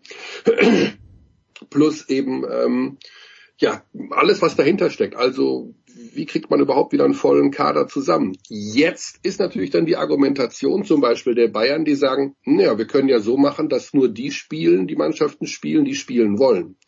Das heißt, im Grunde so ähnlich wie in Spanien. Man nimmt von den 17 dann eben nur 12 und sagt, die anderen fünf, Paris, Athen auf Wiedersehen, Absteiger gibt's dieses Jahr nicht. Mhm. Und wir machen das auch so und nehmen auch nur einen Standort und kopieren sozusagen das spanische System. Das muss aber auch alles unter einen Hut gebracht werden, äh, weil ja noch gar nicht raus ist, ob die Mannschaften das alle gut finden oder nicht. Also die unterschiedlichen Befindlichkeiten werden auch nächste Woche erst am Montag äh, ausdiskutiert, ob das wirklich Sinn macht. Ähm, wenn gespielt werden kann, sagt Marco Pesic, sollte man spielen. Äh, weiterspielen ist totaler Quatsch, weil man kriegt die Kader nicht voll, die Verletzungsgefahr ist zu groß und es hat sportlich keinen Wert, sagt zum Beispiel Raul Korner von Bayreuth, sagen die Bayreuther an sich, wo der Hauptgesellschafter noch gesagt hat, er will überhaupt erst wieder spielen, wenn Zuschauer in die Halle dürfen. Man sollte alles absagen bis April 2021, wo eventuell aufgrund von äh, Impfstoffen oder anderen Möglichkeiten man wieder äh, Großveranstaltungen besuchen kann. Das ist momentan die Lage, sehr undurchsichtig. Äh, die Absage der Handball-Bundesliga hat allerdings, glaube ich, eher dazu beigetragen, dass es in die Richtung gehen könnte, dass man sagt, wir, wir, blasen das alles ab. Aber äh, wie gesagt, da gibt es zwei verschiedene Kräfte, die da wirken. Ich glaube nicht mal, dass es ein großes Gegeneinander ist. Es ist nur noch nicht ein richtiges Miteinander, aber Montag wird sich alles auflösen. Ist dann, äh, frage ich auch dich, Karl, wir in Bayern hier, äh, ich habe immer den Eindruck, es muss alles ein bisschen strenger sein als bei uns. Sollte es äh, diesen, diesen Ort geben, dann müsste man fast nach Nordrhein-Westfalen gehen oder nach Rheinland-Pfalz, je nachdem, also dorthin, wo, wo schon mehr erlaubt ist, oder? Ich kann mir nicht vorstellen, dass das im Audidom stattfinden wird, wenn es denn so käme, wie Pesic das will. Kann, kann ich mir auch nicht vorstellen. Also ich, ich weiß auch nicht, äh, ob das überhaupt funktionieren kann. Also wie auch die Öffentlichkeit darauf reagiert, weil gerade so habe ich jetzt die Reaktion gesehen auf äh, Bundesliga, die ja wieder, äh, Fußball-Bundesliga, die wieder aufmachen will. Da, die waren jetzt auch nicht so äh, Social Media mäßig positiv. Viele haben gesagt, das ist äh, einfach nur die Geldmacherei. Ähm, ich mache mir mehr Sorgen über die nächste Saison. Also wie König schon gesagt hat, ich glaube nicht, dass wir dieses Jahr nochmal vor Publikum spielen werden. Hm. Ähm, also wie wollen die dann die Saison im Herbst anfangen? Also das ist eher das nächste Problem, was das große, was da auf uns zukommt. König, nur ganz schnell noch, wie, du hast den Marco Pesic jetzt öfters genannt, äh, als Vertreter des erfolgreichsten Clubs in den letzten Jahren. Welche Rolle spielt da der Holz in dieser Geschichte oder machen das die Vereine unter sich aus? Nee, nee, nee, nee, nee. Also das äh, da Liga und Vereine im direkten Zusammenspiel. Ich meine, äh, es ist ja auch gar nichts dagegen zu sagen, vers verschiedene Szenarien zu entwickeln. Ich meine, wir sind alle in einer Situation, die es vorher noch nicht gab. Es gibt keine Blaupause, wo man sagen kann, ach, wir machen es wie damals 1972, sondern äh, das ist komplett neu und dass da unterschiedliche Ideen aufploppen und dass man darüber spricht, äh, finde ich völlig normal und das ist in Abstimmung mit der Liga und umgekehrt. Also äh, es ist ein Meinungsaustausch. Ich meine, ich bin für, ich kann beide Seiten verstehen. Ich habe, äh, ich finde einige Argumente auf der Seite gut, einige Argumente auf der Seite gut. Äh, man darf sich nicht vom persönlichen Gefühlen äh, leiten lassen, was in meinem Fall wäre, wäre schön, wenn es was gäbe, dann hätte ich was zu arbeiten. Aber du musst natürlich auch irgendwie an die, was ist das absolut Sinnvollste für alle, wenn man alles über, überschlägt und alle Argumente austauscht. Nee, nee, also die Liga ist da ähm, ich, sicherlich also äh, auch mit verschiedenen Konzepten unterwegs. Äh, was ich ganz gut finde, äh, was die Liga besser gemacht, also Eishockey hat ja direkt abgesagt, im Grunde ja ganz, ganz zu Beginn, weil die natürlich auch an dieser Schwelle waren zu den Playoffs und die reguläre Hauptrunde bereits abgeschlossen hatten. Ähm, die Basketballer haben sich jetzt ein bisschen Zeit äh, gekauft, wenn ich das mal so sagen darf, und einfach mal abgewartet, weil tatsächlich ja die Situation sich von Woche zu Woche auch ändern kann. Ähm, wir sind abhängig von irgendwelchen Zahlen, die jeden Morgen veröffentlicht werden, beziehungsweise eben auch von Situationen in anderen Ländern. Ähm, ich tendiere seit gestern wieder eher dazu zu sagen, ich fände nicht schlecht, einfach so zu spielen. Mein Gott, also dann hat man was zum Spielen, zum Gucken. Und wenn die Spieler es wollen und wenn die Vereine es wollen und wenn es unter hygienischen Gesichtspunkten funktioniert, dann lass es uns doch versuchen. Also ähm, auch wenn es bezahlbar ist, also wenn wirklich äh, die meisten Wenn und Abers eben ausgeklammert werden können. Aber es gibt halt sehr, sehr viele Wenn und Abers und ähm, wenn man jetzt sich am Montag entscheiden muss, zu sagen, was Anfang Juni, Ende Mai, weil nur darum geht's. Du kannst nicht, also die Euroleague zum Beispiel hat auch gesagt, äh, wir, wir machen eventuell ein Final Eight mit acht Mannschaften und spielen das an einem Standort und machen da auch so eine Turbo-EM, so nenne ich es mal einfach. Aber das muss Mitte, Ende Juli durch sein. Also bis dahin muss sowieso von Vereinsseite alles geklärt sein, weil ab 1.8. ist sozusagen die neue Saison, neue Verträge, neue Kader, neue Mannschaften. Und ähm, deswegen geht eigentlich nur, dass du aller, aller, aller, aller spätestens in der ersten Juniwoche anfängst. Und äh, da, da, wenn ich jetzt sagen würde, wir hätten noch vier Wochen länger, dann würde ich sagen, wir spielen irgendwann, aber so wird's wahrscheinlich ein bisschen zu eng. I let you go on this one, ähm, Karl und Tony. Ja. Wer von euch hat Tiger King gesehen? Ja, wer hat ihn nicht gesehen? also hast ich, du? Ich, ich, ich habe es mir bisher aufgespart, weil mich das einfach alles zu sehr bedrückt, gerade auch was in den USA abgeht mit Trump und seinen Anhängern etc. Da hatte ich keinen Bock auf Tiger King. Nur Michael, Michael äh, ohne es jetzt für Karl zu spoilern, aber hast du eine, auch nur eine Person in diesen sechs oder sieben Folgen gesehen, die dir in irgendeiner Art und Weise sympathisch war? Äh, excusez-moi, ja natürlich. Joe Exotic? Bin ich gespannt, Curly. ja, also ich meine, ich meine, was macht der Mensch eigentlich falsch? Der ist umgeben von schönen Frauen, macht seit 40 Jahren sein Ding und äh, ist schweinereich. also, ja, also eine gewisse, also. Du meinst, du meinst aber Doc Antle, du meinst nicht Joe Exotic.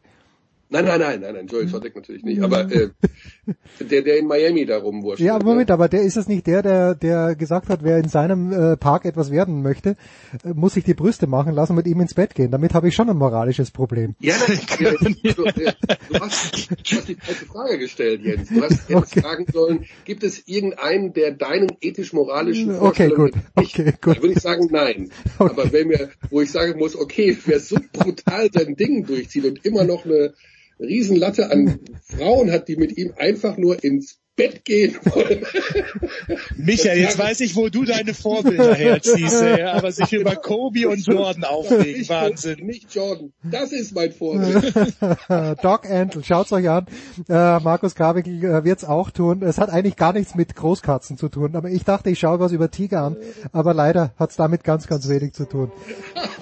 Michael Körner und äh, Markus Kabickel, danke euch beiden, kurze Pause.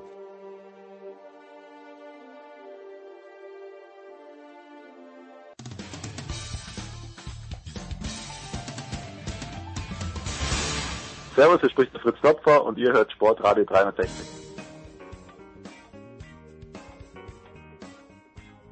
So, es geht weiter in der Big Show 453 mit dem Motorsport, mit Stefan de Voice Heinrich und Stefan Ehlen und de Voice. Wir gehen gleich direkt rein mit einer Nachricht, die zumindest interessant ist. Ähm, der österreichische Vizekanzler und Sportminister meinte so en passant, dass es nicht ganz unvorstellbar wäre, Anfang Juli in Spielberg zu fahren. Ähm, und zwar nicht nur ein Rennen, sondern zwei Rennen. Was ist von diesem Vorschlag aus deiner Sicht zu halten? Klar ist, dass äh, bisher im Motorsport durch die Corona-Krise alles komplett auf den Kopf gestellt ist.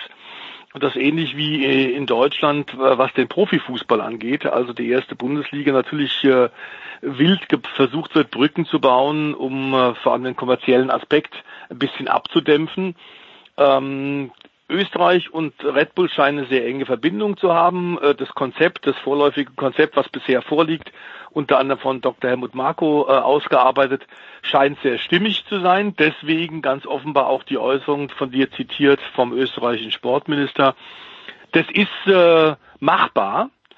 Die Frage wird natürlich sein, ob die Politik sich darauf einlässt. Ähm, glaube schon, dass das logistisch möglich ist. Es ist eine Weile schon seit etwa zwei Wochen angedacht.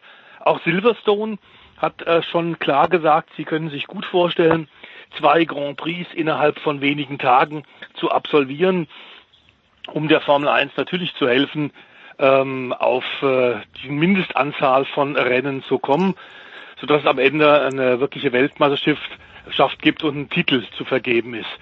Äh, es geht aber natürlich äh, bei dem Rennen in Spielberg ganz klar um Veranstaltungen äh, ohne Zuschauer, ja, also Geisterrennen, die ja für im Grunde alle anderen Sportarten, alle Motorsportdisziplinen, inklusive natürlich der DTM, eigentlich kein ernsthafter Gedanken wert sein darf, weil das Problem ist natürlich, dass äh, nur bei der Formel 1 wie auch bei der Top-Liga im Fußball, zumal bei der Bundesliga, ähm, die Teams und die, die Veranstalter eigentlich von den Fernseheinnahmen abhängig sind. Schon bei der zweiten Bundesliga sieht es wieder anders aus. Wenn wir dann in den, in den äh, Bereich der dritten Liga kommen, ähm, da ist es wieder ganz, ganz anders. Da gibt es andere Vorzeichen. Das ist in der DTM auch vergleichbar.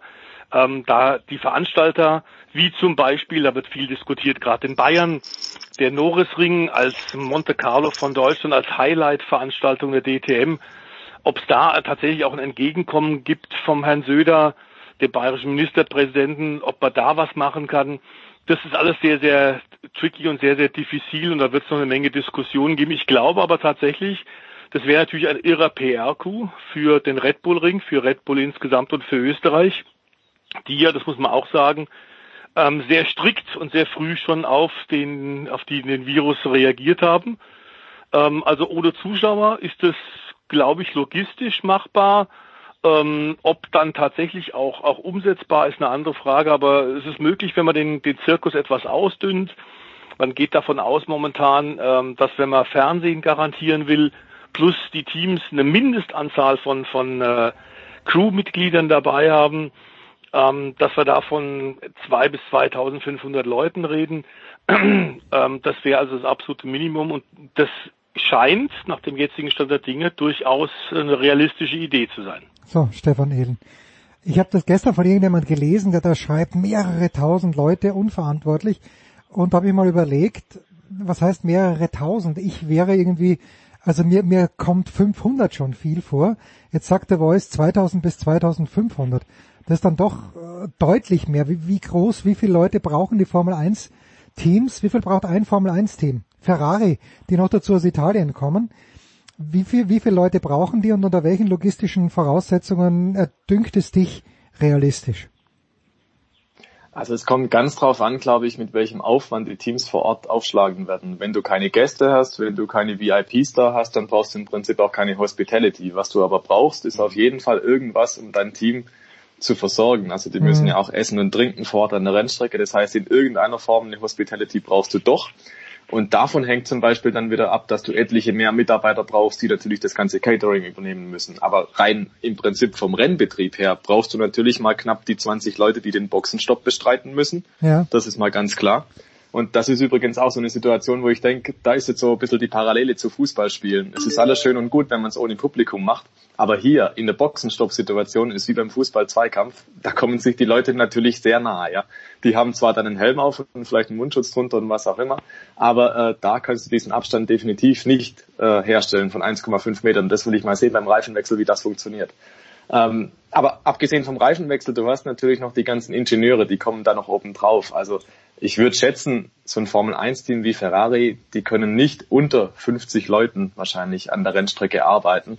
Und äh, das ist aber dann nur wirklich das Personal, was vor Ort ist. Zu Hause in der Fabrik werden im Normalfall ja immer auch noch weitere Ingenieure sitzen.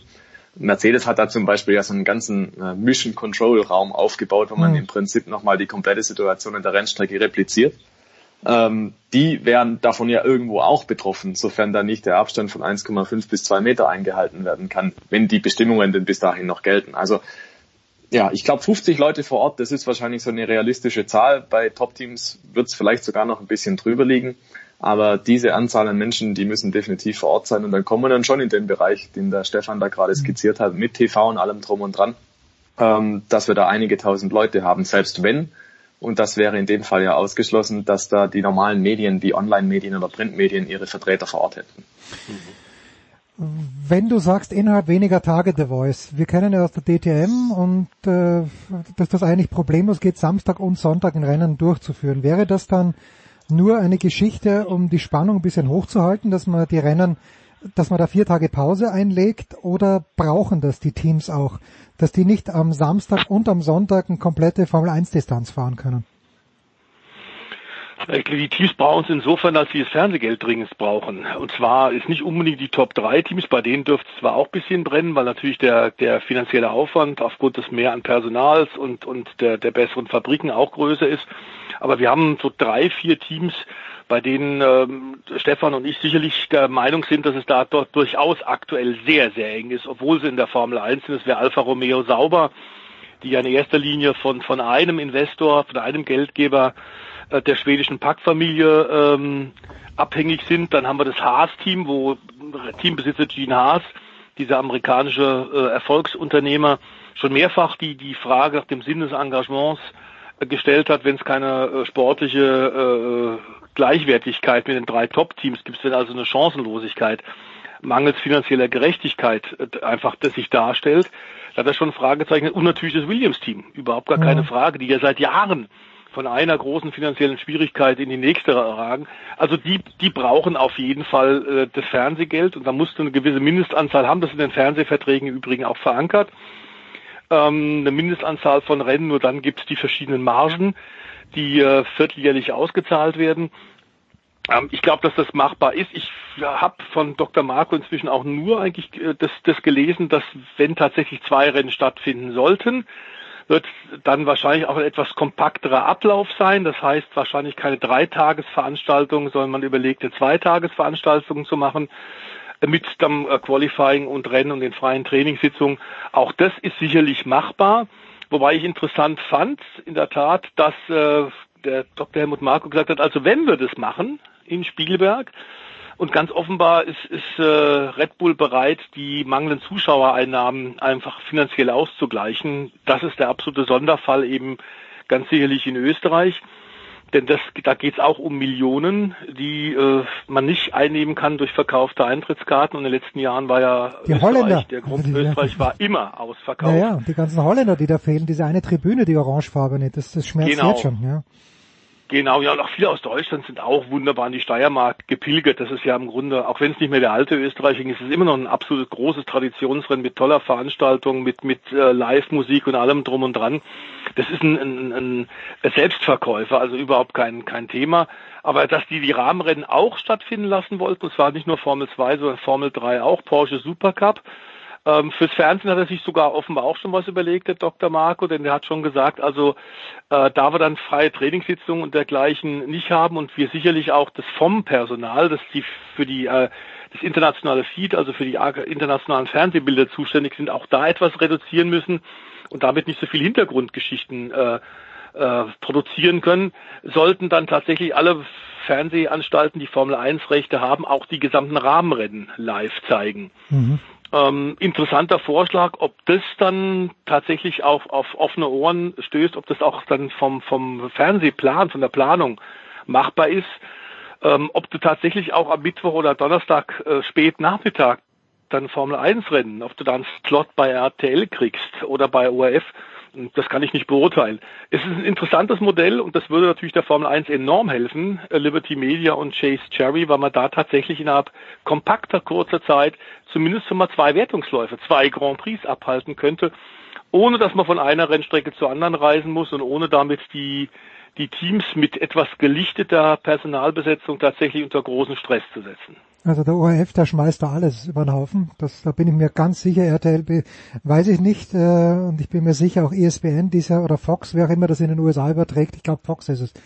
Äh, oder vielleicht sogar Sky. Ich bin mir nicht ganz sicher. Jedenfalls auch, ich bin mir sicher, die, die lechzen so nach, nach Content. Äh, meine Frage war auch ein kleines bisschen, Stefan Eden, dahingehend, ist es technisch überhaupt möglich für ein Formel 1 Auto am Sonntag und am Montag äh, hintereinander wirklich die volle Renndistanz zu fahren oder müssen die Motoren, müssen die Chassis, muss das Auto so hergerichtet werden, äh, dass es eben innerhalb von 24 Stunden nicht geht? Doch, das geht grundsätzlich schon. Also man könnte theoretisch ja auch sagen, man nimmt halt einen anderen Antrieb her und tauscht den aus von Sonntag auf Montag oder von mhm. einem Tag auf den anderen. Das geht auf jeden Fall. Und die Autos werden ja ohnehin revidiert. Das müsste dann halt in relativ kurzem Zeitrahmen passieren. Ähm, Im Prinzip nichts anderes wie von Freitag auf Samstag auf nach dem freien Training, das es ja bis dato immer gab, dass es vielleicht dann aber nicht gibt, aber die Situation ist vergleichbar, würdest halt hergehen und sagen, wir machen halt keinen Park Fermé. Ähm, und äh, du würdest dann halt die Leute an den Autos arbeiten lassen und äh, die Autos wieder so instand setzen, dass es passt. Also Verschleißteile wechseln, Schmiermittel nachfüllen, auftanken und dergleichen mehr, Reparaturen durchführen und das würden die Teams wahrscheinlich machen, einfach auf, aufgrund von Risikovermeidung einfach einen neuen Antrieb rein.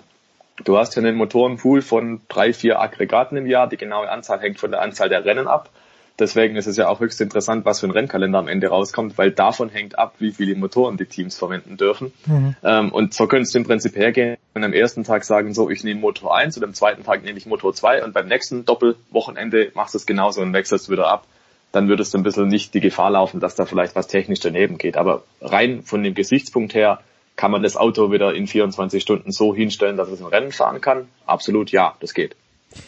Sebastian Vettel, vor ein paar Tagen gab es wohl eine Journalistenrunde, ich habe darüber gelesen in der Süddeutschen Zeitung von äh, dem fantastischen Philipp Schneider und der Voice.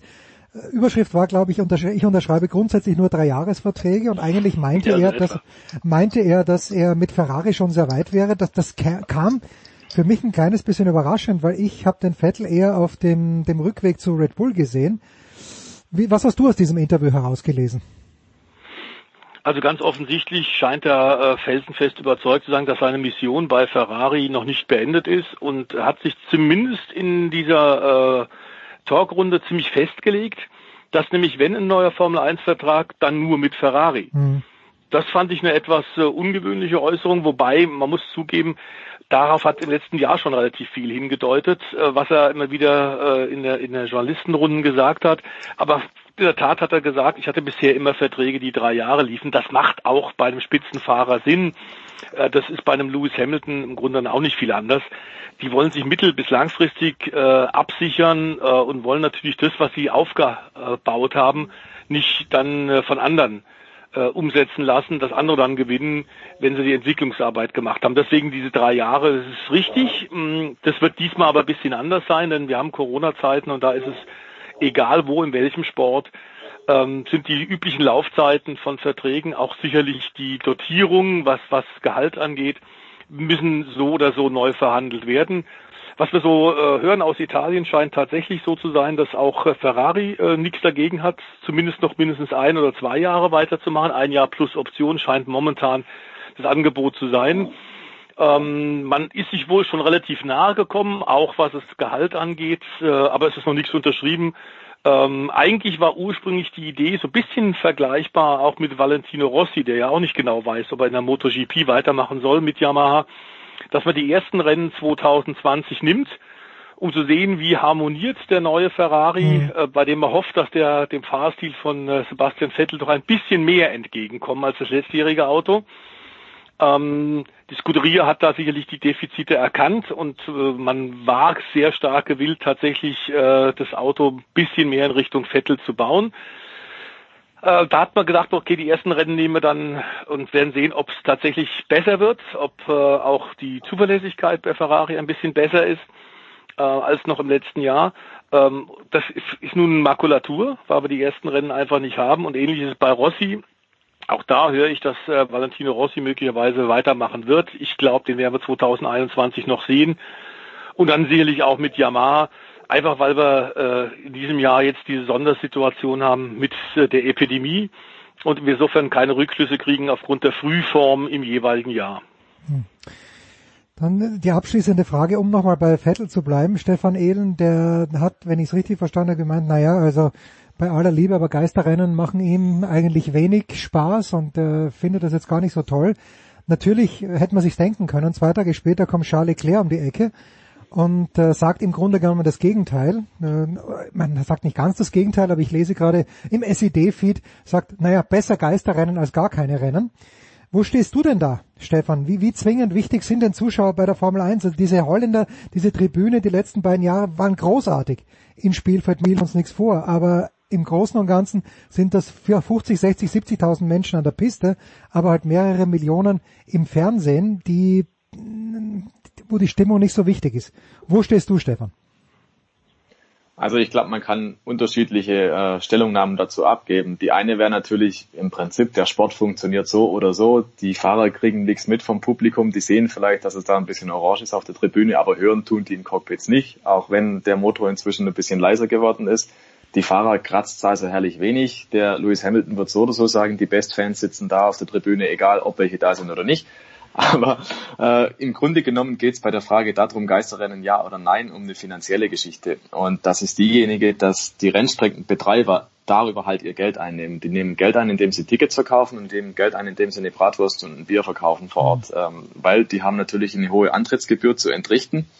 Und äh, die Tickets und dergleichen mehr sind halt ihre Einnahmequelle. Ja, die müssen also irgendwie einzige, versuchen, ja. genau, irgendwie versuchen, diese hohen Ausgaben, die sie haben für ein Formel 1 Rennen, wieder reinzuholen. Und wenn du Tickets verkaufst, dann ist es ein sehr sehr guter Weg. Und wie der Stefan schon sagt, für viele Rennstrecken tatsächlich das einzige. Wenn du jetzt aber ein Rennen ausrichten musst, teures Geld dafür bezahlen, dass die Formel 1 kommt, aber du darfst niemanden reinlassen, mhm. dann ist das ein sehr, sehr großes Defizitgeschäft. Das heißt, im Prinzip ist das jetzt auch eine Situation, da müssen sich die Rennstrecken und die Formel 1 zusammen hinsetzen und sagen, so Freunde, der Vertrag, den wir jetzt haben, der kann nicht gültig sein. Mhm. Ähm, einfach aus, aus Gründen höherer Gewalt steht überall eigentlich drin in der Formel 1, aus, höhere, aus Gründen von höherer Gewalt kann dies und jenes nicht passieren. So ist es jetzt in dem Fall halt eben auch, dass die Rennstrecke im Prinzip dieses Geschäft so nicht machen kann. Also die Formel 1 müsste eigentlich sagen, wir brauchen diese vielen Rennen, um die Teams wirtschaftlich am Überleben zu halten. Und die Rennstrecken müssen sagen, aber wir brauchen eine Absenkung der Gebühren beziehungsweise gar keine Gebühr, um als Rennstrecke wirtschaftlich überleben zu können. Also im Prinzip geht's nur, wenn jeder seine eigenen Ansprüche ein bisschen zurückschraubt, ähm, dass dieser Wettbewerb überhaupt stattfinden kann. Und na klar ist das toll, wenn Fans vor Ort sind. Das macht Stimmung, das macht Atmosphäre, das ist ganz klar. Ähm, als, als Motorsportpurist gibt's nichts Schlimmeres als eine Rennstrecke ohne Zuschauer. Ich erinnere da stellvertretend an Shanghai, wo die riesigen Tribünen traditionell leer bleiben. Manche hat man schon komplett geschlossen, die waren im ersten Jahr voll, als man äh, von der Regierung angeordnet hat, dass da entsprechend voll zu sein hat. Mhm. Und danach waren sie halt äh, weitgehend leer, selbst die Haupttribüne war nicht mehr voll besetzt oder Türkei damals. Da hat man riesige Planen rangekarrt, um die leeren Tribünen zu überdecken. Ja, also Formel 1 ist natürlich ein Fernsehsport, das sagst du völlig zu Recht. Und man hat da immer schon viel dafür getan, dass die Kameras auch so stehen, dass die Tribünen voll sind. Also man hat immer geguckt, dass die Perspektive von der Kamera genauso passt, dass die Ränge als äh, perfekt gefüllt aussehen, dass die Sponsoren ein tolles Bild haben und dass der Eindruck entsteht, volles Haus. Hm. Und ähm, mit diesem Argument kannst du natürlich bei einem Geisterrennen nicht hausieren, das ist ganz klar. Aber wenn es so kommen sollte, dann glaube ich, gibt es auch ein Verständnis dafür bei Sponsoren, bei Partnern und bei allen anderen auch, dann wäre die Situation halt so, wie sie ist. Ich glaube nur, die Formel 1 und da nehme ich auch die MotoGP mit rein, die DTM, jede Top-Serie kann sich nicht erlauben, diese Nummer zu früh steigen zu lassen. Also die große Gefahr ist, glaube ich, tatsächlich, dass man jetzt zu früh sagt, wir machen das. Man ist dann mit 3000 Leuten vor Ort in Spielberg und, zwei und stellt, genau, und stellt dann fest, hoppla, wir haben Infizierte im Fahrerlager. Dann wird ein richtiger äh, Shitstorm reinbrechen über die Formel 1. Wie könnt ihr nur? Warum habt ihr nicht gewartet? Wieso seid ihr jetzt da? Jetzt müssen wir Tests verbrauchen für zweieinhalbtausend Leute, sinnlos und so weiter und so fort.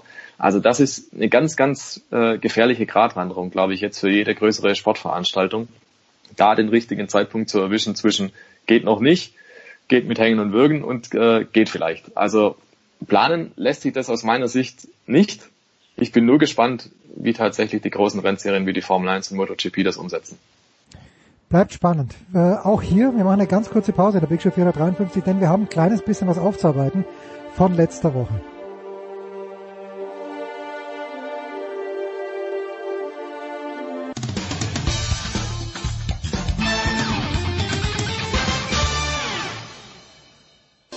This is Christopher Mandor Russo and you are listening to Sports Radio 360. Ja, apropos Stichwort letzte Woche, Big Show 452 war das, jetzt sind wir bei der 453 in der gleichen Runde wie schon vor sieben Tagen mit Stefan Edel und mit Stefan Heinrich und wir sprachen über Kyle Larsen, der sein Cockpit bei Chip Ganassi verloren hat. Äh, während der gesamten Diskussion äh, sind, sind mir zwei Dinge im Magen gelegen, die ich als schlechter Moderator da nicht gesagt habe. Das eine wäre, dass äh, das wurde damals bei Jörg Haider in Österreich vorgetragen, wo er gesagt hat, naja, das mit der anständigen Beschäftigungspolitik wäre ihm nur rausgerutscht. Naja, gut, äh, da hat dann irgendein schlauer Kopf gesagt, rausrutschen kann ja nur, was in einem drinnen ist. Und das andere, mhm. was der was der Jürgen Schmieder mir immer sagt, ist, naja, wenn äh, durch den Namen des Footballteams aus Washington sich die Ureinwohner, die US-amerikanischen, dadurch angegriffen fühlen, dann ähm, ist es ein Grund, diesen Namen zu ändern. Wir, ich lese mal ganz kurz vor, was uns ein treuer Hörer geschrieben haben. Äh, ich muss gestehen, dass mich der Motorsportteil in der aktuellen Big Show etwas verärgert hat. Rassistische Äußerungen werden oft damit heruntergespielt, dass die beschuldigte Person das doch nicht so gemeint habe und ja gar kein Rassist sein. Mag sein, dass sie das nicht ist. Jedoch vertrete ich die Meinung, dass verbal nur herausrutscht, was auch in einem schlummert. Okay. Unabhängig davon, ob nun eine Entlassung in diesem Fall gerechtfertigt ist. Mir fehlte lediglich sehr das Fingerspitzengefühl für diesen Vorfall. Wo soll man anfangen? Ich fand, dass der Stefan Edel die Situation also ausschweifend und gut beschrieben hat. Ähm, äh, haben, haben wir was falsch gemacht? Also ich habe auf jeden Fall was falsch gemacht, weil ich als Moderator diese zwei Punkte hätte vorbringen sollen. Wo fangen wir an? Also ich kann gerne mal anfangen und äh, vielleicht beginnt es einfach damit. Ich meine, wir hätten vorangestellt, dass dieses Verhalten nicht zu tolerieren ist, dass das ganz klar ist, dass da sowas nicht geht. Ähm, vielleicht muss man das nochmal in aller Deutlichkeit sagen. Also natürlich ist diese Äußerung von Kyle Larsen in jedem Fall verwerflich und zu verurteilen. Das hat so nicht zu erfolgen. Ich glaube, worum es uns da letzte Woche auch ging, war die Verhältnismäßigkeit. Mhm. Ja, das ist speziell in Amerika ein No-Go, definitiv. Rassismus hat keinen Platz im Sport, hat Platz nirgendwo. Das ist ganz klar. Ähm, aber in Amerika speziell, glaube ich, haben wir da so eine Form von Bigotterie. Du hast auf der einen Seite die Waffen Lobby, die da extrem mitmischt in Nesca. Auf der anderen Seite alle möglichen zweifelhaften Industrien. Der US-Präsident war zu Gast mit seinen äh, äh, alternativen Fakten und dergleichen mehr. Und dann eben die Situation, dass bei Online-Racing Kai Larsen, ich kann es nur so sagen, was rausrutscht, weil das ist meine Interpretation davon, ja, mhm. dass es in ihm drin war, dass er es gesagt hat, er kannte den Begriff und so weiter und so fort. Und er sagt es dann und die ganze Maschinerie setzt sich so in Gang, Shitstorm und äh, eines kommt zum anderen und alle sind gewissermaßen gezwungen zu reagieren. Und was zumindest mir dabei ein bisschen aufstößt, ist halt, das schaukelt sich so hoch. Vielleicht wäre der ein oder andere gar nicht auf die Idee gekommen, das als Anstoß zu nehmen, weil es vielleicht gar nicht mitgekriegt hätte, weil es vielleicht in seinem Empfinden ähm, jetzt keine, ähm, keine Entlassung rechtfertigen würde oder so. Aber dass es dann tatsächlich sich so aufschaukelt, dass eines zum anderen kommt und dass das der Skandal ist schlechthin, das wage ich mal so als Frage in den Raum zu stellen, ob das denn in der Form tatsächlich gerechtfertigt ist. Also mir kommt so vor, als sei das ganze Ding ein bisschen übertrieben. Es hätte vielleicht andere Formen der Maßregelung auch gegeben, als ihm alles wegzunehmen, also seine komplette Karriere da vor die Wand zu fahren. Ähm, das ist meine Sicht auf die Dinge. Dass es nicht geht, dass es völlig daneben war, steht meiner Meinung nach außer Frage. Ähm, aber hat ja, er selbst doch sofort eingeräumt? Hat er auch eingeräumt. Er hat ja auch eine Entschuldigung dann tatsächlich auch rumgeschickt. Nur da war das Kind natürlich schon im Brunnen gefallen. Ja, es ist so ein bisschen die Perfidie, dass du tatsächlich, ähm, das hatten wir vor einer Woche, äh, lieber Jens, bei dir bei Sportradio ja auch thematisiert, ähm, dass man natürlich, wenn man privat ist, manchmal ein bisschen anders redet, als wenn, wenn du offiziell redest. Er hat ganz offenbar nicht gewusst, dass das jetzt on air geht, dass das jetzt rausgeht und wollte flapsig sein. Ähm, Vergleichbares haben wir tatsächlich auch in, in äh, Europa und äh, in, in, in Deutschland schon bei Sportveranstaltungen gehabt, dass da manchmal was rausrutscht. Dies allerdings, dieses Wort, Niger, ist absolut nicht akzeptabel und das muss im Grunde auch er wissen, ähm, weil kurioserweise ist er nämlich Teil, das ist eine der Bemühungen von Nesca, die aus den Südstaaten kommen, tatsächlich äh, den Rassismus ein bisschen abzuschütteln. Ähm, die hängen ja tatsächlich so ein bisschen im Bible Belt. Dort ist tatsächlich die, die größte Teamansammlung, die meisten Fans in den USA. Und da gibt's auch noch ähm, deutlich viel, viel Rassisten. Ähm, den Ku Klux Klan, der ist durchaus mit, mit vielen, vielen 10.000, 100.000 Leuten, den gibt's immer noch. Also Neska hat da politisch natürlich gesehen, dass sie was tun muss und hatten vor 15 Jahren ein, ein Programm für Diversity aufgelegt, um also Fahrer, die schwieriger haben, ähm, die äh, aus dem Ausland kommen oder internationale Eltern haben, nicht US-Eltern haben, tatsächlich die besser zu fördern. Ein Programm für Vielfältigkeit, könnte man sagen. Und genau aus dem Programm ist kurioserweise Kyle Larsen eigentlich der erste tatsächlich sehr erfolgreiche Pilot, der es bis in den Cup geschafft hat und dort auch zum NASCAR Cup-Sieger werden konnte, noch nicht zum Champion. Aber das Potenzial, da sind sich alle Experten einig, hat er, keine Frage. Kai Larsens Mutter ist eine japanische Amerikanerin. Also insofern äh, ist es natürlich eine Kombination, die äußerst unglücklich war, die ihm irrsinnig leid tut. Und ich denke tatsächlich ähnlich so wie Bubba Wallace, der einzige Afroamerikaner momentan ja im Cup, ähm, die sofort, Kai Larsen hat den Bubba Wallace angerufen am nächsten Tag und haben sie ausführlich sich unterhalten und Bubba Wallace sagt, natürlich geht es überhaupt nicht, dieses N-Wort, so wie es in Amerika heißt, zu benutzen. Mir ist aber klar, Kyle ist kein Rassist. Ähm, die Wortwahl ist zu kritisieren, das weiß er selbst, aber jeder hat eine zweite Chance verdient. Und das, denke ich, gilt auch für Kyle Larsen. Es ist allerdings in Amerika tatsächlich ein sehr, sehr angespanntes Klima. Ähm, das hängt natürlich auch mit dem aktuellen Präsidenten zusammen, der da sehr polarisiert und auch immer wieder gerne Öl ins Feuer gießt. Und ganz offenbar haben da einige Großkonzerne eben jetzt so reagiert äh, bei diesem Zwischenfall, äh, mit Sky Larsen, ähm, dass sie gesagt haben, der fährt für uns nicht mehr.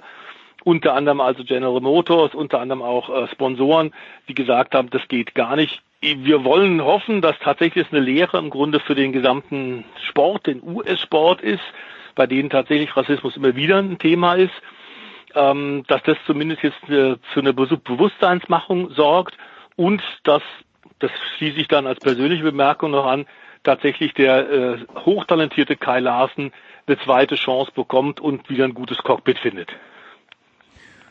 Ja, mehr, mehr kann man dazu oder mehr, mehr können wir dazu nicht sagen, äh, aber ich denke, ich, ich hatte auch letzte Woche schon den Eindruck, dass der Kontext, den äh, der Stefan Ehlen geschaut hat, es soll ja nichts entschuldigt werden, aber ich denke, du hast sehr viel erklärt, auch oder ihr beide habt viel erklärt, eben auch in diesem Zusammenhang.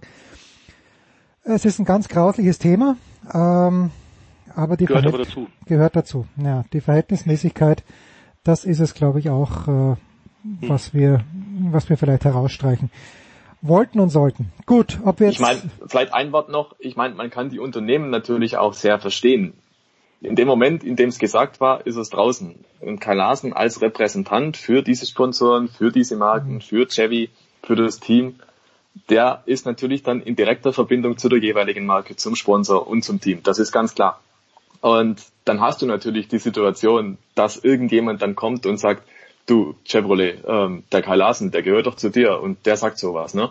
Hm. Ähm, in aller Öffentlichkeit. Wie stehst du dazu? Und du hast keine andere Wahl als Marke, als dich davon zu distanzieren. Und als letztes Mittel der Wahl bleibt eben dann zu sagen, wir trennen alle äh, Ketten, die wir da haben, wir trennen alle Schnüre, die wir zu ihm haben. Ähm, insofern völlig nachvollziehbar. Diesen Schritt müssen sie im Prinzip eigentlich gehen aufgrund der öffentlichen Situation, weil heute alles so transparent ist und weil diese Botschaft eben schon da war. Also wie man es dreht und wendet, es ist nachvollziehbar aus vielen Ecken und Enden, wie die ganze Situation dann sich abgespielt hat. Ja, es ist nur leider so, es lässt sich nicht mehr rückgängig machen aus der Sicht von Kai Larsen. Es ist gesagt worden und damit ist es Realität. Und ja, ob er es gemeint hat oder nicht, spielt letztendlich wahrscheinlich keine Rolle. War es Absicht, ist es ihm rausgerutscht? Keine Ahnung, wie tickt er wirklich? Wir wissen es nicht. Ähm, es ist gesagt worden, jetzt muss er mit den Konsequenzen leben. So ist es nun mal. Nächste Woche wieder erfreulichere Themen. Vielleicht wissen wir schon mehr, was sich in Österreich tut. Äh, vielleicht äh, gibt es auch irgendwie einen Plan zur DTM. Äh, Norris Vielleicht sollten wir aber auch nochmal ganz kurz, ja. wenn ich noch schnell reingreifen ja, ja, darf, nochmal an einen erinnern, wenn wir gerade von Österreich und den kommenden möglichen Doppel-Grand Prix in Spielberg erinnern und sagen, dass das aktuell wieder ein Thema ist. Ähm, letzte Woche hat es dafür keinen Platz gehabt. Das wollte ich jetzt trotzdem noch schnell einflechten, denn wir hatten tatsächlich mal ähm, am, am 13. April war das den 40. Jahrestag äh, des tragischen Todes von einem ganz jungen österreichischen mhm. Talent, Markus Höttinger, der bei einem Formel-2-Rennen in Hockenheim tödlich verunglückt ist, unter ganz blöden äh, Umständen.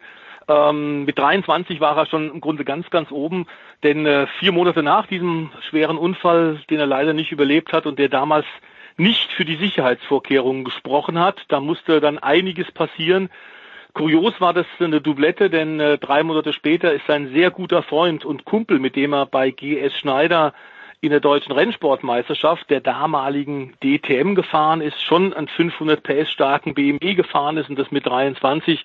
Hans-Georg Bürger, äh, die sind beide zusammen bei GS Racing aus äh, Freiburg gefahren und sind gemeinsam im Übrigen auch in der Formel 2 Europameisterschaft gefahren. Beide waren also schon auf dem Weg in Richtung Formel 1 und beide sind mit drei Monaten Abstand bei jeweils kuriosen Umständen tödlich verunglückt in einem Formel 2 Auto.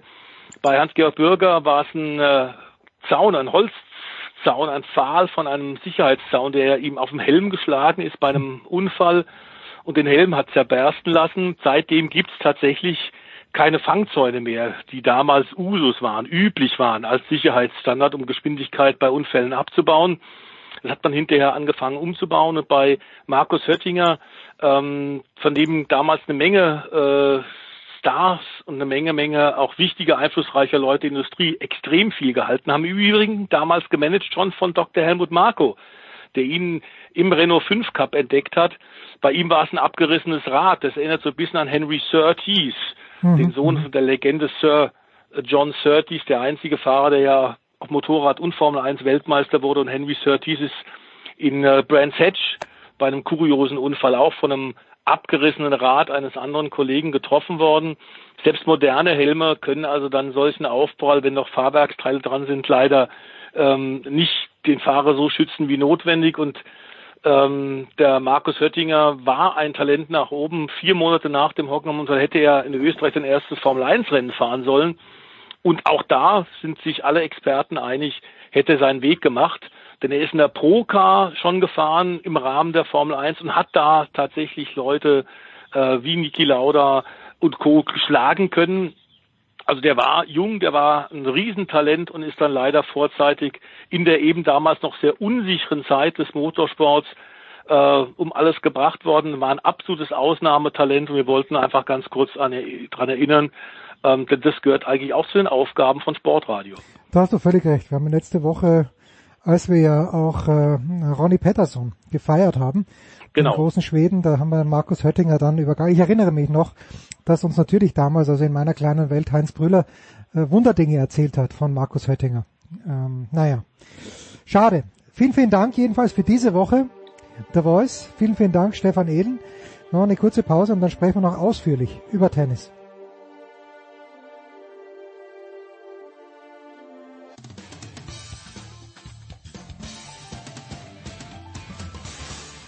Servus, das ist Linus Strasser und ihr hört Sportradio 360.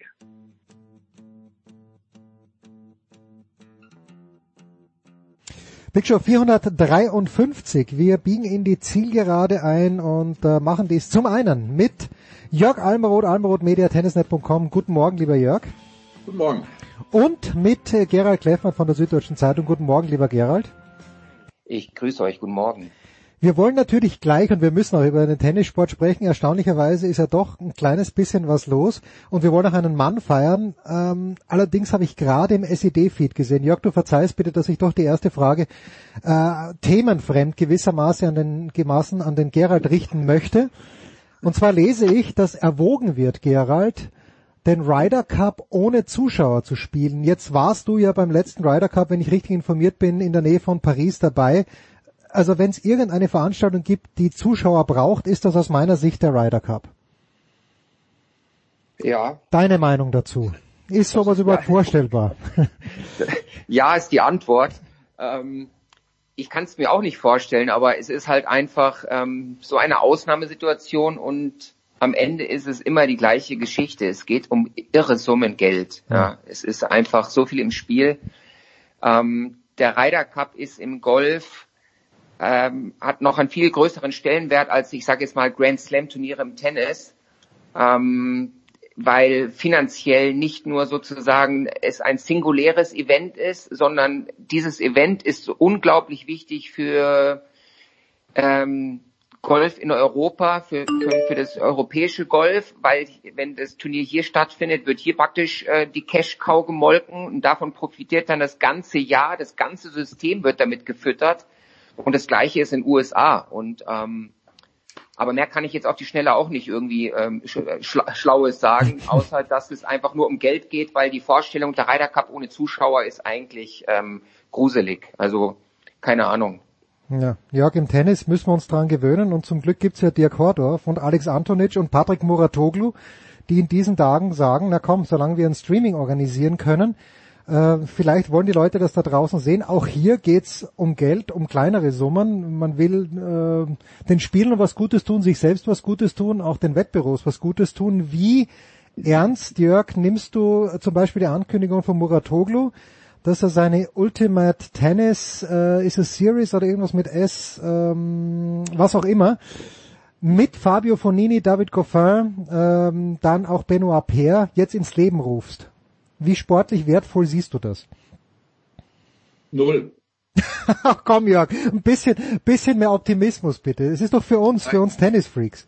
Ja, ja, gut. Also wie gesagt, ich äh, sehe das natürlich sehe es aus der aus der Perspektive der äh, naja gut der Tennisindustrie oder wie man denkt, der Tennis-Community als zaghaftes aller zaghaften äh, Hoffnungszeichen, äh, wiewohl ich mir im Moment noch nicht vorstellen kann, wie, wie die Reisetätigkeit von David Goffin nach Frankreich, beziehungsweise Fabio Fognini aus Italien äh, da an die französische Südküste aussehen kann. Das ist, glaube ich, durch die Reiserestriktionen, äh, glaube ich, gar nicht möglich. Ähm, wie gesagt, ich, es gibt, es gibt jetzt den, den, den, den, ich könnte, ich könnte jetzt offiziös daherkommen und sagen, ja, bin, bin da auch irgendwie froh. Ich, ich für mich, für mich kommt das äh, irgendwie alles noch zur, zur Unzeit, äh, weil, weil es einen Eindruck vermittelt, den ich selbst persönlich einfach nicht teile, dass das irgendwie schon so vorbei ist und man, äh, ja, wie gesagt, damit anfangen kann. Denn äh, Fakt ist ja auch hinter äh, wird, wird man alle, alle Bedingungen jetzt tatsächlich so einhalten können?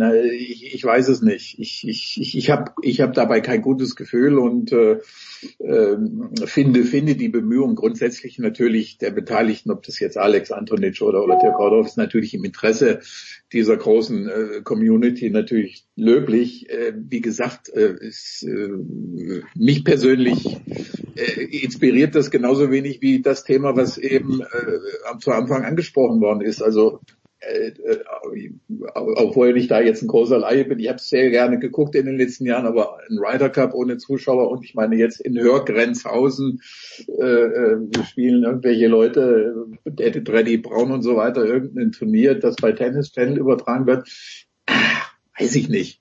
Hm. Ich guck's mir nicht an. Ja. Gerhard, du hast ja, glaube ich, mit Dirk Hordorf gesprochen, hast in der Süddeutschen Zeitung am Dienstag drüber geschrieben. Das ist natürlich schon auch für Spieler, die ab, äh, abseits der Top 100 sind. Es geht auch hier, es geht um den Broterwerb in erster Linie, oder sehe ich das falsch?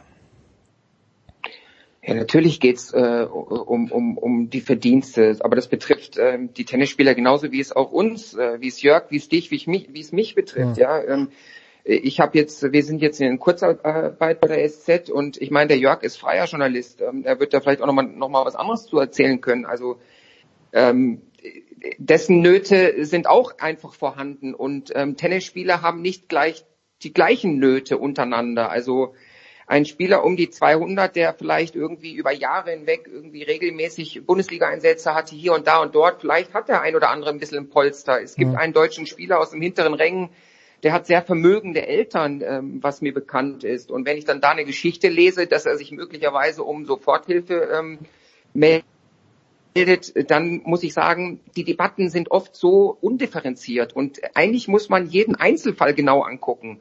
Per se zu sagen, alle äh, jenseits der 100 geht es schlecht, ähm, ich glaube, das trifft nicht so zu. Es geht vielen tatsächlich nicht gut und, und, und viele haben vielleicht auch tatsächlich auch Ängste und das muss man alles komplett ernst nehmen, ja. aber am Ende muss man wahrscheinlich tatsächlich sich jede einzelne Situation ein bisschen genauer angucken und schauen, Leute, wie kommt ihr klar? Und ähm, ich habe Hochachtung vor Dustin Brown zum Beispiel. Ich finde, er hat eine überragende Karriere aus einem sehr merkwürdigen Talent, das irgendwie, er hat ja Riesentalent und gleichzeitig auch nicht. Das ist ja so verblüffend. Und er hat, war immer auf sich alleine gestellt und er hat eigentlich, eigentlich unglaublich viel rausgeholt. Und ich bin sicher, er ist auch ganz gut damit umgegangen, mit dem, was er verdient hat. Und, aber ich zähle ihn auch nicht zu denen, wo ich sage, äh, wenn der jetzt mal sechs Monate nicht spielen kann, dann, dann hat er keine Bleibe mehr. Also, ähm, wie gesagt, ähm, ich finde die ganze Situation, manchmal überfordert sie mich auch so, wie ich sie selber so zu beurteilen habe. Ja. Ähm, ich habe manchmal das Gefühl, ich weiß einfach gar nichts. Ja, ist jetzt ein bisschen in, in, in äh, ja, wie soll ich sagen, ein Burner-Argument, aber ähm, ich finde, beurteilen alle so viel, so schnell über andere, dass ich ähm, da manchmal selber sage, nee, nimm mich mal selber zurück mit dem Urteil. Hm. Jörg, du kannst gerne dazu noch was anfügen, aber eine, ja. eine Anmerkung vielleicht auch noch gleich äh, über diesen geplanten Hilfsfonds, der ja auch von Dirk Hordorf ein kleines bisschen mit angestoßen wurde, aber wo Djokovic jetzt rausgekommen ist, hat gesagt, ja, die Top 5, glaube ich, 30.000, dann 5 bis 10, 25.000 und dann bis zum Platz 100, das äh, habe ich mir aufgeschrieben, das ist der italienische Sportskamerad Caruso, der ist auf Platz 100, der soll noch 5000 zahlen und dann ab Platz 250 sollen die Spieler bis zu Platz 700 und Spielerinnen jeweils 10.000 Dollar bekommen es dünkt mich willkürlich, aber ich denke mir dann, naja, besser als nix. Was denkst du dir, Jörg?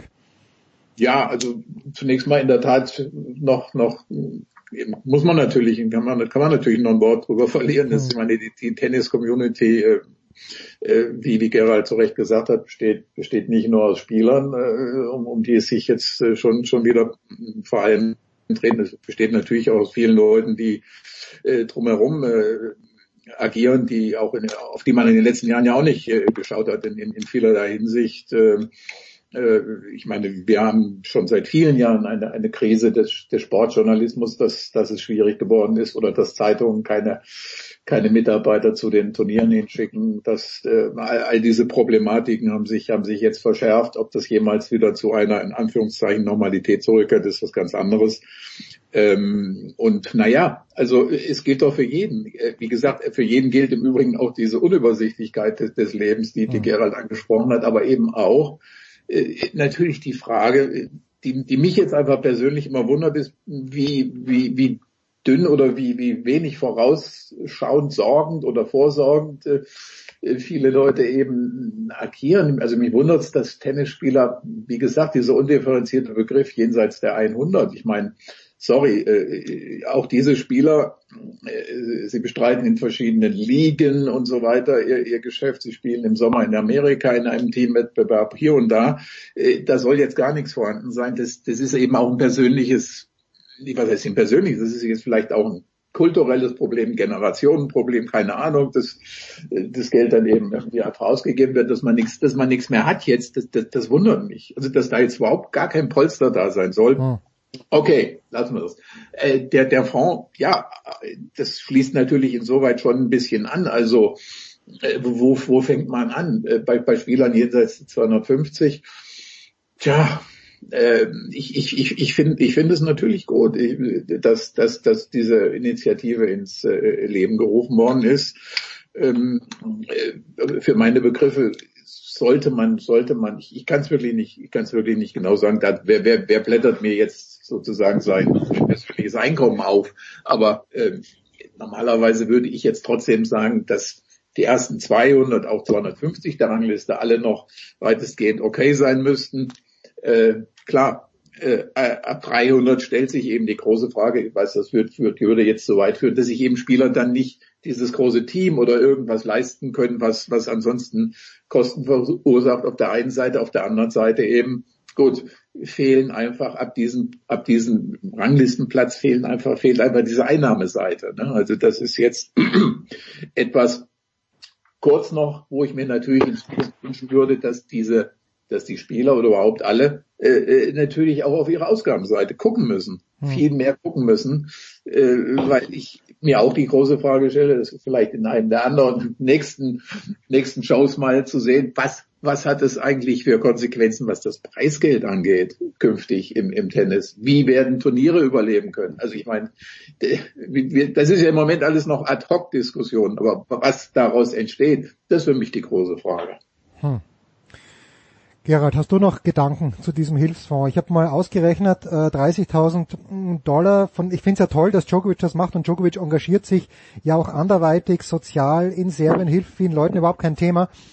Nur das sind 0,2 Prozent seines Jahreseinkommens von äh, des Jahres 2019. Ähm, müssen oder sollten wir ihn trotzdem belobigen? Ich würde ihn sogar loben dafür. Der tut wenigstens was, auch wenn ihm das finanziell nicht wehtut. Aber ich weiß genauso wenig, äh, ich bin auch komplett unsicher in diesen Tagen. Hilf mir, Gerald. ich versuche es. Ähm lieber Jens. Ähm, ich glaube, wir leben ja in einer Zeit, in der es ja nicht nur darum geht, das Richtige zu tun, sondern das Richtige soll ja auch noch immer noch möglichst gerecht sein. Es gibt ein ganz großes Bemühen der Gerechtigkeit. Die Leute haben immer mehr ein, ein politisches Gerechtigkeitsempfinden und ähm, dieser Vorstoß von Djokovic ähm, jetzt sozusagen über anteilig von, von oben nach unten, dass die Topspieler in einen Topf einzahlen, ist ja per se erstmal ähm, würde ich auch sagen, eine gute Maßnahme. Bei genauerer Betrachtung aber gibt es natürlich schon irgendwie so ein Gefühl, dass ich mir, wenn ich ein Spieler wäre, der gerade, sagen wir mal, seit einem Jahr oder einem halben Jahr in die Top 100 reingerutscht ist, auf einmal auf 90 steht, hm. 21 Jahre alt ist, Karrierepreisgeld ist äh, 280.000 äh, Dollar und ähm, auf einmal heißt es dann, jetzt zahlst du bitte aber auch fünf, fünf Riesen in den Topf ein und ähm, da vorne sind halt drei, die haben zusammen, ähm, was haben sie, wenn wir mal überschlagen? 350, 350 Millionen wahrscheinlich. 350 Millionen und wenn du dann noch noch die ganzen äh, Sponsoring, dann die, die sind ja alles, die sind ja der Federer geht Richtung Milliarde und ja, das haben die auch verdient. Ja, das ist hm. ihr Geld und äh, das ist natürlich schief zu sagen, ja gut, die sind reich und ähm, da müssen sie mehr zahlen. Ja, das ist genauso wie wenn man, man kann ja von Leuten schwer verlangen, Spende bitte. Ja, du hast doch Geld, Spende bitte. Das ist die Freiheit eines jeden selber.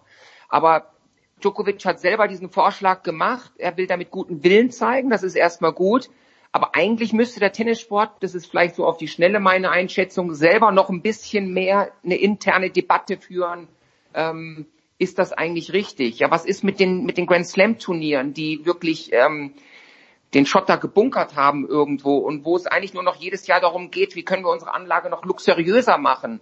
Um jetzt vielleicht noch mal kurz das Thema dann abzuschließen, das, was mich grundsätzlich äh, unglaublich verblüfft in dieser äh, Dimension ist, wie der Profisport per se, auch der Fußball, komplett auf Kante genäht ist. Ja. Also man hat das Gefühl, die können irgendwie gerade, die können jetzt keine zwei Monatsmieten mehr bezahlen, dann bricht alles zusammen. Und Nein, das ist ja die Frage. Das, das ist ja, das ist in der Tat die, die Frage ist ja, will, will der Fan, der aus meiner Sicht schon wirklich vorher äh, ja in einer Art und Weise irgendwie ja mit also mit mit nicht Augen links Augen rechts ins Stadion gelaufen ist und und und und äh, das System alimentiert hat das ja, weiß ich nicht, 200, 300 Millionen Transfers zugelassen hat, äh, wird, wird er das in Zukunft auch noch tun, wenn wenn es ihm selber finanziell einfach schlecht geht? Und, und, und wenn man jetzt feststellt, dass all das, all diese Summen, diese Inflation der, der Fernsehrechte und so weiter und überhaupt der Einnahmen nicht reicht, um den Betrieb auch nur ein paar Wochen aufrechtzuerhalten, sodass alle rumjammern und jetzt Geisterspiele fordern, weil sie weiß ich nicht, Schalke 04 irgendwie am 2. Mai sozusagen die Deadline ist, um zu kollabieren. Ich meine, echt, ich, ich, ich begreife das überhaupt nicht. Also, und um noch kurz zu sagen, natürlich ist die Frage auch im Tennis, wird es in Zukunft, dass diese Debatte muss, glaube ich, in Gang kommen, muss es jetzt wirklich sein, dass also der Sieger eines Grand Slam Turniers vier Millionen Euro irgendwie oder sowas erhält. Und äh, ja, also äh, die, die natürlich weiß ich nicht, hier im, im, zu Jahresbeginn nach Australien fahren, nicht wissen, ob sie sich qualifizieren können und so weiter. Äh, klar, das ist jetzt, hört sich, äh, es ist ungerecht. Ne? Äh, aber die, die, die, die jetzt in der Qualifikation scheitern und da vielleicht fünf, sechs oder zehn, zwölftausend Dollar kriegen, aber weiß ich nicht, die Hälfte oder drei Viertel davon für die Reisekostenbrandschaft, also gar nichts haben, mehr oder weniger, äh, ist das, ist das gerecht? Also, oder, ich meine, für mich nicht. Ja. Kein Zweifel. Ach, schwieriges Thema. Wir machen eine ganz kurze Pause, wenn ihr beide noch ein paar Minuten Zeit. Wir müssen einen Mann feiern. Ich will ihn feiern. Eines meiner großen Jugendidole. Jörg hat ihn öfter getroffen. Gerald möglicherweise auch in Stuttgart vor ein paar Jahren. Das werden wir gleich eruieren.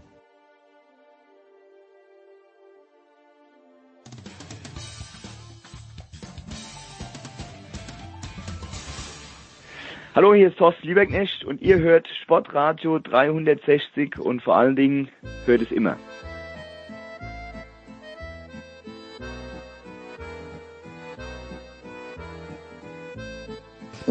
Die Zielgerade der Big Show 453 hat heute doch zwei Kurven, denn jetzt äh, wollen wir mal weg von, vom wirklich traurigen, vom verwirrenden, vom unübersichtlichen Alltag. Wir gehen hin zu einem Mann, der am kommenden, ich muss mal kurz nachrechnen, es müsste der kommende Mittwoch sein, also vor Ausstrahlung der Big Show 454, seinen 50.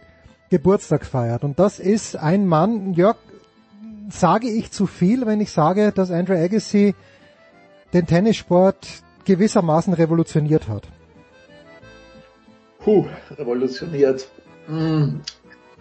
Das weiß ich nicht. In jedem Fall war er, denke ich mal aus meiner eigenen Erfahrung, neben, neben Boris Becker wahrscheinlich die, die schillerndste Figur, äh, die, die das Tennis, äh, wie gesagt, für mich selber jetzt eben auch äh, hervorgebracht hat, auch aus diesen Widersprüchlichkeiten, die seine Karriere begleitet haben und die, die er selber ja auch noch mal später in seiner äh, Autobi oder in seiner Biografie äh, dann dargelegt hat. Äh, also ich meine, ich habe so viele Agassiz erlebt, äh, dass es, dass es wirklich, dass es verwirrend ist. Und wenn man wenn man guckt, äh, so eine so eine Figur wie ihn gibt es heute weit und breit im, im, im Tennis eigentlich nicht mehr. Gerald, meine erste Erinnerung ist irgendein Hallenturnier, ich weiß nicht mehr, was es ist, aber da ist plötzlich Agassi mit seiner Jeans, mit seinen langen Haaren, von der wir, wir jetzt ja wissen, dass die fake waren und der knallt, der, der spielt die jede Vorhand im Grunde genommen im Flug, weil er, weil er abhebt. Also für mich war das, es war ein Erweckungserlebnis, als ich den das erste Mal gesehen habe, weil davor war die Bäckerfaust schon das größte aller Gefühle an Emotionen und dann kommt jemand wie Agassi daher und, und fliegt über den Platz. Ich war flashed, Gerald. Wie ging's dir mit dem jungen Agassi?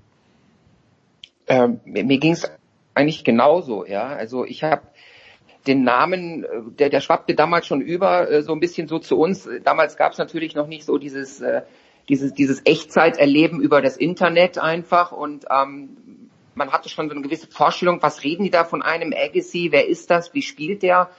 Und ich kann mich auch an dieses Turnier in äh, in USA erinnern, bei dem ich sozusagen die ersten Bilder gesehen habe. Ich glaube, da hat er auch so noch dieses berühmte abgeschnittene Jeans-Short getragen oder sowas ähnliches. Hm. Und ähm, was ich, was bei mir so hängen geblieben ist, ist einfach so dieses, diese Radikalität im Offensivspiel, dass der auf jeden Ball gefühlt voll draufgegangen ist mit der Rückhand. Und das war so, als, als wäre sein Spiel immer in Zeitraffer irgendwie so ein bisschen abgelaufen. Also da war eine, ein anderer Speed drin in allen seinen Bewegungen. Nur hat er ja auch eher, dadurch, dass er so diese Trippelschritte hatte, kleinere Schritte machte, ein bisschen hektischerer Typ ist. Dagegen waren noch so die anderen, so Becker, Edberg, da wirkt, die wirkten eher fast schon bedächtig dagegen, gegen hm. diesen Spielstil. Und ich finde, in dem Punkt hat er schon so eine Art von Revolutionchen in das Tennis reingebracht. Das ist nämlich so eine ganz andere, ich sage jetzt mal aggressivere Spielweise war, einfach mehr im Platz stehen, draufgehen. Ähm, das war, also das war für das Tennis natürlich ein großer Moment und ähm, zu Recht, wie Jörg sagt, eigentlich auch einer, der das Tennis so beeinflusst hat wie ganz wenige Spieler auf dem Niveau. Das wäre jetzt spielerisch auch, äh, Jörg, was mir aufgefallen ist, da fällt mir vielleicht Jim Curry ein, aber ansonsten hat Agassi vielleicht das begründet, wo man jetzt auch immer sagt, naja, man muss den Nadal von der Linie wegkriegen, weil wenn Nadal an der Grundlinie spielen kann oder auch Djokovic, dann ist er nicht zu bezwingen. Also Agassi dünkte mich doch als ein Spieler, vielleicht wirklich neben Courier, der damit begonnen hat, diese Grundlinie bis aufs Messer zu verteidigen.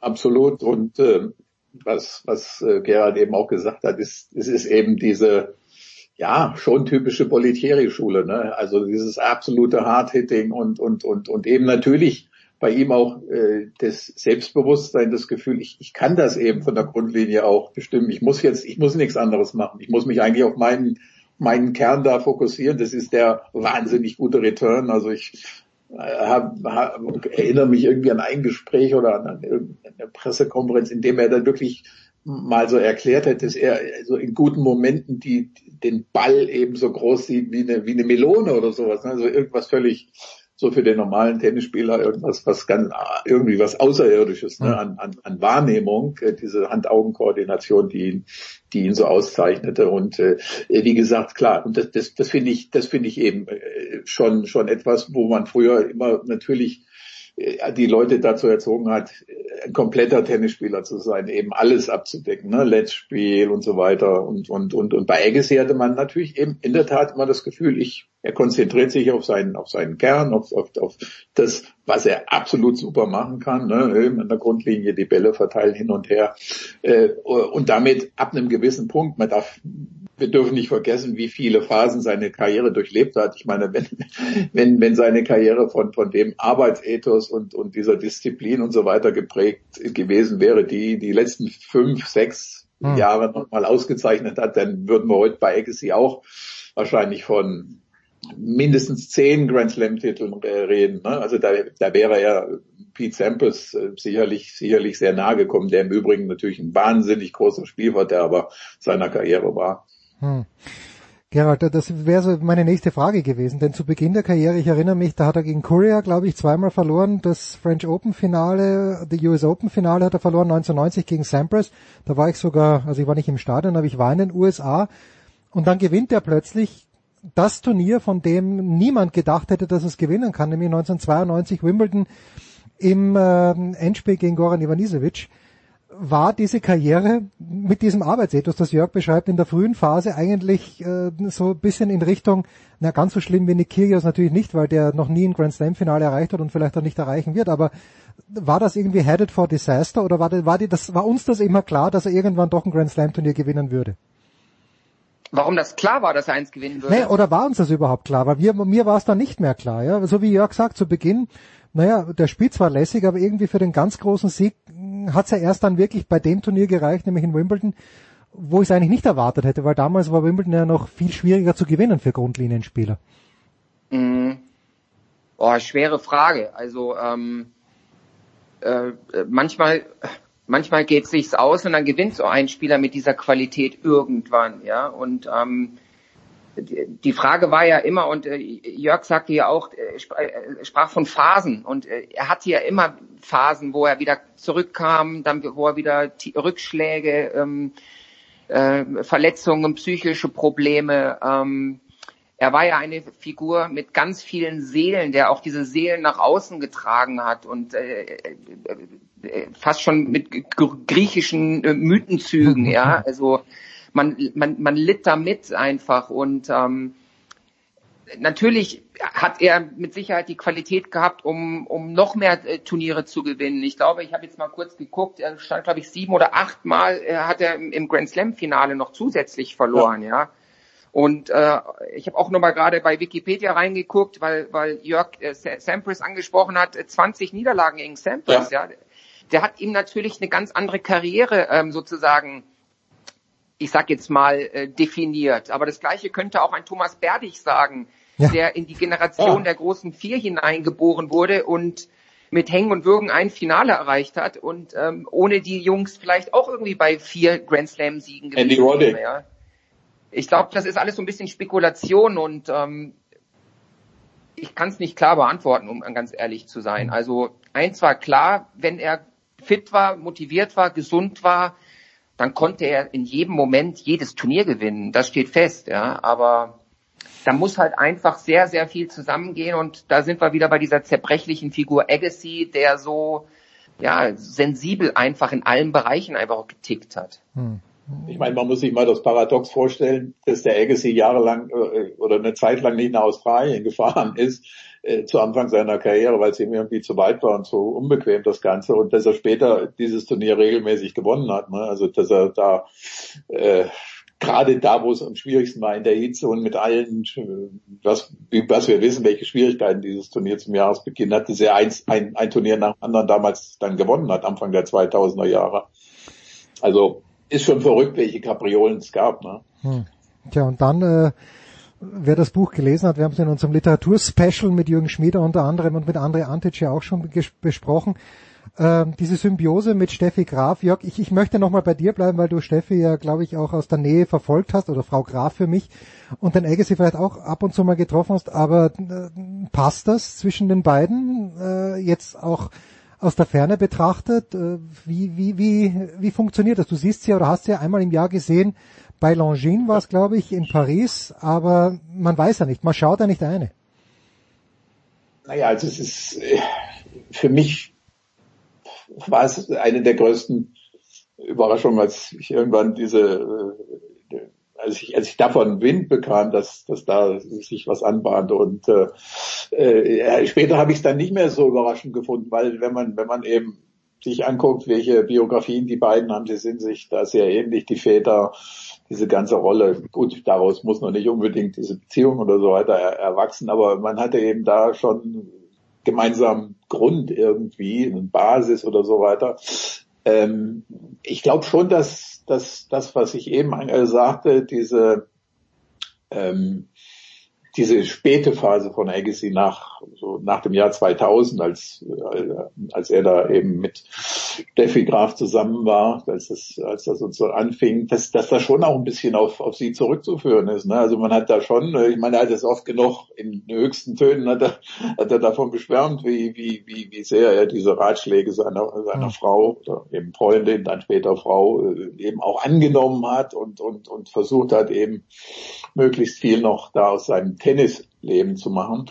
Ähm, ja, also jedenfalls etwas ganz anderes, als wenn man sich die Phase anguckt, die vor diesem Jahr 99 lag, äh, insbesondere eben zwischen 97, 98, der Abschied da vom Tennis mehr oder weniger und die Verspottung als Burger King of Tennis und, und so weiter. Ich meine, hat es das, muss man, muss man einfach nochmal, er war, er war Platz 141 der Weltrangliste, mhm. war nach dem Sieg bei den French Open wieder die Nummer eins. Äh, wann, ich weiß es nicht, gab es jemals etwas Vergleichbares?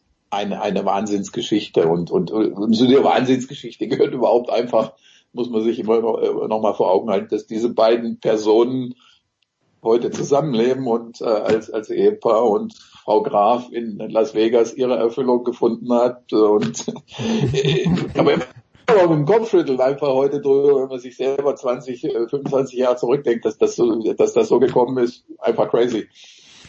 Ja, und äh, abschließend, Gerhard, vielleicht noch, äh, was mich natürlich auch interessiert hier an Agassi ist, dass er es doch mehrmals versucht hat, als Coach auf der ATP Tour. Es war ja damals vor drei Jahren, war es glaube ich bei den French Open, als er mit Djokovic oder was vor zwei Jahren. Dann jetzt als, als Fernuniversitätscoach im Grunde genommen für Dimitrov vergangenes Jahr bei den US Open. Aber so richtig äh, spüre ich von Weitem nicht das Drängen, dass Agassi da zwingend mit irgendjemand 20, 25 Wochen auf der Tour unterwegs sein muss. Mir, mir kommt es eher so vor, naja, der Berater gerne, aber so richtig Commitment möchte er keines mehr eingehen. Wie ist deine Fernwahrnehmung, Gerald? Ja, das, das denke ich auch so. Ich war ja auch damals dabei, als er dann ähm, in Paris aufschlug mit Djokovic und Franzosen liebten ihn auch. Er war ein Riesenthema und ähm, es, es, es war immer gleich eine andere Art von Aura irgendwie, wenn er irgendwo auf dem, auf dem Court stand und wenn er nur in der Ecke stand und mit seinem mit seinem äh, schiefen Rücken und ähm, kann sich ja ganz schlecht bewegen inzwischen, ja, ähm, wenn er da einfach nur stand und den Ball, zu, Ball zuwarf. Aber ähm, ja, was weiß ich gar nicht, was ich, was ich, was ich gerade sagen wollte. Ähm, hilf mir nochmal ganz kurz. Ja, die, die, die Dedication, die ist vielleicht nicht. Ach, genau, ja, die Dedication. Ähm, ich glaube, das spricht ähm, das spricht für ihn im Sinne von, dass eben er einfach einen anderen Horizont hat, einen mhm. anderen Lebenshorizont. Ja, ähm, er ist nicht einer, der sagt, ich, ich widme mein Leben jetzt einem anderen Spieler oder ich will mich als Trainer profilieren, so wie es zum Beispiel Boris Becker ganz stark ähm, in der Zusammenarbeit mit, mit Djokovic verspürt hat. Das war für ihn ein Step auf die Bühne, wo er sich so ein bisschen wieder wie früher in der Manege fühlte und mhm. er wollte es der Welt beweisen. Und ich würde jetzt mal annehmen, Agassi will niemandem irgendwas groß beweisen, außer vielleicht dann tatsächlich dem Spieler irgendwo helfen. Hm. Er hat ja auch, ich will jetzt nicht sagen ein Helfersyndrom, aber er, er, er hat eine ganz große Sehnsucht danach, geliebt zu werden und anderen dadurch auch zu helfen. Das ist auch so ein, ein sehr empathischer Mensch, das, das würde ich jetzt mal annehmen. Und ich glaube, dass ähm, man aber in diesen Spitzenbereichen solche Jobs wirklich auch nur machen kann, wenn man wirklich so, wie du, wie du gerade gesagt hast, so eine komplette Dedication hat und so immer dabei ist und auch mhm. immer dem Spieler im Nacken ist die ganze Zeit. Wenn man dem ein bisschen mehr lange Leine lässt, ähm, dann leidet schon wieder die Zusammenarbeit in irgendeiner Weise. Spitzensport ist auch eine tägliche Arbeit und wenn er das nicht leisten kann, dann wird er nie als Trainer sozusagen vielleicht die Rolle einnehmen, die man vielleicht gerne sehen würde von einem Mann mit diesen Fähigkeiten und, und, und Erfahrungen, die er weitergeben könnte. Schön, schön. Also ich war, ich bin immer noch ein großer Fan. Ich finde es auch irgendwie großartig, dass er sich zurückgezogen hat und nur dann zurückkommt, wenn er was gescheit machen möchte und dann halt vielleicht schnell erkannt hat, okay, das ist jetzt nichts für mich. Ähm, Andrew Agassi. Kauft euch, wer es noch nicht hat. Ja, bitte, bitte, Jörg eine schöne Einstellung im Übrigen, wenn man die letzten Worte jetzt dann nochmal Wort für Wort nimmt zu der, zum, zum Großen und Ganzen. Zum Großen und Ganzen, ja. Äh, dann haben wir doch ein, eine, ein einigermaßen rundes Ende gefunden. Wer es noch nicht hat, dieses Buch, kauft euch bitte. Es ist mithin, ich habe natürlich jetzt nicht viele, nicht alle, schon gar nicht alle Sport, Sportlerbiografien gelesen, aber dieses Buch Open ist so fantastisch geschrieben von J.R. Moringer. Es ist großartig, holt euch das. Das war die Big Show 453. Danke Gerald, danke Jörg, dass ihr noch länger Zeit gehabt habt. Aber der Andre war es uns wert. Wir hören uns wieder nächste Woche. Na, wir hören uns bei den Dailies wieder, aber nächste Woche mit der Big Show 454. Das war die Big Show auf sportradio360.de. Folgen Sie uns auf Twitter, klicken Sie den Gefällt mir Button auf unserer Facebook-Seite und abonnieren Sie uns via RSS-Feed oder auf iTunes.